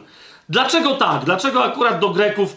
Bo widzicie, Żydzi uważali Greków za wykwit pogan. Tak? A więc na przykład mówili, są poganie, którzy są e, wśród narodów, to są wszystkie narody, poganie, niewierni, są poganie, którzy są barbarzyńcami. Na przykład Scytowie. Tak? Znamy te, na przykład ci w Afryce, to są, e, to są, to są barbarzyńcy. Ale są niebarbarzyńscy poganie, których nadal to jeszcze gorzej jest, ponieważ mają, wielką kulturę, ale nikt tak nie doparzył nam jak oni. Dam wam tylko jeden przykład. Przyniosłem ze sobą Biblię Tysiąclecia. Dlaczego? Ponieważ w Biblii Tysiąclecia, która jak wiemy ma trochę y, natchnionych ksiąg, ale ma też trochę nienatchnionych, znajdują się dwie, spoza wielu nienatchnionych ksiąg, dwie nienatchnione księgi, absolutnie nie zainspirowane przez Ducha Świętego, ale bardzo interesujące historycznie. Tak? To są y, poza innymi, y, wśród tych różnych nienatchnionych ksiąg historycznych i nie, znajdują się dwie księgi machabejskie. Tak? Tych ksiąg machabejskich jest więcej, więc księgi, które mówią o powsta- tak zwanym powstaniu Machabeuszy, tak? W drugim wieku przed e, naszą erą, w drugim wieku przed Chrystusem. I, ale teraz, rozumiecie, to wydarzenie tego buntu było tak wielkie, że aż tyle ksiąg historycznych na temat tego buntu powstało. I teraz ten bunt tłumaczy, czemu Żydzi mają taką świeżą, bo potem było, wiecie, zaledwie sto parędziesiąt lat przyszedł Chrystus, a potem było już tylko gorzej, bo oni nie przyjęli Mesjasza i było tylko gorzej, tak? Ale niektórzy mówią, no ale czemu, czemu, czemu Żydzi nie mieli problemu z Rzymianami? Przecież Rzymianie im zburzyli i tak dalej, i tak dalej. Zanim im zbur- Rzymianie coś zburzyli, to posłuchajcie, co im zrobili, żeby to zrozumieć, co im zrobili Grecy. Cała pierwsza księga machabejska zaczyna, mówi wyraźnie, że chodzi o Greków szeroko rozumianych. Zaczyna od opisu Aleksandra Macedońskiego, Aleksandra Wielkiego. Tak? Wiadomo, y, jak y, wstęp żył, umarł, pamiętacie, on tam podzielił to swoje królestwo, ci inni tam zaczęli się między, między sobą bić i teraz jedna z, z części tych e, dowódców, którzy dostali władzę po Aleksandrze, to była część, e, która chciała stworzyć imperium, czy też stworzyła królestwo, które było zwanym, zwane królestwem Seleucydów. Tak? Były jeszcze dwa inne, ale to na razie zostawiamy. I teraz od tych Seleucydów i teraz oni, ich główna siedziba w pewnym momencie to był Egipt, ale chodzi o to, że to było jasne, czy to ich główna siedziba będzie, wiecie, e, Hellada, czy Egipt i te okolice, czy raczej Asyria, tak, bo to były, czy to, to, to są Grecy, to są Grecy i tamci też są Grecy. To, wszystko, to wszystko byli Grecy, tak? No i tu jest w pierwszej księdze machabejskiej, w pierwszym rozdziale e, o nich powiedziane, Aleksander zmarł po dwunastoletnim panowaniu, a jego wodzowie objęli władzę, każdy nad swoim działem. Po jego śmierci wszyscy włożyli sobie na głowy diademy królewskie, po nich zaś ich synowie przez wiele lat i oni dokonali wiele złego na ziemi. Rozumiecie, to jest pierwsze. Kto? Ci dowódcy greccy po Aleksandrze Wielkim, tak? Ale teraz idziemy, dokonali wiele złego na ziemi. Super, to jest pierwszy rozdział tej pierwszej księgi machabejskiej. Pamiętajcie, że nie natchnionej, pięć wersetów teraz yy, przeczytam od 10 do 15. Tak księga machabejska najpierw mówi o tych, dlaczego Żydzi Greków uosabiają z całym złem pogańskim. Po pierwsze, z pomiędzy nich tych yy, potomstwa tych, wiesz, wiecie, tych, tych, tych trzech władców po Aleksandrze Macedońskim, z tych Greków, z pomiędzy nich wyszedł korzeń wszelkiego grzechu, Antioch Epifanes, syn króla Antiocha. Przebywał on w Rzymie jako zakładnik, bo dlaczego? Bo to były czasy, kiedy Grecja nie była podbita, przynajmniej tam część była podbita, ale Rzym to jeszcze nie było imperium rzymskie, tak? To nie było, tak? Jasne to jest? To nie było, yy, tak, to nie było cesarstwo, tak? I jeszcze Grecy mieli wtedy swoją tam władzę i tam całkiem mocny opór czasem dawali Rzymianom, ale Rzymianie też im dawali popalić. No i najwyraźniej w pewnym momencie jego wzięli jako zakładnika i przebywał w Rzymie, tak? Yy, zaczął panować w 137 roku panowania greckiego, panowania greckiego, widzicie o co, o co chodzi na tamtych terenach nierzymskiego. W tym to czasie wystąpili spośród Izraela synowie wiarołomni, którzy podburzy, podburzyli wielu ludzi, mówiąc: Pójdźmy zawrzeć przymierze z narodami. To jest takie, ale wiecie, w języku hebrajskim to znaczy tylko jedno: z poganami. Pójdźmy zawrzeć przymierze z poganami. Są Żydzi i Goje. Pójdźmy zawrzeć przymierze z Gojami. I czym było, kto, kto to byli ci Goje? Yy, wiele złego bowiem spotkało nas od tego czasu, kiedyśmy się od nich oddalili. Słowa te w mniemaniu niektórych Żydów uchodziły za dobre, niektórzy zaś z pomiędzy ludu zapalili się do tej sprawy, udali się do króla, do tego Antiocha, a on dał im władzę, uważajcie, żeby wprowadzili pogańskie obyczaje. Tak się zaczęło, tak? Okej. Okay. W Jerozolimie więc wybudowali gimnazjum według zwyczajów pogańskich, tak? Wybudowali gimnazjum o co chodzi? No nie, że gimnazjum, a jeszcze potrzeba było liceum i uniwersytet zrobić, tak? Gimnazjum, od tego w języku angielskim masz słowo gym, czyli siłownia. G-Y-M, tak? To, a siłownie, jeszcze raz, to też nie była siłownia w tym sensie, tylko było miejsce spotkań mężczyzn, rozumiecie, sauna, masaże, treningi sportowe, homoseksualne tam historie i tak dalej, i tak dalej, i tak dalej. No, to, wiecie, to wszystko, co Żydzi, dla nich to było zupełnie niepojęte, co się to w ogóle wydarza, tak? W Jerozolimie więc wybudowali gimnazjum według pogańskich zwyczajów, pozbyli się też znaku obrzezania i odpadli od świętego przymierza. Ok? Pozbyli się znaku obrzezania i odpadli od świętego przymierza. Sprzęgli się też z poganami i zaprzedali się im, aby robić to, co złe. To jest pierwszy fragment, yy, który o tym mówi. Teraz drugi fragment to jest 44 werset. Posłuchajcie tego. Yy, pierwsza księga machabejska mówi: Król posłał swoich posłańców, cały czas o tym Antiochu gadamy, do Jerozolimy i do miast judzkich z pisemnym poleceniem, żeby te miasta postępowały według obyczajów, które dla tego kraju były obce. Żeby w świątyni zaprzestano składać całopalenia. Rozumiecie, co to znaczy dla Żydów? Ofiary krwawe, a także ofiary płynne. Dalej, żeby znieważano szabat i święta i żeby zbezczeszczono świątynie i świętych. Żeby natomiast sporządzono ołtarze, święte gaje, posągi bożków oraz aby składano na ofiarę mięso świń i innych nieczystych zwierząt. Wyobraźcie sobie Żydów, tak? Nawet dzisiaj o tym czytających, żeby synów swoich pozostawiali bez obrzezania i żeby dusze swoje brukali wszystkim, co jest nieczyste i światowe. W ten sposób mieli zapomnieć o prawie i zarzucić wszystkie jego nakazy. Kto by zaś nie postąpił zgodnie z królewskim rozporządzeniem, miał być ukarany śmiercią. I ostatni fragment, yy, i ostatni fragment wam przeczytam.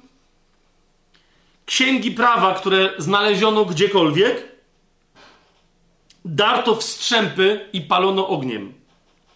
Wyrok królewski pozbawiał życia tego, u kogo gdziekolwiek znalazła się księga przymierza, albo jeżeli ktoś postępował zgodnie z nakazami prawa, nawet jak nie miał księgi. Tak, z miesiąca na miesiąc stosowano przemoc przeciw Izraelowi, przeciwko każdemu, kogokolwiek udało im się pochwycić w miastach na praktykowaniu judaizmu. Dnia 12 piątego miesiąca Kislew składano ofiary na ołtarzu, który wzniesiono na ołtarzu całopalenia. Czyli wiecie, jakieś świńskie mięso, coś absolutna obraza, tak? Wtedy to na mocy królewskiego dekretu wymordowano kobiety, które mimo wszystko, mimo zakazu, obrzezały swoje dzieci. I powieszono im te niemowlęta na szyjach. A także zabito domowników i tych, którzy dokonywali na nich obrzezania.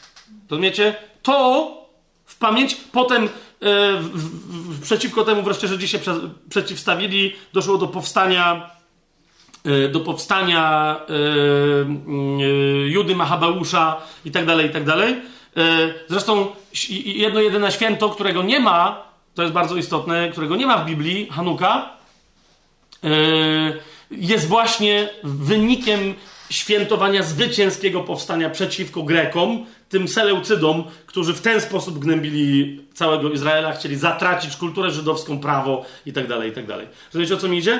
Teraz dlaczego, czemu o tym mówię? Dlaczego to jest takie... Inna rzecz, że później dalej się dowiemy, bardzo interesująca rzecz, e, jak się czyta księgi machabejskie z historycznego punktu widzenia, że Żydzi, to jest chyba w dziesiątym rozdziale z tego co pamiętam, albo nie, że Żydzi zawarli przymierze z Rzymianami przeciwko Grekom. To było dwa wieki, e, to było dwa wieki e, przed Chrystusem. Dowiadujemy się też bardzo interesującej rzeczy, że Żydzi, na przykład, że Żydzi zawarli e, przymierze ze Spartanami przeciwko Grekom. A Spartanie im odpisali, że odkryli w swoich księgach, że co prawda nie są Żydami, ale są potomkami Abrahama jakoś, więc stwierdzili, ok, no to jesteśmy braćmi, także respekt. Dobra, nie? nie będziemy za bardzo Greków gnębić, ale jakby was atakowali, to nie dostaną od nas jedzenia i nie będziemy ich wtedy wspierać. Rzymianie zresztą zrobili to samo. Niekoniecznie wejdziemy w wojnę z Grekami, ale rzeczywiście mamy z wami pokój, mamy z wami przymierze. Jak oni będą was atakować, to my nie będziemy z nimi handlować. A więc embargo wprowadzamy wtedy na wszystkie towary dla nich, tak? A więc widzicie, w pewnym momencie Spartanie, e, którzy byli trochę dziwnymi Grekami, Rzymianie byli przy, jakby na odległość, ale przyjaciółmi Żydów. Rozumiecie o co chodzi? A Grecy z całą swoją kulturą i tak dalej prób, próbowali ich zmieść z powierzchni ziemi. Nie tylko ich e, fizycznie, ale ich kulturę, bo oni tam znieważali, e, e, zniewalali ludzi, zabijali mężczyzn, kobiety zamieniali w niewolnice, zabijali dzieci. Tam się różne historie działy. Księgi machabejskie to opisują, tak? A więc, dobra, czy to jest jasne? Grecy stanowią dla umysłu zatem żydowskiego uosobienie wszelkiego rodzaju gojów, gojostwa, bycia nieżydem. Czy to jest jasne? Więc teraz tak, wszystkie, i na tym dzisiaj skończymy, ale to jest istotna konkluzja dla naszych następnych spotkań. Wszystkie e, kultury poza żydowską, która miała Biblię, ok, traktowały kobiety jako coś absolutnie gorszego. Ale jak widzicie, do dzisiaj judaizm w praktyce swojej teologicznej uważa kobiety, taka sama sytuacja miała miejsce już przy tych wielkich nauczy nauczycielach e, sprzed, tuż sprzed pojawienia się Pana Jezusa na ziemi i z jego czasów, tak? E, pamiętacie tych wszystkich rabiego Hillela i tak dalej, i tak dalej?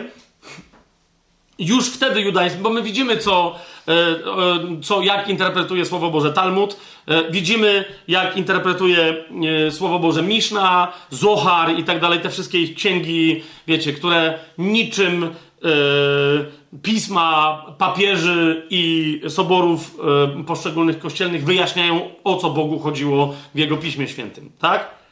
I teraz za każdym razem ta teologia, jeszcze raz, jeszcze raz, jest następująca. Kobieta różni się od mężczyzny. I my, Żydzi, tak mówi, kobieta różni się od mężczyzny. Mężczyzna jest lepszy od kobiety. Bycie mężczyzną jest lepsze niż bycie kobietą. Substancjalnie. Tak? Dobrze jest być nie Żydem, lepiej jest być Żydem. Dobrze jest być wolnym znacznie lepiej niż nie być wolnym, niż być niewolnikiem. Ale nade wszystko i przede wszystkim lepiej jest być mężczyzną niż kobietą. Jest różnica między Żydem a nie Żydem? Jest. Jest różnica między wolnym a niewolnikiem? Jest. I Żydzi mówili, jest różnica między mężczyzną i kobietą? Oczywiście. Dlaczego to jest istotne? Pamiętacie tą modlitwę? Do dzisiaj. Dlaczego to jest istotne? Cóżmy sobie list do Galacjan. I teraz w tym kontekście, w tym kontekście chciałbym, żebyśmy y, zobaczyli jedną rzecz. W liście do, list do Galacjan jest napisany przeciwko judaizującym chrześcijanom, przeciwko niechrześcijanom, którzy udawali chrześcijan, ale de facto nieśli w cudzym słowie dobrą nowinę o prawie Mojżesza i chcieli nawet z chrześcijan zrobić na, albo na powrót Żydów, albo na nowo Żydów, bo to byli często poganie. Wszystkich w każdym razie chcieli włożyć pod prawo. I teraz Paweł ten rodzaj postępowania nazywa czarowaniem. Okay? Wprowadzanie ludzi pod taki legalizm nazywa czarowaniem. Niektórzy mówią, Pawłowi chodziło tylko i wyłącznie, bo oni chcieli, żeby oni się obrzezywali. Nie, nie tylko Pawłowi o to chodziło. Okay? Gdzie w, w modlitwie, w błogosławieństwie słyszeliście, żeby tu było dzięki Ci Panie błogosławiony jesteś Haszem, bo jestem obrzezany i dzięki Ci, że jestem obrzezany, a nie nieobrzezany? Nie, bo to ja się obrzezałem. To mój tata mnie obrzezał, jak mnie zaniósł. To, to ludzie zrobili. Bóg zrobił ze mnie Żyda, Bóg jako, który jest lepszy niż jakikolwiek goj, który jest, którego wykwitem najgorszym, świńskim, zbolałym jest Grek. Okay? Bóg zrobił ze mnie wolnego, a nie niewolnika, i niech mu za to będzie chwała, ponieważ Żydzi, nawet jak się rodzili jako niewolnicy, nawzajem, na, nawet to nadal było, ale nie, nawet niewolny Żyd jest bardziej wolny niż niewolnik gojski. Tak? I trzecie, Bóg uczynił mnie mężczyzną, a nie kobietą. Jeżeli przyszli judaiści, to przyszli z takim przekazem, nie tylko obrzezujcie się, ok? Ale przyszli z całym takim przekazem. Legalizm oznacza deprecjonowanie kobiet. I dlatego Paweł w trzecim rozdziale, w pierwszym wersecie powiedział: Kto was omamił, kto was oczarował, tam jest wyraźnie powiedziane, kto się na was posłużył magią, abyście nie byli posłuszni prawdzie, a potem, żebyście przez uczynki prawa, chociaż otrzymaliście ducha, ta, teraz coś dalej cudowali. Jeszcze raz, jeszcze raz to powtórzę, kochani, żeście to zobaczyli. Poganie są straszni dla kobiet w wyniku grzechu. Żydzi, mimo że mieli Pismo Święte, uważali, że Żyd jest lepszy od nieżyda, czyli od każdego Greka, każdego poganina. Żyd wolny, każdy wolny jest lepszy niż niewolnik, a mężczyzna jest lepszy od kobiety. Tak? Dlatego Paweł mówi w liście do Galacjan, cały czas w tym trzecim rozdziale, kiedy mówi: Mnie nie obowiązuje Mojżesz, bo ja jestem synem Abrahama. I my wszyscy chrześcijanie jesteśmy dziećmi Abrahama i wasze żydowskie opowieści, wasze żydowskie baśnie, wasze żydowskie interpretacje, przeinaczanie nawet tego, co Mojżesz napisał, musi się skończyć. Dlaczego? 26 werset i dalej, trzeciego rozdziału listu do Galacjan. Wszyscy bowiem jesteście synami Bożymi przez wiarę w Chrystusa Jezusa. Bo wszyscy, którzy zostaliście ochrzczeni w Chrystusie, przeodzialiście się w Chrystusa. Czy nie wolno było chrzcić kobiet? Pytam się, czy nie wolno było chrzcić kobiet? O co chodzi? Oczywiście, że tak. A zatem wszyscy, którzy zostaliście, czyli kobiety też? Wszyscy, którzy zostaliście ochrzczeni w Chrystusie, przeodzialiście się w Chrystusa. I teraz popatrzcie. Nie ma Żyda ani Greka pierwsze przeciwstawienie, z którym przychodzą legaliści post-mojżeszowi, post-żydowcy, sprzeciwiający się Ewangelii prawdziwej łaski. Nie ma Żyda ani Greka. Patrz dalej. Nie ma niewolnika ani wolnego. Nie ma mężczyzny ani kobiety. Rozumiesz, że Paweł się tej modlitwie przeciwstawia porannej i tej teologii całej? Tak podstawowej, że zaraz jak otworzysz oczy, potem jak, jak pobłogosławisz koguta, że odróżnia dzień od nocy, to musisz to odmówić?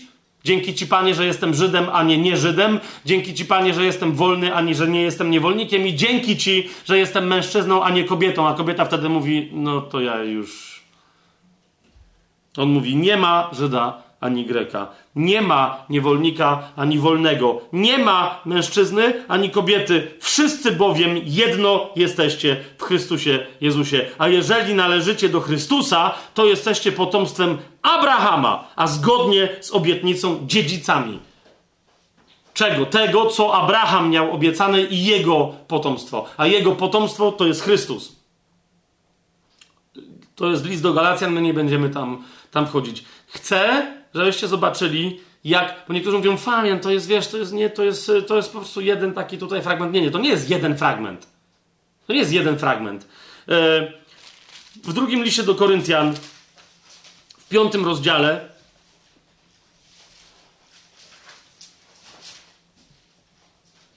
o, o tym, że ktoś jest w Chrystusie, czyli to, co w liście do Galacjan, wszyscy, którzy zostaliście zanurzeni w Chrystusie. To jest piąty rozdział drugiego listu do Koryntian, 17 werset. Tak więc, jeżeli ktoś jest w Chrystusie, jest nowym stworzeniem. Co to znaczy?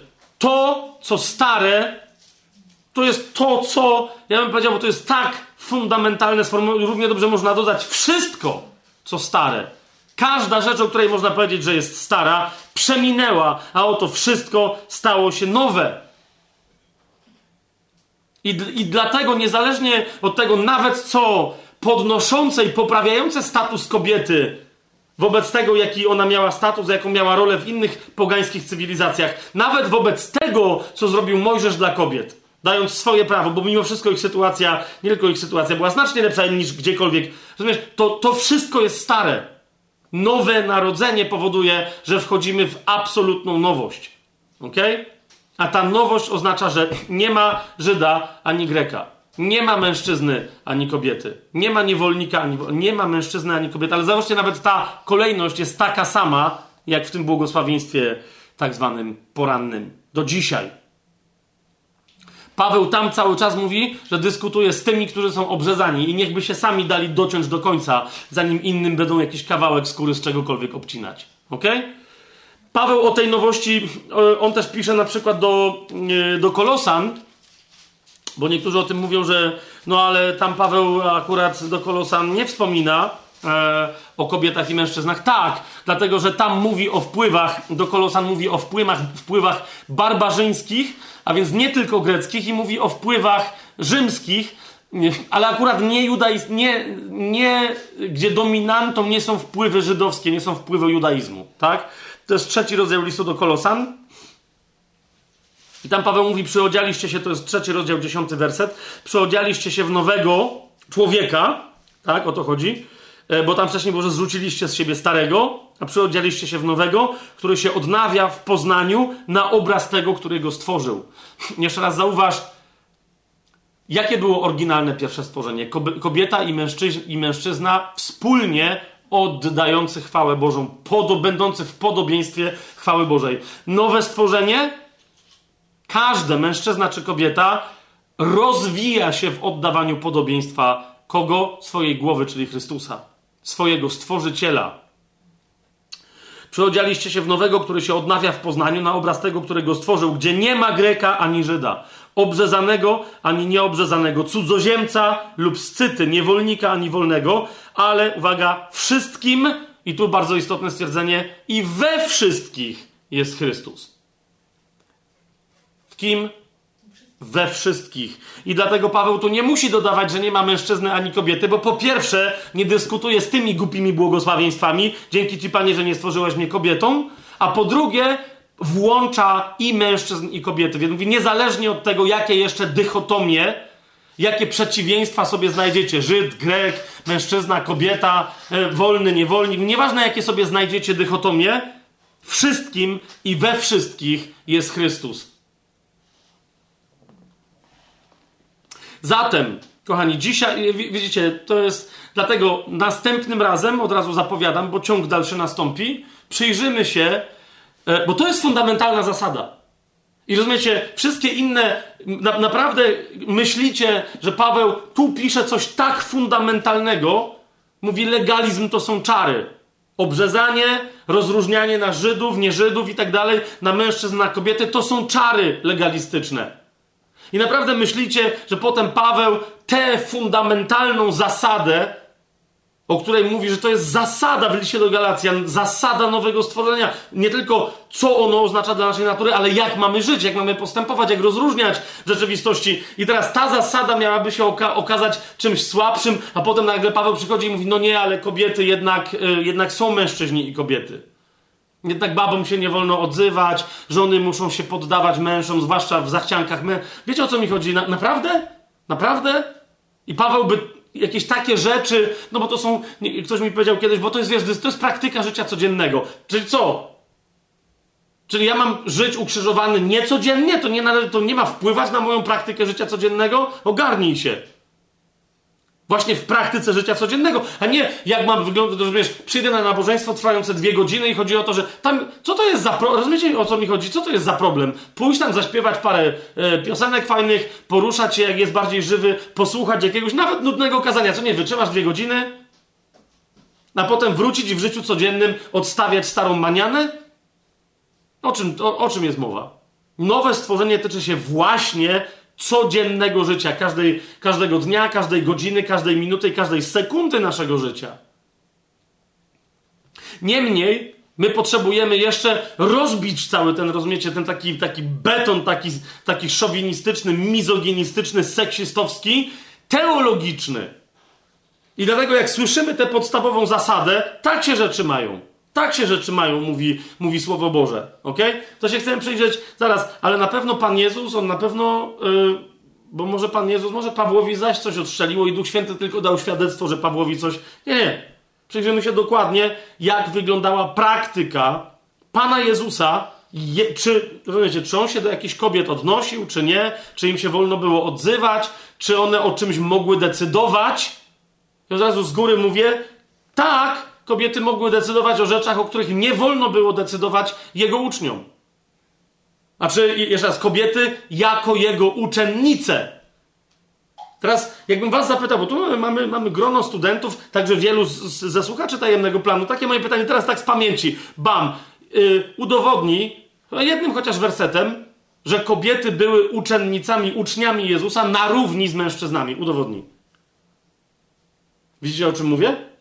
To wszyscy twierdzą, mm, mm, mm, jest, e, czyli bo ten... Mm, udowodni, że istniały pewne kompetencje, które należały wyłącznie do kobiet w określonych okolicznościach, a nie do mężczyzn. Udowodni. Ok? Udowodni, że pewne kobiety, żadni mężczyźni, powiedziałbym jedna kobieta, to będzie prostsze, jest konieczna do tego, żeby ogłosić Ewangelię, a mężczyzną koniecznym do ogłoszenia tej, i nie jest to matka Pana Jezusa, a mężczyzną ogłoszonym absolutnie koniecznym do ogłoszenia jest Pan Jezus, tak? Ale z jego niezależnego, autonomicznego, suwerennego ustanowienia, on powiedział, gdziekolwiek ta Ewangelia o Królestwie i o mnie będzie głoszona, musicie powiedzieć także o tej kobiecie, bo ona zrobiła coś absolutnie wyjątkowego. Czy my w ogóle rozumiemy, czym jest usługa? Bo to, co ona zrobiła, się nie odbyło w kościele, w synagodze, w świątyni. A Jezus powiedział, no okej. Okay. Rozróżnijcie świątynię, bo potem jak mówił o świątyni, to, to, to Słowo Boże skomentuje, mówił o świątyni swojego ciała. Tak? Więc czy ona to zrobiła w świątyni, czy nie zrobiła tego w zgodzie z żadną religią, ale jest pytanie, czy nie, czy, czy nie zrobiła tego w świątyni, wobec świątyni. Tak?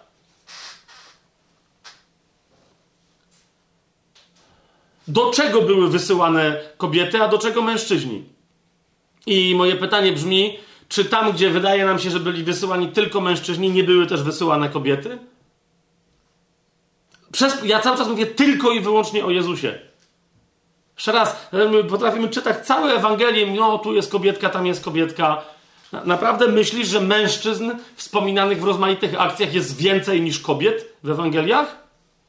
Skąd to nasze przekonanie i przedziwne wyobrażenie, że tam są sami mężczyźni? I niektórzy mi się skarżą, to są sami mężczyźni. Mężczyźni są pojedynczo z imienia wręcz powymieniani, z liczb małych typu 72 powymieniani, to, to byli mężczyźni wierni Jezusowi. Kobiety są wskazywane, powiedziałbym, w tłumach uczennic. Pamiętasz te fragmenty? Więc jaki był stosunek Jezusa do kobiet, tak? I czego nauczał, i jak się wobec nich zachowywał, i jakie włączał do służby, bo że je włączał, to jest po prostu, to jest teza, którą stawiam i tyle. Jak ktoś nie pamięta, kiedy się to działo, jak to się działo, no to czas najwyższy, że sobie przeczytał Ewangelię jeszcze raz, z otwartymi oczami. Dalej, dwa. Jak Kościół traktował kobiety? Tak? Nie to, teraz powiecie, bo jest wszyscy wiedzą o tym, że skoro Junia została nazwana w Piśmie Świętym apostołką razem ze swoim mężem, e, no to nagle stała się Juniasem, tak, żeby ukryć to. Ale myślicie, że to jest jedyna kobieta, która została ukryta przez tłumaczy e, późniejszych, a która e, jako mężczyzna prowadzący na przykład kościół domowy czy coś, to myślicie, że to jest jeden taki przypadek? I teraz niekoniecznie się będziemy tymi dwoma pozostałymi, są dość kontrowersyjne te przypadki, ale jednak, tak? Ale jednak jest takie typowo żeńskie imię. E, coś takiego jakby w Polsce, e, wiecie, e, powiedzieć, że Barbara prowadzi kościół domowy. I potem ktoś by stwierdził, no jest ten problem, no ale już jest to zapisane. Jakby ktoś próbował zatrzeć słowo A na końcu i z Barbary zrobił barbar prowadzi kościół domowy. A, no barbar, to brzmi tak, oho, prawie jak barber, albo jak barbarian, barbarzyń, ale tam była Barbara oryginalnie, nie? Ja pamiętam, że kiedyś tak się, tak się przy, yy, zatrzymałem, bo czytałem inne tłumaczenie, w języku angielskim, potem jeszcze inne, jeszcze inne. Nagle czekaj zaraz, ja nie znam tego, nie znam tej postaci, kto to tutaj jest, no nie? Bo nagle w jednym, drugim, trzecim tłumaczeniu patrzę, że jakaś nimfa prowadzi, typ, ale typo, no rozumiecie, no, no chłop by się nazywał nimfa, wiecie o co mi chodzi? No, nawet dzisiaj nam to brzmiało w grę, no rozumiecie, nimfa to jest nimfa, to jest, to jest żeńskie jak Barbara, no nie? Jak Grażyna. Zrobić, wiecie, Grażyna, Grażyn.